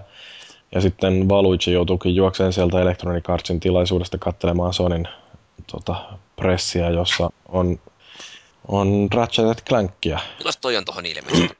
Se ilmestyi siihen toissa päivänä tai joskus. Aha, no niin. Joo, että tiedät nyt sitten tällaisenkin. Joo. Se on Mä en vissiin kätevä. syö tona päivänä ollenkaan. Joo, se on siis semmonen, että me hommaat jotain voidetta, joka imeytyy sun vartaloon sillä vähän niin kuin ruokana. Joo, mutta tässä on sitten, täytyy voit. katsoa, että, että vaihdetaanko tuohon noin Sonicia ja, ja All Stars Racing Transformedia, niin laitetaanko siihen joku muu kuin siinä, että että jos on Valuicelle aika montakin juttua laitettu samalle päivälle, niin ehkä tää täytyy siirtää jonkun muun hoteisiin, että perjantai ja lauantai tyhjää, niin mä kerän kölniä silloin. joo. Ja sitten Batman Arkham City jotain jatko-osaa, niin Maagia Paavi on menossa kattelemaan Se on se Wii U-versio. Aha, okei. Okay. Sitten on Secret Game, Dragonfly ja Paavi. Sitten on toi Lego Lord of the Rings. Sinne mä ilmoitin Valuigi ja itteni, koska me ollaan molemmat pelattu noita Lego-pelejä aikaisemmin, niin voidaan jotain tietääkin niistä, että nähdään vähän, että minkälainen on Lotri. Nythän siinä on ääninäyttely ensimmäistä kertaa. Niin... Ja se on. Onhan se ollut jo aiemminkin. niin, se oli Batmanissa. Batman kakkosessa. Ai niin, niinpä se olikin. No, ei se mitään. Sitten on tosiaan, mulla on tuollainen kolmen tunnin rupeama, menen katselemaan näitä Sonin uusia IPitä ja siellä on vähän Little Big Planet-juttujakin jotain. Sitten Paavi menee katsomaan Big Ben line eli siellä on jotain laitteistoa. Niin voit sitten raportoida, että mitä kaikkia hienoja uusia kilkkeitä on Big Beniltä tulossa. Ja sitten Pikkarainen menee katsomaan näitä Ubisoft-demoja, että siellähän on Assassin's Creed 3 ja Far Cry 3 ja vähän kun kysyin tältä Ubisoftin edustajalta, niin lupas se, että siellä on uutta Raymaniakin. Oo, se Rayman Legends vai mikä se olikaan tää Wii U. Joku semmonen joo. Et torstaina silloin me nähdään monenlaisia pelejä paljon, ja jos siitä tehdään jotain raporttia, niin se on varmaan kaikkein kattavin, mitä tuolta tulee sitten tuon viikon aikana. Perjantai Pikkarainen menee katselemaan Tomb Raideria ja varmaan pääsee iskemään näppinsä ohjaimille, että saa siitä jotain sellaista tosikokemusta. Ja sitten Tuho Mursulle valitsin, kun oli tällainen Tekken World Federation puolen tunnin esittely, niin voit mennä sitä katselemaan, kun siellä on taistelupeliä. Tajusin vasta nyt jälkeenpäin, että sehän, mikä se oli se joku strategiapeli PC, sitäkin esittelyä tarjottiin, mutta niin, niin Mikä, kenen, minkä firma? Ee, Ehkä on se on parempi pysytellä kanssa. vaan ihan konsoli Mikä firma? No siis tämä sama Tekken-firma, että Namcon strategiapeli. vai oliko se nyt sitten? No jotain, niillä oli kuitenkin Company of Heroesia tai muuta tällaista. THQ. En muista. Meni jo mielestä. Ihan sama. No joo, sitten on Activision esittelee Skylandersia ja Family Guyta ja Angry Birdsia, ja kun mä ajattelin, että mä en sitä tuskaa viitti kellekään muulle sälyttää, niin menen itse katsomaan sitten nämä esittelyt. No. Siinä on kolme mielenkiintoista. Herra jestas. No, voi ottaa jos haluaa, niin pystyn jakamaan tämän vielä eteenpäin todennäköisesti. Mä voin olla kaveriksi. Jos sinne Menee mahtuu. Nämä, on vähän, vapaan nämä, perjantai nyt sitten. joo, nämä pressitilaisuudet on sillä inhottavia, että niissä on aika rajatusti yleensä tilaa, että en ole ihan varma, että pääseekö sinne ilman kutsua, mutta voihan sitä yrittää. No sitten Mursu ja Paavi menee katsomaan Guardians of Middle Earth-esittelyä siinä perjantain puolen päivän kieppeillä ja sitten Dragonfly pääsee tutustumaan Black Ops 2 ja 007 Legendsiin, että tämä oli varmaan semmoinen, minne olisi ollut muitakin menijöitä, mutta valitsin tosiaan nyt sitten Dragonflyn, että Ne on pelannut vähän enemmänkin noita kottuja. Joo. No Pikkaraiselle tulee sitten tällaiset pelit kuin Deadpool ja Walking Dead, ja tämä on nyt nimenomaan se Activisionin Walking Dead. Ja sitten Paaville ja Tuho Mursulle kiitokseksi kaikesta uurastamisesta, niin Star Wars 1313 esittely vielä siinä perjantai päätökseksi, että kyllä me varmaan tuoltakin jotain juttua saadaan aikaiseksi. Ja nämä kaikki esittelyt on sellaisia, että jos haluatte, että me kiinnitetään huomiota johonkin erityiseen asiaan siellä, niin ei muuta kuin postia osoitteeseen podcast.konsolifin.net, niin me yritetään siellä sitten, Tai Twitterin tai mihin nyt. niin yritetään kaivaa sieltä sitten sellaisia yksityiskohtia, mistä olette erityisen kiinnostuneita, että nyt teillä on ensimmäistä kertaa mahdollisuus saada omat kysymyksenne vastatuiksi tuollaisen tilaisuuden yhteydessä. No sitten lauantai ja sunnuntai meillä onkin sellaista aika vapaata palloilua, että sunnuntaina lähdetään tietysti takas tulee sieltä Suomea kohti ja ollaan sitten Helsinki-Vantaalla joskus puolen yön kieppeillä, että jos sinne haluaa tulla mitalikahveille, niin me ollaan todennäköisesti jo kadottu paikalta. Mutta lauantaina haaveilen kovasti, että pystyn järjestämään sellaisen live-podcast-nauhoitussession. Mun yritykset saada joku neuvotteluhuone sieltä messualueelta on tähän asti kariutunut, koska kaikki firmojen PR-esitte, edustajat ne katoaa sieltä messuilta perjantai-iltapäivän aikana, että siellä tosiaan niin jää näitä jotain mallityttöjä ja muita random palloilijoita sinne, vaan sitten viikonlopuksi, että kaikki ammattilaiset häipyy sillä lailla, kun perjantai-iltapäivä koittaa. Et siinä mielessä lauantaina ollaan siellä aika tyhjän päällä, mutta ei se mitään. Nisupulla lähetteli privaviestiä ja kysyi, että onko meillä jotain tällaista get togetheria. Yritetään löytää sieltä jostain joku sellainen ravintola, minne voidaan raivata nurkkapöytä itsellemme ja pistetään sinne mikrofoni ja kaikki kiinnostuneet voi tulla kuuntelemaan, kun me nauhoitetaan sitten ensi viikon podcast-jakso tosiaan lauantai-iltana ja toivottavasti jonkinmoisen live-yleisön edessä. Vielä ei tosiaan paikkaa ole päätetty, mutta jos haluatte tulla mukaan todistamaan tällaista ihmeellistä tapahtumaa, niin sähköpostia tuttuun osoitteeseen, niin mä kerron sitten, kun selviää, että missä me ollaan. Eikö nämä kirkot ole aika hyvin auki? Varmaan joo lauantai-iltana jonnekin Mennään sinne kisakaastiin sinne. Joo. Et jos ei muuta, niin ollaan siellä meidän hotellilla Maagisetin huoneessa, kun sillä on oma huone, kun se ressukka kuorsaa niin hirveästi, että kukaan ei kestäisi olla sen kanssa samassa huoneessa, niin vallataan se. Kyllä sinne mahtuu varmaan kaikki ne, jotka on Saksassa ja haluaa tulla kuuntelemaan, kun nauhoitetaan podcastia. Maagisesti on se morsiusviitti. Joo, mutta siis tosiaan tarkoituksena meillä olisi tehdä aika paljonkin sieltä tällaista raportointia, että Sitä ei vaan mietitä, että kuka tekee mitäkin. Joo, mutta kyllä me tämä järjestetään. Tähänkin asti ollaan kaikki saatu hoidettua sillä jännittävästi jotenkin kuosiin, että niin, no ei tästä oikeastaan muuta ihmeempää ole kerrottavaa. Se, mikä mua harmittaa ihan hirveästi, että tosiaan niin nämä äh, maahantuojat ja julkaisijoiden edustajat, niin ne ei ollut mitenkään kauhean vastaanottavaisia sellaisille lähestymisille, kun sanoin, että voiko meidän ei-toimittajat tulla myöskin mukaan näitä pressejä seuraamaan. Että ne on tosiaan nämä peliesittelyt, ne tapahtuu aika tosi pienissä tiloissa. Sinne mahtuu kymmenen toimittajaa kerrallaan katselemaan, kun demotaan 20 minuutissa joku pelikohta ja sitten sen jälkeen pari tyyppiä kerkee esittämään kysymyksensä ja sitten rullataan porukka ulos sieltä ja tuodaan seuraava sisään, että nämä ei ole mitään sellaisia, että siellä voi sitten istuskella pelaamassa monta tuntia. Et tota, olisi ollut kiva tietysti, jos olisi näille meidän mukaan lähteville ihmisille ollut jotain muutakin tarjottavaa, mutta no, saavat ainakin hyvää seuraa ja konsolifin T-paidat. Oho, teepaita. Onko semmoitteet luvattu? Näin olen vähän ajatellut. Ja tietysti mehän kuljetaan siellä näillä, näissä meidän aikaisemmin saamissa T-paidoissa. Koko, koko viisi päivää käytetään samoja paitoja. No ei kai sinne nyt kukaan mitään vaihtovaatteita ole. No ei, siis ei varsinkaan kun noin kylmää. Joo. Mutta mitä meillä on mukana siellä laitteistoa, niin kaksi nauhoitinta ja hirveä kasa kameroita, yksi videokamera ja tietysti tietokoneita, joilla tehdään sitten sitä juttua sieltä. Että, Niin joo, tietokoneita joo. ja älypuhelimia, että voidaan twiittailla jatkuvasti, mitä siellä nähdään. Ja, Ottaa kuvia.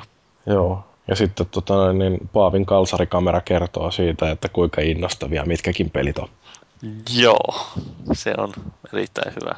Mulla on semmonen metalli, semmonen, tai semmonen joku jännä juttu kiinnitettynä mun penikseen, ja se aina sillä lailla mittaa sen niin pituutta siinä samalla. Se siitä päättelee, että kuinka innoissa. Niin, että jos tulee kultamitalia, niin on sitten oikein tosi innoissa. Se oli kyllä vain pronssimitali, joka se saisi innostunut mies. Ajattele, ajattele, jos se olikin saanut kultaa. niin, housut olisi ratkennut. Nyt olisi ollut vasta nolopalkintoja. Mutta niin, joo, tosiaan siinä on vielä, mä just mietin tässä, että mä kyllä viskaan osaan noista mun kamoista jollekin muulle, että en nyt ihan kaikkea rupea itse kantaa. Että. Mm. No, kunhan videokamera on aina siellä, missä tapahtuu ja kuvataan nyt varmaan sitä yleistä meininkiä ja otetaan sieltä paljon kuvaa peleistä ja Messutytöistä. Ennen kaikkea niistä. Semmoisia just, että hei, mutta siis ote- otetaan niinku mukaan kuvaa niistä tapahtumista, messuista, mutta oikeasti sinne zoomataan just niihin naisiin sinne sitten. Ja sitten se maagi voi käydä siellä öö, puristelemassa niitä tyttöjä ja katsotaan, että kuinka ne läpsi. Joo. Juotetaan aluksi maagi humalaan ja sitten käsketään sen mennä sinne messulattialle. Se on tunnetusti todella suuri, vaikea operaatio, tämä maagin juottaminen humalaan. Joo, se kyllä vaatii aika muista lämmittelyä ja maanittelua, että saa juomaan sen ensimmäisen oluen. No joo, mutta onko meillä jotain muuta ihmeellistä kerrottavaa Gamescomista? Siitä aiheesta kuulette ensi viikolla, tai siis tässä nyt tulevan viikon aikana, niin aika paljonkin. Tai sitten ei kuulla yhtään mitään. Niin se voi olla, että me innostutaan siellä hukkumaan jonnekin Reinin uh, mutkaa jossain heti siinä keskiviikkoillan aikana ja olemme sitten kadonneet. Kukaan ei tee enää tätä podcastia. Mm. Näin, näin siinä menee, että me joudumme myymään itseämme siellä Saksan kaduilla. Tai ehkä se on Felis, Leo ja Daniela jatkaa sitten, pitää lippua korkealla. Kyllä. Juu, Kansoittavat maan. se oli, se oli meidän Gamescom valmistautumisesta kaikki tieto, mitä meillä on tällä hetkellä siitä. Lähettäkää siitä sitten meille vaikka postia, jos haluatte tosiaan, että käydään tutustumassa johonkin peliin erityisesti. Mä sitten jaan näitä tehtäviä näille orjilleni. Mennään vaikka palautteisiin. Mennään palautteessa. Mennään. Niin, meille palautetta voi edelleen lähettää foorumilla ja sitten voi lähettää sähköpostia osoitteeseen podcast.konsolifin.net ja sitten meillä on Facebookissa ja Twitterissäkin jonkinnäköistä kahvaa, jonka kautta voi meihin tarttua. Äh, Stammy on kommentoinut viime jakson tätä Windows 8 keskustelua, kun Gabe Newell on valittanut siitä, että Windows 8 on pelin kehittäjälle turma ja tu- tuho. Niin, Mursu. niin, tästä on sanonut sitten Stammy, että tuossa uudessa Windows, Vinukassahan on kaksi puolta, desktop on ennallaan, mutta Start-valikon tilalla on Start-näyttö, tämä metrotyylinen. No siis metrotyylistähän ei enää Windowsissa puhuta, se on nyt kaikki vaan Windows 8 tyyliä, että Xboxissakin jatkossa ei puhuta metrosta, vaan Windows 8. Ja sitten mitä mä oon ymmärtänyt, niin tämä Classic Desktop, niin sehän on vain yksi metrosovellus, että se kaikkien muiden metrosovellusten tapaan täyttää sen koko ruudun, että Windowsistahan ei enää voi puhua sillä, että siinä olisi ikkunoita, vaan siinä on koko ruudun täyttäviä sovelluksia ja se on yksi semmoinen inhottava puoli, että joku Windows 8 Word esimerkiksi, niin ei voi pitää enää kahta ikkunaa rinnakkain tai, Siis oikeesti. tai Wordia ja Excelia rinnakkain, koska ne on, se on koko ruudun sovelluksia kaikki. Mitä helvettiä? Joo, joo. No en kyllä varmasti pistä Windows 8 koskaan. Joo, mutta siis se mikä on tässä näitä... Mutta mitä jos sulla on useampi tämmönen näyttö, niin pystyykö sitten kai pistää? No siis tämä on ilmeisesti ollut yksi semmoinen huolenaihe justiin sellaisilla ihmisillä, jotka on ollut Windowsin tehokäyttäjiä, että ei ole näitä useamman käytön useamman näytön käyttäjiä ei ole hirveän hyvin otettu huomioon Windows 8. Voi ristus, mitä paskaa. Joku, joka tuntee asiaa paremmin, voi tietysti kommentoida, että olenko ymmärtänyt väärin, mikä on täysin mahdollista, mutta niin, niin, joo, kyllä se Windows 8, niin sen käyttöliittymän surkeudesta ei ole ihan turhaan valitettu. No jos nuin asiat on, ei kyllä todellakaan ole. Että... Mutta se, mikä siis tässä nyt on ongelmallista näiden pelin kehittäjien kannalta, että okei joo, siis Windowsihan tulee se marketplace, jonka kautta voi ostaa pelejä ja muita sovelluksia. Ja se, että siellä on sitten tällainen yksi marketplace, niin se ei tietenkään estä muidenkin vastaavien palveluiden, jonkun Greenman Gamingin tai Steamin käyttöön ottoa, mutta tosiasiahan on se, että esimerkiksi joku Internet Explorer, vaikka se ei ole paras selain lähellekään, että siis jotkut Firefoxit ja Chromet pyyhkii Internet Explorerilla pöytää ja varsinkin kaikkien web-standardien kannalta tämä IEhän on ihan hirveä kammotus. Onko sä päässyt kokeilemaan Internet Exploreria Xboxilla? Eh, onko se ihan parasta ikinä? Prepare to say wow. En voi puhua siitä mitään, mutta kunhan mainitsi. Mm, niin, no, Jatka. no anyway, siis tai niin kuin ongelma on se, että kun siellä on jo olemassa joku marketplace, niin suurin osa näistä ihmisistä, jotka asentaa Windowsin, niin ne on hirveän tyytyväisiä siihen Windows Marketplaceen, ja ne ei koskaan tule edes harkinneeksi sitä, että ne asentaisi jonkun Steamin tai muun vastaavan, jolloin ne pelinkehittäjät, jotka haluaisi käyttää jotain muita palveluita tuohon peliensä julkaisukanavana, niin ne tota, ei välttämättä sitten saa peliensä näkymään ollenkaan. Et niillä toi, mm, se niin kun, Windows Marketplaceista pois jättäytyminen on niille ihan bisnesmielessä kuolinisku. Että just sama juttu, mitä kävi IEn kanssa, että muut selaimet häviää defaultisti sen takia, koska ne ei ole valmiiksi siellä ää, käyttöjärjestelmän mukana, niin mm, samalla lailla ne, jotka ei nyt sitten ole marketplaceissa, niin niillä ei välttämättä ole samanlaista mahdollisuutta tehdä bisnestä kuin näillä, jotka on.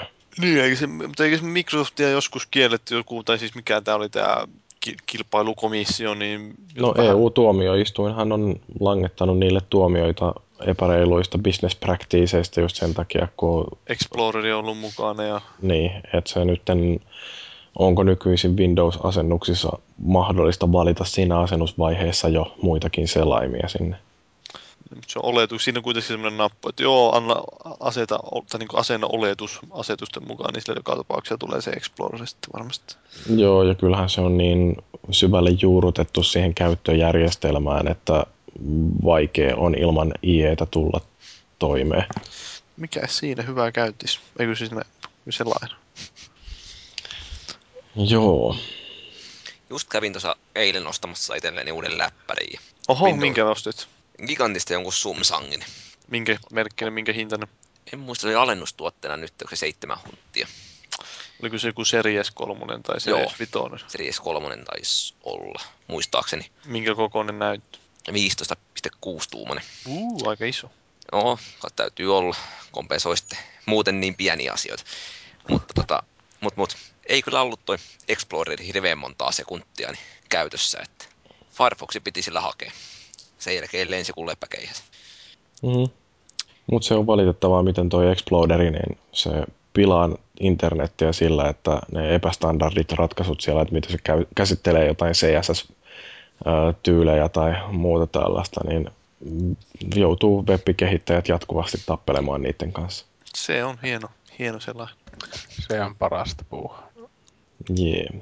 No, mutta sitten Lapa 12 viime jakso, kun puhuttiin tästä Beyond Good and Evilistä, niin Lapa 12 on sanonut, että tämän podcastin peli oli erittäin hyvä valinta. Pelasin pelin pari vuotta sitten julkaisun jälkeen, olisiko ollut, hetkinen, niin pelasin pelin, pelin pari vuotta sen julkaisun jälkeen, olisiko ollut 2005 tai 2006. Muistan vain sen hienon tarinan. Nyt kun eilen peliä taas käynnistelin pitkästä aikaa PCllä, niin muistin myös kameraongelmat ja hieman tönkköliikkuvuus. Mutta silti annan neljä tähteä. No mitäs Mursu, saiko sä pelattua ton pelin koskaan loppuun? Öö, mikä peli? Joo, Good and Evil, se josta puhuttiin. Ei, joo, sitten. en mä sitä sitten käynnistellyt siitä, että näyttikö sillä on jonkun verran ongelmia sitten siitä, että, että tota, ehkä se jossain vaiheessa sitten tulee pelattua, mutta tota, oli se aika epäpelattavaa, että parempaakin varmaan löytyy. Joo, no siis kyllä mä edelleen tykkään siitä ihan älyttömän paljon, että vaikka siinä oli tosiaan niitä äh, ongelmia, niin kyllähän se, ne hyvät puolet siinä pakottaa antaa anteeksi todella paljon. Et tota, kyllä mä edelleen suosittelen Beyond Good and Evilia kaikille, mutta se uudelleen läpipelaaminen, niin kyllä se muistutti niistä ongelmista, mitä siinä on. Mm. Ja aika ei aina kohtele noita 3D-pelejä kauhean hyvin. Että... Mm. Joku oli laittanut se hetkinen, käsittele, käsittelittekö te jo sen palauteosio, että oli toivottu vähän enemmän syvää luotausta niistä erilaisista hahmoista, mitä siinä pelissä oli. Siitä, mm. että kuinka omituisia eri, erilaisia. Joo, mä en edes kirjoittanut sitä tänne muistiin. Joo, mä ite... Se ei sun mielestä huomioon itse huomasin kanssa nimittäin sen asian, että oli niin erikoisen olosta otusta ja niin, niin kuin fysiologisesti ihan erilaista olentoa. No sekin jo etunenässä kyllä, että ehkä sitä sivuttiin vähän sitä aihetta, kun sitä röhköstä kuitenkin keskusteltiin, että se oli sellainen sikaröhkö oikein, eikä mikään Disney-possu.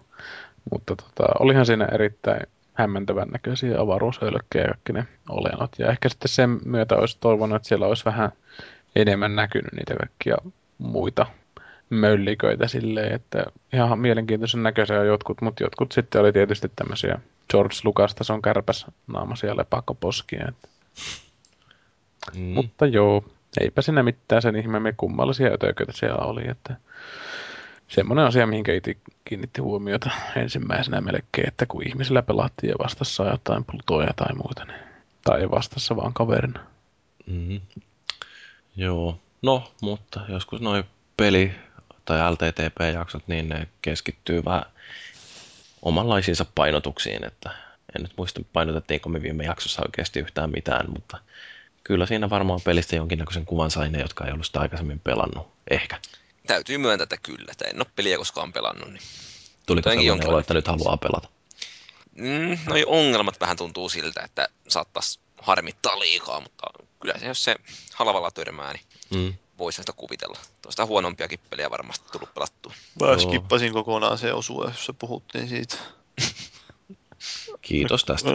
Ei, mutta mä saatan ehkä pelata se joskus vielä, niin mä ajattelin, että jaksa kuunnella nyt. Kuuntele sitten, jos pelaa. Joo, no se on onneksi nopeasti pelattu lävitse, että se on niinku 10 tuntia pauttia Se on aika alla. pitkä peli. Mm, Joo, mutta jos ei lähde liikaa niitä kaikkia sivujuonteita siellä koluamaan, että yrittää mahdollisimman nopeasti päästä lävitse, niin kyllä se sitten on aika, Mä oon tottunut kahden tunnin peleihin.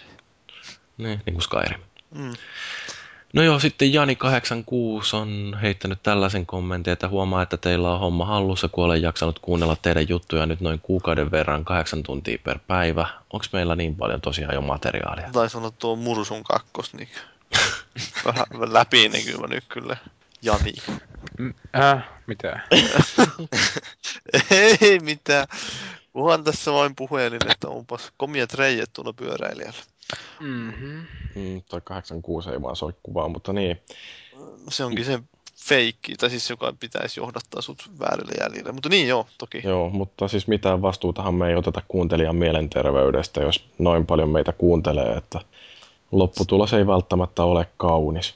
Se voi olla jo vähän niinkö, vähän niinkö haitaksi ihmiselle. Että jos, vähän niin kuin se, että jos sä pelaat sen viisi päivää sitä kotona, niin mä veikkaan, että voi Alkaa ruumi osaat hapertumaan, kun kuuntelee Koska tulee ensimmäisen kerran podcastia. sellainen, että joku on kuunnellut konsolifin podcastia viisi päivää putkeen ja pyörtynyt ja sitten viedään iPodi pois. se, se voisi olla kyllä aika ajaa meidät ahtaalle. Karu Mm, Sitten kaikki Suomen lakimiehet hyökkää konsolifin.nettiä vastaan, että pilataan pelaajat. Sellaista se on. No joo, sitten vielä Salamanteri on sanonut, että kevään ajan olen odotellut Jyrin kokemuksia Mass Effect 3. Käsitin, että sarja on ollut kovasti mieleen Jyrille ja siksi olenkin ihmetellyt, kun ei kastike Posse kommentoi peliä. No eihän meillä ollut kuin yksi jakso siitä.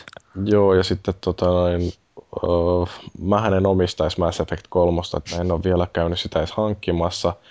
Uh, en tiedä miksi, koska eka peli oli hyvä. Ehkä se toinen peli oli sen verran pettymys loistavan ekan osan jälkeen, että en ole vielä toi, toipunut tästä pettymyksestä täysin. Ehkä se kolmonen täytyy jossain vaiheessa koluta lävitte, mutta sekin on taas näitä megapelejä, että mulla niinku, aika tuntuu menevän siihen, että jahdataan jotain Amalorin trofeja. Ja kun Mass Effect 3, mä en kuitenkaan koskaan ota sitä platinaa, niin miksi vaivautua edes aloittaa? Se on ihan, lyhyt. ihan terve aseen. Mä sen kolmosen kahlasin läpi, niin ei se mittari näyttänyt edes 20 tuntia sen. Joo, jos ei siinä yritä mitään parasta mahdollista loppua, niin siinä pääsee ihan lyhy- nopeasti. No kaikki loputhan on samanlaisia, niin ei ole väliä. Niin, ja se on se väri vain siinä.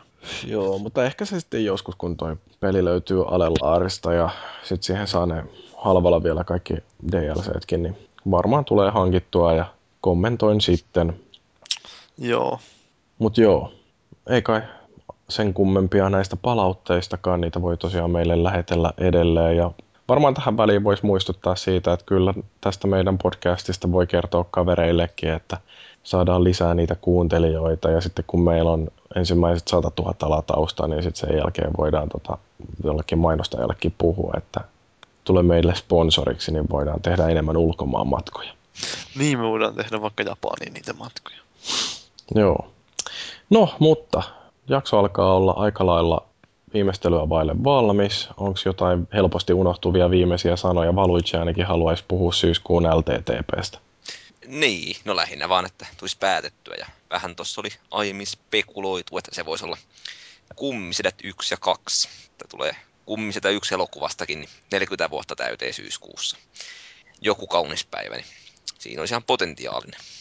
Ei huono idea ollenkaan, tätä voi vaikka kommentoida. Ja jos tuntuu siltä, että kummisedät 1 ja 2 on ihan paska idea, niin ehdottakaa parempaa. Jos se tuntuu taas hyvältä idealta, niin nyt on hyvä hetki ruveta hakkaamaan niitä lävitte, jos ei muuta kuulu, niin ehkä sitten syyskuun LTTP-jaksona on kummisetä ja mä hänen siinä jaksossa ole, koska Gamescomin jälkeen pakenen maasta kolmeksi viikoksi. Eli se voisi olla Gears of War tai Halo. Ne on ihan hyviä vaihtoehtoja, joita ei ole ollenkaan vielä käsitelty tarpeeksi tässä podcastissa. Nimenomaan. No, mitäs Mursu? Onko jotain terveisiä meidän kuuntelijoille? Hmm. Eipä mulla varmaan mitään se ihmeempiä tällä kertaa. Tälläkään. Mm. Vähän tylsä ihminen näin illan hännillä. Että. No, Paavi, take it away. Take it away, baby! Oli nyt, mun pitäisi tässä nyt kyseillä tämmöinen juttu, kun Tontsalle oli tullut, tullut tai Tonts oli pistänyt Twitterissä tämmöisen kysymyksen, että, tai ei kysymyksen, vaan huomion tähän vastauksena tähän sinun Gamescom-huomiointiin, niin että muistakaa, että mitä sokeampi kokki, sitä makoisampi kastike. Olkaahan kiltisti Saksassa. Että mitä tämä tarkoittaa? Miten tulkitsitte tämän, mitä sokeampi kokki, sitä makoisampi kastike? Mm, mulla on silmälasit. Meinaatko, että sä teet parempia podcasteja sen takia? Se voi olla. Kun ei näe mitään, niin silloin täytyy kuulla tarkalla korvalla. Mm. Ah, no, voin tämän koskettavan tarinan kertoa tuolta olympialaista tähän loppuun. Että kun siellä oli tämä Felix Sanchez, joka juoksi, oliko se 400 metriä aidat. Ja hän, jos joku saattoi katsoa sitä palkintojen jakotilaisuutta, niin mies hän niin rupesi itkemään, niin kuin se oli edes korokkeelle päässyt nousemaan. Se oli murtuneena koko mies siellä ihan täysin, että se kyynelet vain vuosia. Sitten tietysti joku saattoi vähän ihmetellä, että miksi näin oli, niin 2008, kun oli Pekingin olympialaiset, hän oli myös siellä finaalissa 400 metrin aidoilla. Silloin hän tuli vain neljänneksi, koska se saisi vissiin, oliko se samana päivänä vai edellisenä päivänä tietää, että hänen isoäitinsä oli kuollut. Ja silloin se meni vähän sen takia blörinäksi. Ja nyt sitten hän sanoi, että hän omisti tämän isoäidilleen. Ja sitten hän, se häntä kosketti niin syvästi, että hän pääsi sen niin kuin, tämän nyt tekemään kuitenkin sen niin kuin, omistamaan hänen isoäidilleen. Tämä oli erittäin koskettava tarina pyyhin kyyneliä silmäkulmasta. Mm. Okei, okay, kiitoksia näistä inspiroivista tarinoista. Tämä oli jakso numero 73. Kiitos kuuntelijoille, kiitos Paavi ja kiitos Tuho Mursu ja kiitos Valuichi. Mä olin Jyri ja ensi viikon jakso nauhoitetaan toivottavasti live-yleisön edessä Kölnissä.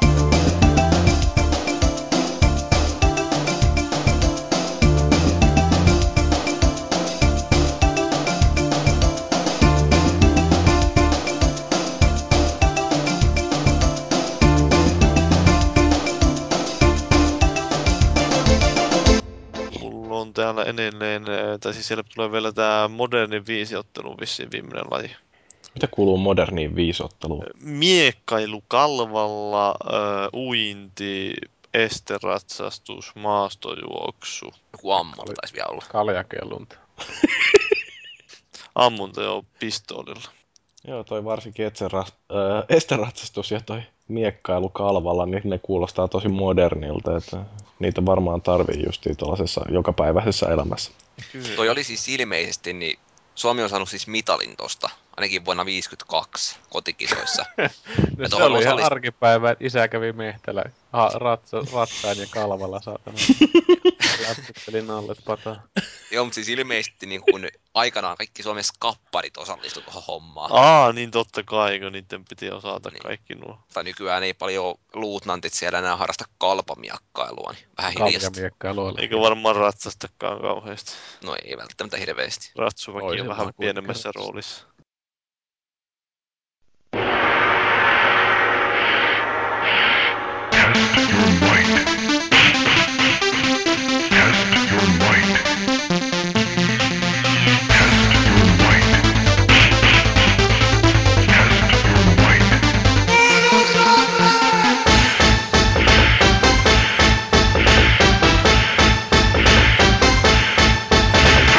Esiasetelmissa maagiset vaikuttaisi ylivoimaiselta voittajalta. Todellisuudessa maagiset on taas ollut kaljalla Frozen kaverinsa kanssa kerran kievarissa ja alkanut tapansa mukaan uhoamaan paikallisille maalaistolloille.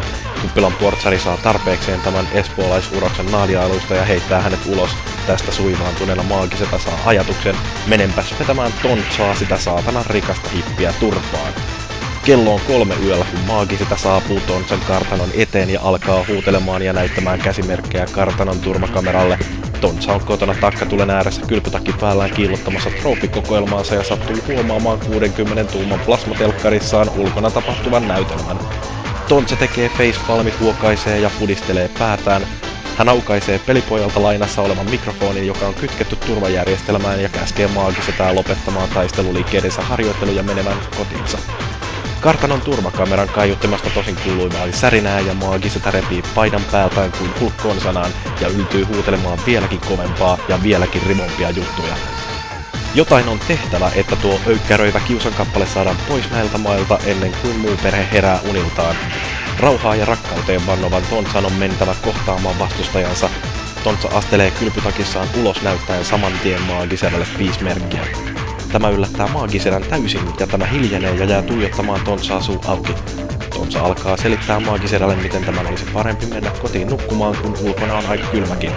Todellisuudessa Tontsan suusta vyöryy dynaamista framebufferia ja maagiset alkaa voida pahoin. Espoolaisatleetti ei kestä tätä ja hylyhistyy maahan vaikerrellen.